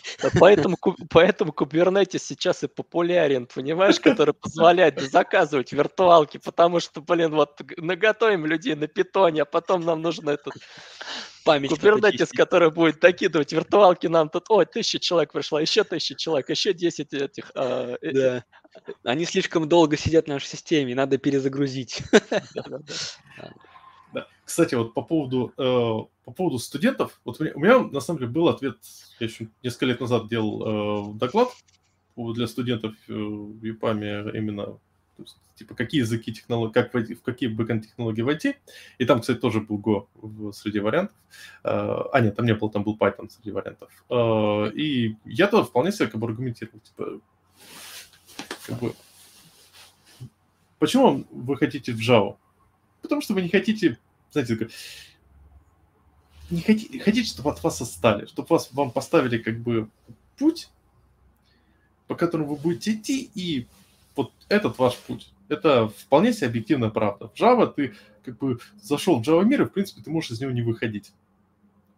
Тебе будет плюс-минус тепло, э, у тебя будет достаточно более чем достаточно челленджа, чтобы э, расти выше, потому что э, как бы там нужно okay. народ уже. Да. Множество задач различных. Да. Ну, работы будет много, это как да. Cobol. Да. Node.js на бэкэнде Но, тоже достаточно важный момент. Э, Я тогда аргументировал тем, что Node.js э, на бэкэнде это типа становится фуллстеком. Про Go я не помню, что говорил. А про C-Sharp я тогда как бы для студентов аргументировал следующее, что э, C-Sharp как тогда, да и сейчас, это язык наиболее, из, наиболее среди всех таких мейнстримовых языков фичастый. Да, и это означает, главное, что у тебя ты за всю свою жизнь сможешь попробовать как можно экспериментировать с как можно большим подход, количеством подходов к э, решению одной и той же задачи. Э, Саша, можно По... такой вопрос? Про фичи ты... Нет, про фичи ты имеешь в виду языка, ну, сахар какой-то? Да, Слушай, да. в питоне есть вещи, которые нет в C-Sharp до сих пор. Ну, ну например. Всякие, по-моему, там сдвиги э, как-то массивы. Слайсы есть, слайсы есть C-Sharp. Слайсы добавили, да. Что-то, короче, я там, встречал... Там недавно Sync только завезли, которые в C-Sharp уже давно есть. То есть, ну, да. ну, это такой паритет по фичам, на ну, самом деле. Да, есть. то есть, ну, мне я кажется... не сказал, с учетом того, что то, то функциональное программирование, которое есть в Python, это, э, знаете, э, в C-Sharp это функциональное программирование многие в шарпчики называют э, огрызком от э, потому что нету ни корирования, нету ни пайп-оператора. А то, что э, в питоне, это вообще как бы, извините, пожалуйста, ну, просто неюзабельная вещь. Блин, я, наверное, знаешь, про C-Sharp скажу приоритет. Ты можешь писать на C-Sharp под практически все, что угодно. Ну, то есть под игрушки, окей, есть Unity, мобилки mm-hmm. есть Xamarin, я не знаю, сейчас даже, в принципе, ML, а .NET появился в библиотечке, ты можешь, в принципе, email писать. Ну, она, вот. кстати, практически неюзабельная. есть... Ан... Да, да, вот. Она, скажем так, не так сильно развита, как в других языках, скажем так. Вот, что у нас там еще есть? Ты можешь, в принципе, бэкэнд писать, причем даже, ну, как бы... Это же не в принципе? Не в принципе, не, высоконагруженный какой-то там, типа, заводит новые фичи там с этими там поинтерами, все такое. Вот по сравнению с другими языками, ну... Да. И вот, и поэтому с такой с технологической точки зрения, я считаю, что тут, ну, мое мнение такое. Но у нас есть еще, давайте, у нас есть еще финансовая точка зрения. И тут я считаю, что стоит раз, сразу разделить э, людей, э, студентов и свитчеров. То есть давайте сразу по свитчерам. Э, как правило, кто, кто свечится? То есть мы либо говорим, человек в программировании свечится, либо в каких-то IT-технологиях свечится, либо вообще как бы вот был, э, не знаю, э, был врачом, стал программистом в .NET. Как правило, эти ребята с уже очень хорошими софт-скиллами. Mm-hmm. Ну, потому что, давай честно, не так, не так легко э, дожить до там 30-40 лет э, и не получить нормальные софт-скиллы. Понятное дело, что там будет своя специфика, особенно если там человек был генералом или полковником, пошел в .NET, подполковник .NET, ну да ладно. А, это значит, что человек, э, особенно если он э, жил э, в российских реалиях, реалиях ему будет очень комфортно, он сможет достаточно быстро перейти в, на позицию, ну, лидскую позицию, потому что да. из-за своих скиллов. А теперь вспоминаем, какая технология, какой стек технологий наиболее популярен в РФ. Ну, ты имеешь в виду про Java? .NET? .NET, .NET популярнее, Java все-таки сильно на внешний мир. .NET там внут, среди внутренних проектов очень сильно превалирует. Э, больше его только PHP. И ну, это PHP причина... Понятно. Да. И это, кстати, причина, почему зарплаты э, в .NET э, проседают. То есть там, если посмотреть, прям, я, честно, иногда просто глазками проверял. То есть uh-huh. в аутсорсе зарплаты дотнетчиков и джавистов и даже гошников одинаковые, один в один, просто там вилки, mm-hmm. вилки идентичные. Просто в дотнете много, знаете, как бы, не знаю, автоматизация перекрестка. Вот там Перекресток, X, X5 Retail Group и прочие такие ребята. Э, там очень много тут на это. Там Microsoft Stack по определенным причинам, он очень популярен. В первую очередь причина хорошая интеграция с 1С. 1С, как правило, сильно взаимодействует с .NET. И поэтому да. людям, которые свичатся, это будет круто, очень полезно. А по поводу студентов, я считаю, это все просто. Заходишь в, в Headhunter вводишь Junior, .NET, Junior Java, Junior Go и видишь, что в Go 5 вакансий, в .NET 66 вакансий, в Java 101 вакансий, и дальше просто смотришь, что тебе комфортнее. Да, ну, то есть да. видно, что разница в .NET и Java не такая же большая. То есть она несущественная. Ну, типа, она нет такого, что как Go и Java, допустим, потому что реально брать, типа, плюс еще зависит от региона. Ну, ну да. плюс-минус, потому что в некоторых регионах вакансий там Java побольше, в некоторых .NET. Вот. Э, я отвечаю на тот вопрос, который ты задал, типа, что выбрать, ну, типа, студенты приходят или кто-то приходит, Java или э, .NET, говорю, попробуйте. Просто взять, возьмите и попробуйте. Вот. В первую очередь, конечно, .NET попробуйте, вот, а потом только Java. Вот. Э, и, и поймете разницу. Вот. Э, ну, чисто у меня так было. Вот, я попробовал и то, и то, потом, блин, нафига мне писать эти циклы, здесь линки, и будет окей. Там в Java тоже потом что-то завезли, вот, но мне как-то не сильно интересно. Вот. Э, но, в принципе, смотри, если мы сравним примерно там одинаковые языки, вот, если говорить про Rust, как по мне, это немножко другая ниша языка, вот. Да по сравнению, а чем... знает, куда он Это пойдет. ниша C++. Не, реально... Да, да, да. Ой, слушай, про Go тоже, знаешь... Э... Нет, нет, Go — это ниша Java. Нет, вот еще раз, все время ты куда не слышишь, все говорят, Go — это замена C. Это, Ой, это, это дураки говорят, которые... это, да, а потом. Я кучу раз слышал. Они видят указатель, и они думают, что это... Они видят звездочку, точнее, они считают, да, что да, это замена C. А нет. то, что бы garbage collector... Нет, конечно, в Go garbage collector, э, в отличие, кстати, от того, что Java и C-Sharp, прикольно сделан. То есть они такие, ну да, да, а давайте мы просто побольше всего в стек запихаем, чтобы нам не нужно было поколение втыкать.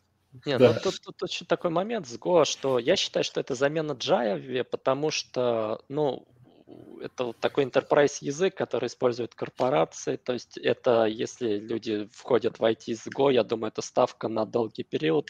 Но это язык, который медленно развивается, у него мало фичей новых. То есть он такой, он long-term support, то есть э, такой просто вот кондовый, молоток, вот, в принципе, я, я считаю, то есть э, это, да, он находится в, ни, в нише Java. Это не то, что замена, но ниша такая же, как у Java, у Go. То вот, есть, э, слушай, я, плюсы. Я на самом деле с тобой полностью не согласен. Объясню почему. А, в Java это в первую очередь э, магия. Магия, магия XML вот этих вот. Да, потому что это язык, который позволяет тебе э, решить множество проблем за счет э, вызова библиотеки. Знаете, как там в старой шутке, на каком языке программирования нельзя сделать Hello World? Э, на Java, что там нет библиотечки соответствующей. И мы опять вернулись к тому, что ты говоришь, типа, профессионально прикручивать библиотечки. Ну, да, то есть ну, Java не, не а. языки, а ниши, ниши, которые он занимает. Да, сам так это же ниша, это же ниша, где нужны о, скиллы по прикручиванию библиотек, где нужно предсказуемо сделать, решить задачу.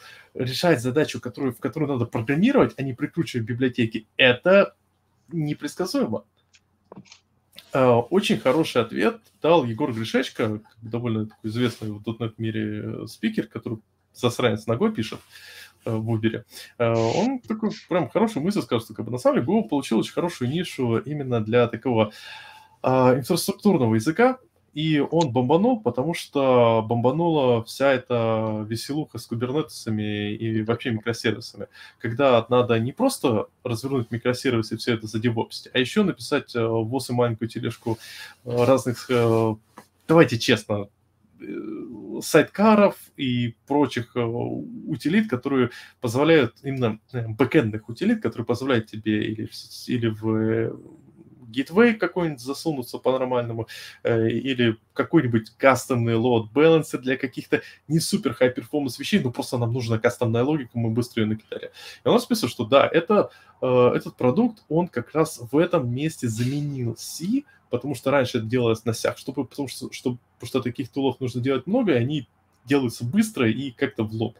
И, и сейчас он в целом заменил, ну, он, у него такая ниша. А, и как-то внезапно еще он стал заменой PHP.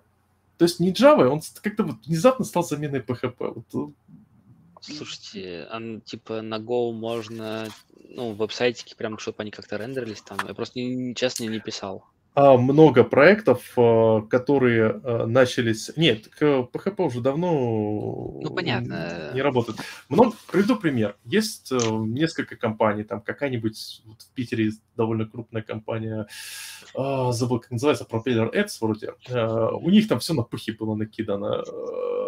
Они э, рекламой занимаются. В какой-то момент они просто ну, они начали как стартапчик, стартанули, быстро поднялись, потом такие, опс, и что-то мы уперлись в потолок. Авито еще тоже, кстати. Авито. То есть все Слушайте, изначально... ВК, ВК тоже, по-моему, раньше что PHP был. Ну, кстати, да, я не знаю. Да, но там, по-моему, плюсы тоже были. Да, но, вот, но там движок, ядро. Не знаю. Ну, да.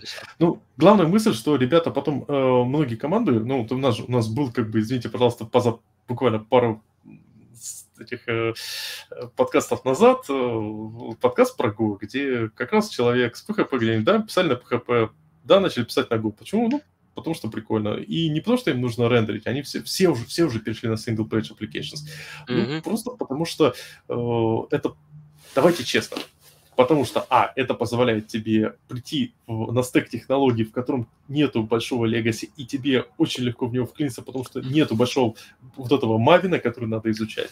И, б, э, ну, плюс-минус он достаточно простой, чтобы в него влиться. То есть... Ну, еще такой момент, что PHP, у него есть некоторые родовые травмы, которые тяжело решать, и это не язык общего назначения. То есть ты ну, на нем не напишешь еще, еще что-нибудь дополнительно, да, то есть тебе нужен какой-то еще язык брать, то есть только э, веб-сервисы. Его можно, конечно, использовать там, не знаю, чтобы утилиты сделать или еще что-то, но э, это весьма сложно. Вот. Но, например, я знаю кейс, когда люди у людей был Python, они хотели Go попробовать как раз на хайпе но как-то у них не взлетело, остался год там для некоторых сервисов, ну, то есть для критически важных, а так Python их полностью удовлетворяет, потому что Python все-таки это язык общего назначения, то есть на нем можно много что сделать. Ну, грубо говоря, вам надо написать утилиту миграции, к примеру, да, который будет брать из одной базы в другую перекладывать. Вы можете это на Python сделать, используя там э, кусок бизнес-логики из вашего э, приложения, а на PHP так будет сложнее сделать, например.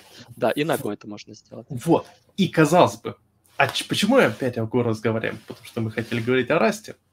А, дело в том, что главный вот этот спич, который проталкивает, в том, что мы не можем сейчас предсказать, какую нишу займет Раст. Потому что, да, это типа как бы замена C++, но, если честно, э, давайте объективно быть. C++-ники никуда не денутся, потому что они уже изучили C++. Вот ты 10 лет изучал C++.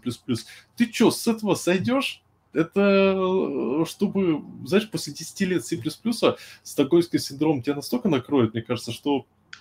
Слушай, я, я читаю сейчас Reddit, э, Rust, э, как раз, э, и многие плюсовики как раз пишут, что они переходят на Rust, им очень нравится. То есть люди, которые 10 лет пишут на C++, ну, во-первых, очень легко перейти, потому что много вакансий, где C++ слэш Rust. Вот. Плюс ко всему, я же говорю, вот я вижу в Linux мире уже если, допустим, собирать тот же генту, туда уже потихонечку прополз Rust. И когда ну, ты да, собираешь да, да. из исходников, тебе надо ставить Rust. В том числе, ну, не только Firefox собирать, да, там какие-то либо. Ну, то есть он потихонечку проползает в Linux мир. То есть это не то, что это прям такая, знаете, это, это не как Go, это не революция, да, или не как React, когда Facebook зашел, денег вкинул, э, в общем, в пиар своей библиотеки, и все, всем надо. Это такая тихая, потихонечку, понимаете, он э, раз находится в той нише, где конкурентов нет, там всего один C++ торчит уже многие э, десятилетия, да, и поэтому, ну, он потихонечку, он его не может оттуда выйти, но потихонечку будет что-то занимать. То есть э, я думаю, ну, уже как бы какой-то тренд наметился, мы, конечно, не знаем, что может случиться, но э, это не будет такой мега-хайп, как был Go, там, то есть здесь нет hype train а. Здесь скорее такой прагматичный подход, люди потихонечку начинают его адаптировать, использовать. Вот. Я думаю, вряд ли он вытеснит мейнстримовые языки для веб-разработки. Ну, понятно. Слушай, а, ты прав. Саша, да, просто... почему, кстати, раз начал читать ребенку? Он прикольный. Он ну, типа, просто раз. попробовать.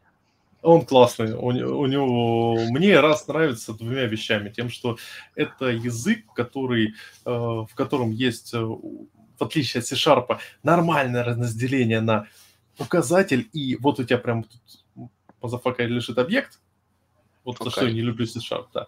Э, и э, то, что это все-таки функциональный язык, это низкоуровневый функциональный язык программирования, это восхитительно, то есть э, это круто.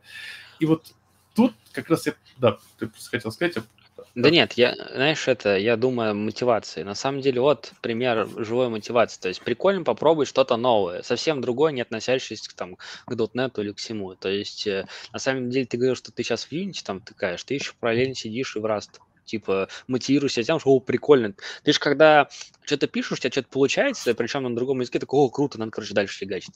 Вот. И тоже мотивация какая-то некая. Вот. Ты находишь себя и перестаешь выгорать.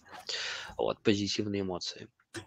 На самом деле, вот мы сейчас так пообщались, думаю, о, клево, надо, короче, в там чемпионат по ВК по Хайлоуду. Вот. И как бы это... Вот. Пару ну, раз тоже слышал, буду развлекаться. Ну, он прям при... он приятен, ты как-то чувствуешь, что он прям комфортный. И вот тут возникает, мне кажется, проблема. А, можно маленький ремарк. После раста ты понимаешь, ты идешь и голосуешь за change request о добавлении discriminated union в .NET. Да, да, да, да, да, да, да, да. Блин, надо проголосовать. А, так вот, а, но это вскрывает интересную проблему уже было у нас интересно, вот в EPAM у нас появился небольшой проектик на Расте, э, и там реально как бы вот среди тех ребят, которые набирали на проект, э, мы обсуждали, типа, так, у нас набирается человек на Раст. Типа, важно Раст, э, квалификация, хороший бэкэнд, там, блокчейн-проект, все такое. А следующий пункт уже спрашивают, типа, вот есть кандидат, так, замечательно, а есть у него C++? То есть э, это не legacy проект, обратите внимание. Это просто новый проект, э, но среди как бы пожеланий было C++. А теперь, то есть, по сути дела, возникает интересная ситуация, когда вот мы, чтобы нам, получается, дотнетчикам перейти на раз, нам надо еще изучить C++ перед этим. Mm-hmm. Потому что есть великая вероятность, то, что э, ты хочется на раз, замечательно, приходишь на проект, а там, скорее всего, будет как бы типа, да, мы переписываем наши старые там как бы э, C++ там, драйвера на Rust, и ты же должен разбираться в том, с чем работаешь. Смотря какие плюсы, то есть если новые плюсы, старые. Вот это большая проблема плюсов, что это такое огромное, это кладбище языковых идей, скажем так. Александрес. Ну да, еще, еще, еще программирование на темплитах, э, и, да, это Ну, блин, еще хуже, мне кажется, если там C чистый. Ну, типа, бывает, мне кажется, такое, что еще тяжелее. На самом деле, он, он, он, он хотя бы, скажем так, у, у него конечная сложность, а у плюсов сложность, она без, без, весьма бесконечна, потому что да, есть темплетное программирование, есть, мне очень нравится, когда начинает там вот это в STL, вот это в бусте, вот здесь вот, вот, вот, вот такой уже, а, здесь printf не надо писать, надо через э, потоки, потоки не надо писать, у них там проблема есть, они, короче, там сайд-эффекты имеют, надо printf писать, и потом начинается. И я вот недавно видел статью на Хабре по поводу того, что, э, типа, как не надо писать на C++, там такой хуливар в э, комментах был, я думаю, господи. Вот, на самом деле, у меня же была возможность уйти в C++, э, ну, когда я в универе там, но меня всегда, я тогда RSDN читал, меня пугали люди, которые пишут на C++. Меня до сих пор пугает. Э, вот. Именно настолько токсичную аудиторию я никогда не видел вообще. То есть... Э, Кстати, вот у Наташи, уважаемые слушатели, кто помнит Наташу, которая была с нами в первых там 20 выпусках? Ставьте, пишите комментарии сейчас. Э, так вот, ну, с Наташей, сейчас она на Kotlin не пишет, у нее муж Каспере работает э, этим, на C++. Суровый чувак. В общем, слушайте, мне кажется, пора финализировать, потому что с каждым следующим выпуском у нас становится все длиннее и длиннее. Да. А, а, а у меня уже руки мерзнут. И нос. Вот, слушайте, мне видно, что у меня нос красный. Он белый, это плохо, Саш. Да. Еще хуже. Ай, давайте, может, какое-нибудь финальное слово по очереди. Там. Витя, Чё, мотивируйтесь пробовать что-то новенькое, кто хочет менторить, обучаться, мне кажется, есть как раз ниша, это всякие там э, платформы для обучения. Во-первых, можно покачать себя как спикера, во-вторых, как управляющий командой, потому что ты можешь уже потихоньку там студентами руководить, они будут тебя слушаться, вот, выработать. Поэтому вот как-то так, если говорить про войти, войти, вот, чтобы пом- помогать э, э, там другим э, входить и как-то объяснять им. Вот у меня как-то такое. Что, Ваня? Я думаю, самое главное, да, что мы здесь обсуждали, э, я думаю, не входите, что хочу сказать, не входите в IT только за деньгами. Идите все-таки за интересом. Потому что, во-первых, денег со старта может и не быть, а интерес всегда будет. Поэтому лучше все-таки идти за пресловутыми интересными задачами. Ну, а уж насколько интересны они вам будут, это уже мерила каждого личного, так, так сказать, личная оценка. Как говорится, возможность изменить мир. Потому что, ну, все пользуются нашими программками или чего-то такое, все это видит результат. Это да. А, а я, на самом деле, оппонировал бы тему с деньгами, потому что деньги могут быть неплохим мотиватором для кого-то. Знаете, когда ничего не хочется делать, и хочется, чтобы просто деньги были. Иногда э, это является хорошим драйвером, чтобы стартануть, а потом появляется интерес. Аппетит приходит во время еды. Э, и если переломить первую вот эта плата, думая о том, что вот сейчас деньги посыпятся, то есть шанс, что потом пойдет все по накатанной.